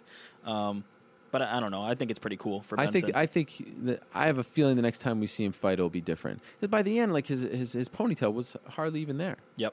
Should braid that. Yeah, that was that was crazy to see. Here's our next question from Matt Pryor. With the mm. winner of Grant Maynard getting the next lightweight title shot, how do you now feel about Pettis moving down to fight Aldo? I got like I just said. I mean, I, I really I, I was saying this even before. I was saying this when the fight was announced. I really want to see Anthony Pettis fight Benson Henderson again. I think that fight sells itself. I think that could headline a show. I think that's a fascinating fight for all the reasons we mentioned earlier. And uh, by the way, we don't know if Anthony can make one forty-five. He's never made it before, um, particularly in the W B C, U F C. So you know, recently he's probably going to do a test cut, and it's it's ten pounds, but it is significant. And I think there are guys at one forty-five who deserve a title. Now Pettis. Like I said, I, I think the world of him, and I think he deserves a title shot. I just think he deserves it at one fifty-five, and I think it makes more sense. Th- th- there's a story there. There's there's an issue there. There's there's a storyline there. Here at one forty-five, there isn't one, and uh, I, I wish we were seeing that fight next. I also just think, you know, logically, he's he's the best chance to dethrone it's Benson just the most, Henderson. He beat him already. It's the most interesting fight. Sure. And I think after these close fights, now's the perfect time to be like, all right, here's the guy who beat you. Yeah, Avenge this, that. This really set up for, oh, for, for Pettis. To and beat. Plus, he just fought on Fox, so all those people saw him. Yep. Weird. Our next question com- comes from Alan Stark. Oh, yeah, Stark. My buddy Alan. Doesn't Johnson... Jo- Long day. Yeah. Doesn't Josh Thompson have more of a claim to a title shot compared to Maynard or Grant? I don't know about that. I mean, Grant has been doing really good things in the U F C, and if he beats someone like Gray Maynard at one sixty, you know, Maynard's top three. You know, Maynard's only coming off one win, and that was the Guida win. He beats Grant. You know, U F C rankings, they have him listed as seven. And isn't it interesting that they use the rankings to, to justify this, and sometimes they say the rankings aren't important? That being said, I don't know. I mean, Thompson beat Diaz. I mean, it's kind of a six and one, half dozen in the other. I think Thompson, one more win, he would deserve it. And there's really no one after those guys right now. So I'm curious to see what they do with Thompson. Um, maybe they do the Gilbert fight, but I don't think this is the time to do it. I think how cool would it have been if Gilbert won on Saturday and they would have done Gilbert Josh four for the U F C belt. That would have been a nice story.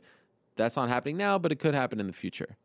But I can't say that he has more of a claim. He has an equally deserving, uh, you know, uh, uh, case to make for that title shot, in my opinion.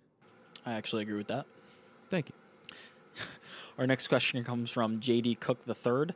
Do you think we are a little early on singing praises for Dwayne Bang, Bang Ludwig's coaching skills with Team Alpha Male? No, I mean, when I say greatest coach in the history of coaches, I'm, I'm obviously joking, but he's undefeated.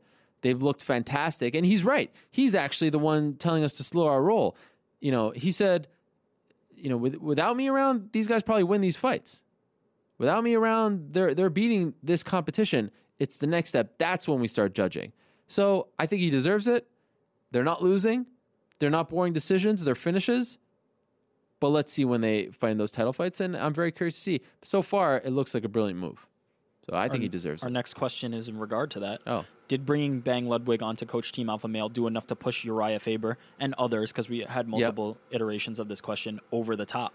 Well, I, I don't think we can answer that. I think we're gonna we're gonna see, and I think it it actually, you know what it does?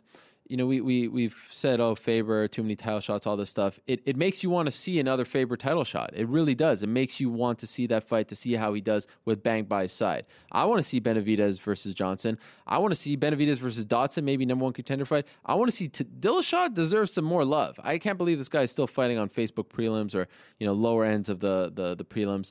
And Mendez, I think that's interesting as well. Mendez has looked unbelievable. So I, I think it was a brilliant move. I would not be mad at seeing any of those guys get another shot. Yeah, and Dillashaw hasn't gotten a shot. Yep. Our next question comes from Nick Meal, or Mealy. Hmm. After his performance on Saturday, am I the only one who's dying to see Chad Mendez fight Frankie Edgar? That seems like a good number one contender fight, but let's not forget Edgar has a fight coming up. He is uh, he's fighting Charles Oliveira in the summertime. But maybe if he wins, I think that's a great fight. I think if Frankie wins, that puts him back in there. And if Mendez wins, you can't deny him. And, of course, Aldo's fighting in August, so you think Mendez is going to want to, you know, get back in there. But although he told me in our post-fight interview he he doesn't mind waiting. But, yeah, I would. We've been talking about this one for a while. I would love to see it, if the stars align. Our next question comes from Mike Jones. Nate Diaz did not look like himself Saturday. Do you think he was feeling a hangover from his title loss to Bendo? I don't know about a hangover. I just think Thompson was on point. Um... And I don't know if this is going to come up after, but I, too, don't think he should go up to one seventy. I think that would be a mistake. I, I think Diaz is better at one fifty-five. He's hit a, a bit of a rough patch, but, you know, he lost to the champion, and he lost to a guy who perhaps has been underrated for a very long time, a former Strikeforce champion. He didn't look like himself, but I think that had that's that's taking something away from Josh Thompson. I think Josh deserves the credit, and that was his night.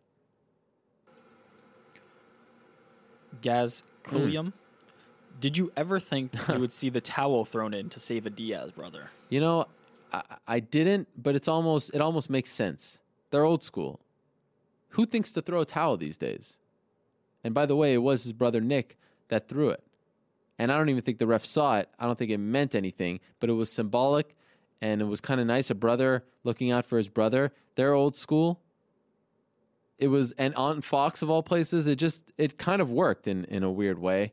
Um, but I, yeah, I, I, I, didn't, I didn't expect anyone to throw in a towel these days. I don't even think you're, it means anything. I'm pretty sure in the unified rules of M M A, you, the, you, the throwing of the towel, it's out. It doesn't mean anything. I forget anymore. What fight, but it was this, it was in like a year span.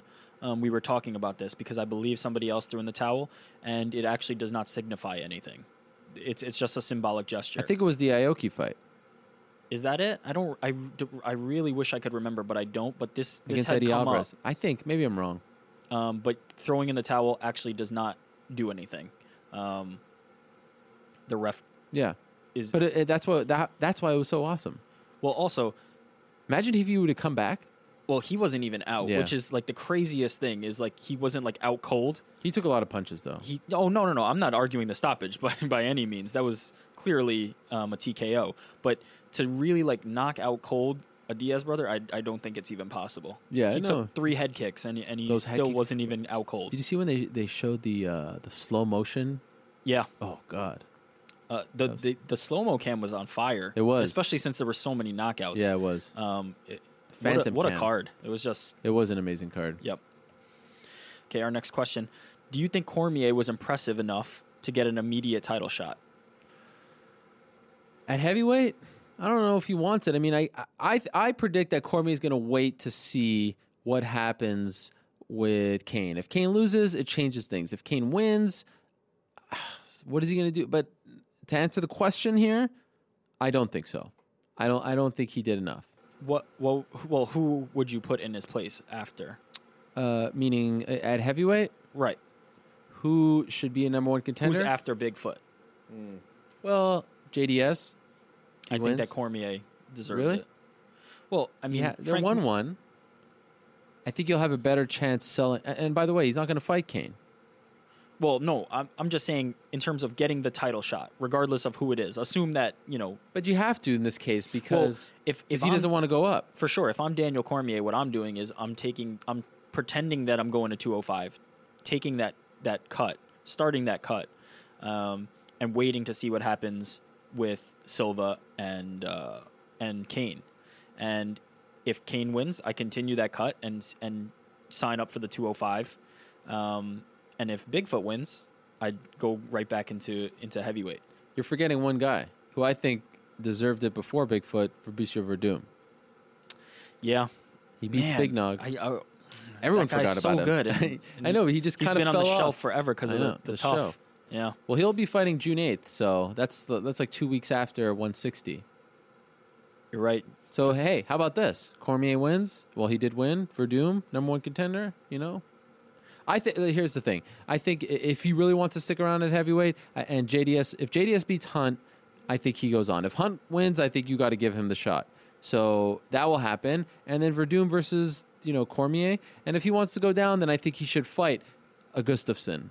You know that that kind of guy. I, I can dig that. Imagine Cormier versus Gustafsson. I just don't know if he can make two oh five, but uh, he seems uh, confident. I don't like that fight style wise, but it'd be it'd be a good fight rankings wise. Right, rankings wise.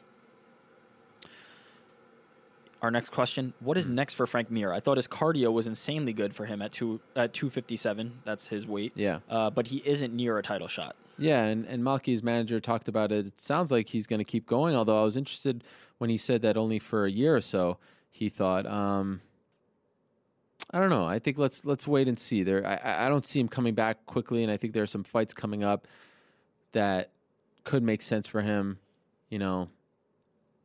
You know, someone like a Travis Brown, even though he's coming off a win, I think still kind of makes sense for him. Um, a Mark Hunt off a loss could make sense for him. A J D S off a loss could make sense. And actually, no, that that was a pretty one-sided fight. Um, Alistair Overeem? I like that. How about that? That's a good fight. Yeah. So I think there are a lot of options for him still. I think people still want to see him fight. Our next question. Hold on one second.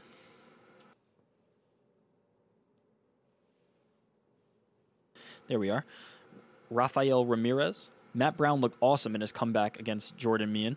Where do you rank them both now?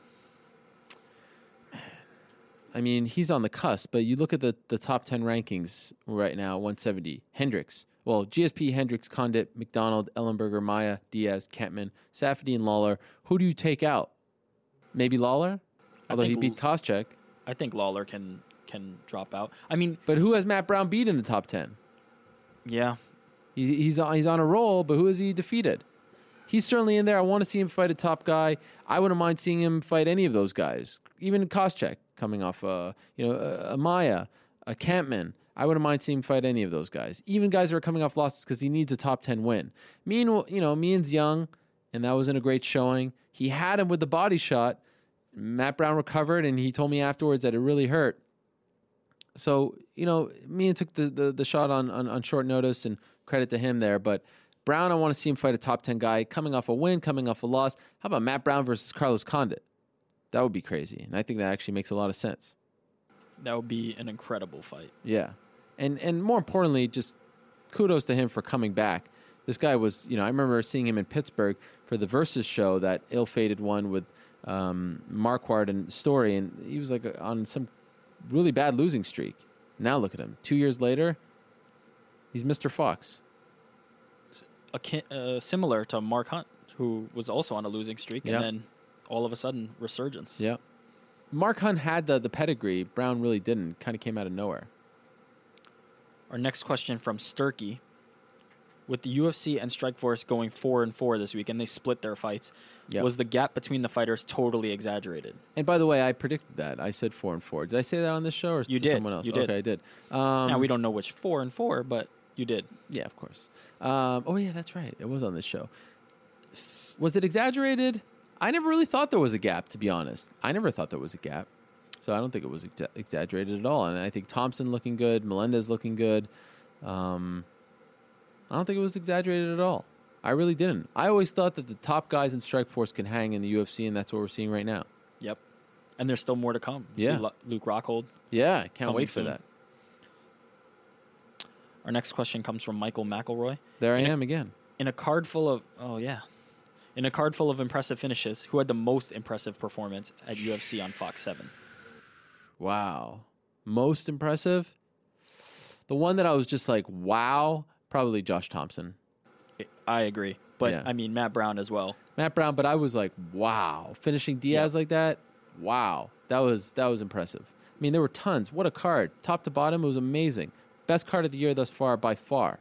I th- it's, it's up there with all-time great cards, in my yeah. opinion. But uh, Thompson doing what he did after being out for so long. Thompson was the guy that you weren't quite sure about. Well, let the record show that I was quite sure about Josh yeah. Thompson. Well, not really. The record shows you didn't bet on him. Well, that's because Gilbert paid better odds. Right. Oh. Well. But yes, Josh Thompson. Our next question from Gilbert Martinez. Is Holly Holm switching to M M A a sign of things to come for wi- uh, women's? Yeah, I, think I guess women's, women's boxers. Yeah. How do you think she will do in her transition? She's been she's done okay. She's three and oh, right? Um, but she hasn't fought top top competition. Sign of things to come. I mean, I think right now women's M M A is a thousand times hotter than than women's boxing. More people are talking about it. It gets more respect. It's on the big cards along with the men. Um, I, I don't know if it's a sign of things to come that women's boxers are going to go and switch over to M M A, but I think younger women who want to get into combat sports will go this route as opposed to the boxing route. That's what I think will happen. Um, and that's good for M M A. I'm curious to see how she does. I think she should get some fights in Invicta, build herself up. That's what's so great about Invicta and the relationship they have with the U F C. Then let's see. I think we should calm down on the Rousey stuff because she is primarily known for her striking. She is training at Jackson's. Very curious. She has a great background. Women's M M A, like I said, biggest story of two thousand thirteen. Very interesting. This is our last question. All right. Andrew Vaughn. If Chael beats Jones, will this go down as the biggest main event upset in U F C history? I think Sarah. Don't you think Sarah's bigger still, coming off the show? But really, I don't know one person picking Chael Sonnen. It's it's up there. Yeah, it would be up there. It, it's so funny people talking about like Jones is the champ. You know, it's like we we keep forgetting that Chael is the guy. Um, you know that he's fighting next. It would be up there. I'd say it would be up there with Sarah, but for some reason, I'd give Sarah the nod. Eh. Depending on how it happens. If it's like a squeaker decision, different than an actual finish like Sarah did to G S P. But it will be up there, and uh, it will be U F C one fifty-nine this weekend. What's the best question of the day? There have been so many. Uh, we can we can scroll through them real quick. Okay. I'll put them up on the screen. Great questions. Thank you so much. Uh, the Holly Holm question. And I'm sorry if I went through them a little quickly. We're just way over here. It's four forty. Impressive finishes. Yep. Strikeforce split. Yep. Matt yep. Brown, Frank Mir, Cormier, mm. throwing in the towel for Diaz. Mm. Mm. Diaz not looking himself. Mendez mm. Edgar. Mm. Title shots for a bang. Yeah. Bang's coaching skills. Yeah. Thompson compared to Maynard yep. Grant. Pettis. Benson's hair. Yeah. Benson on pay-per-view. Vieira. Yeah. Josh Thompson rematch with Melendez.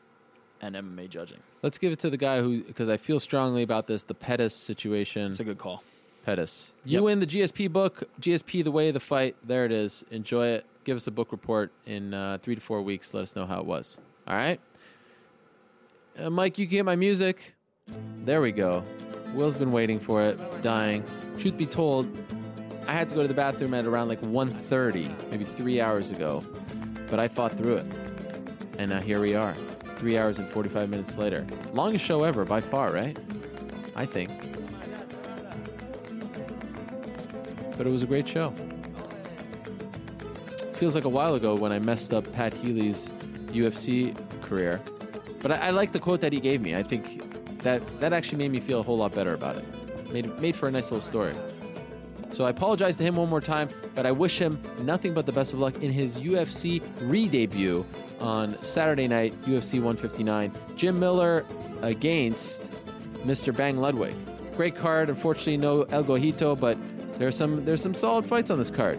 Catone Head, Siler Halabaugh, Garcia McKenzie, Khabib against Medeiros, McMahon Gaff, Vellante Saint Preux, Caraway Bedford, Miller Healy, Magalesh Davis, Roy Nelson against Congo. We haven't talked about that much. Bisping Belcher and uh, John Jones, Chael Sonnen. I want to thank uh, Mister Pat Healy for stopping by. Thank you very much to Sarah McMahon. Good luck to her.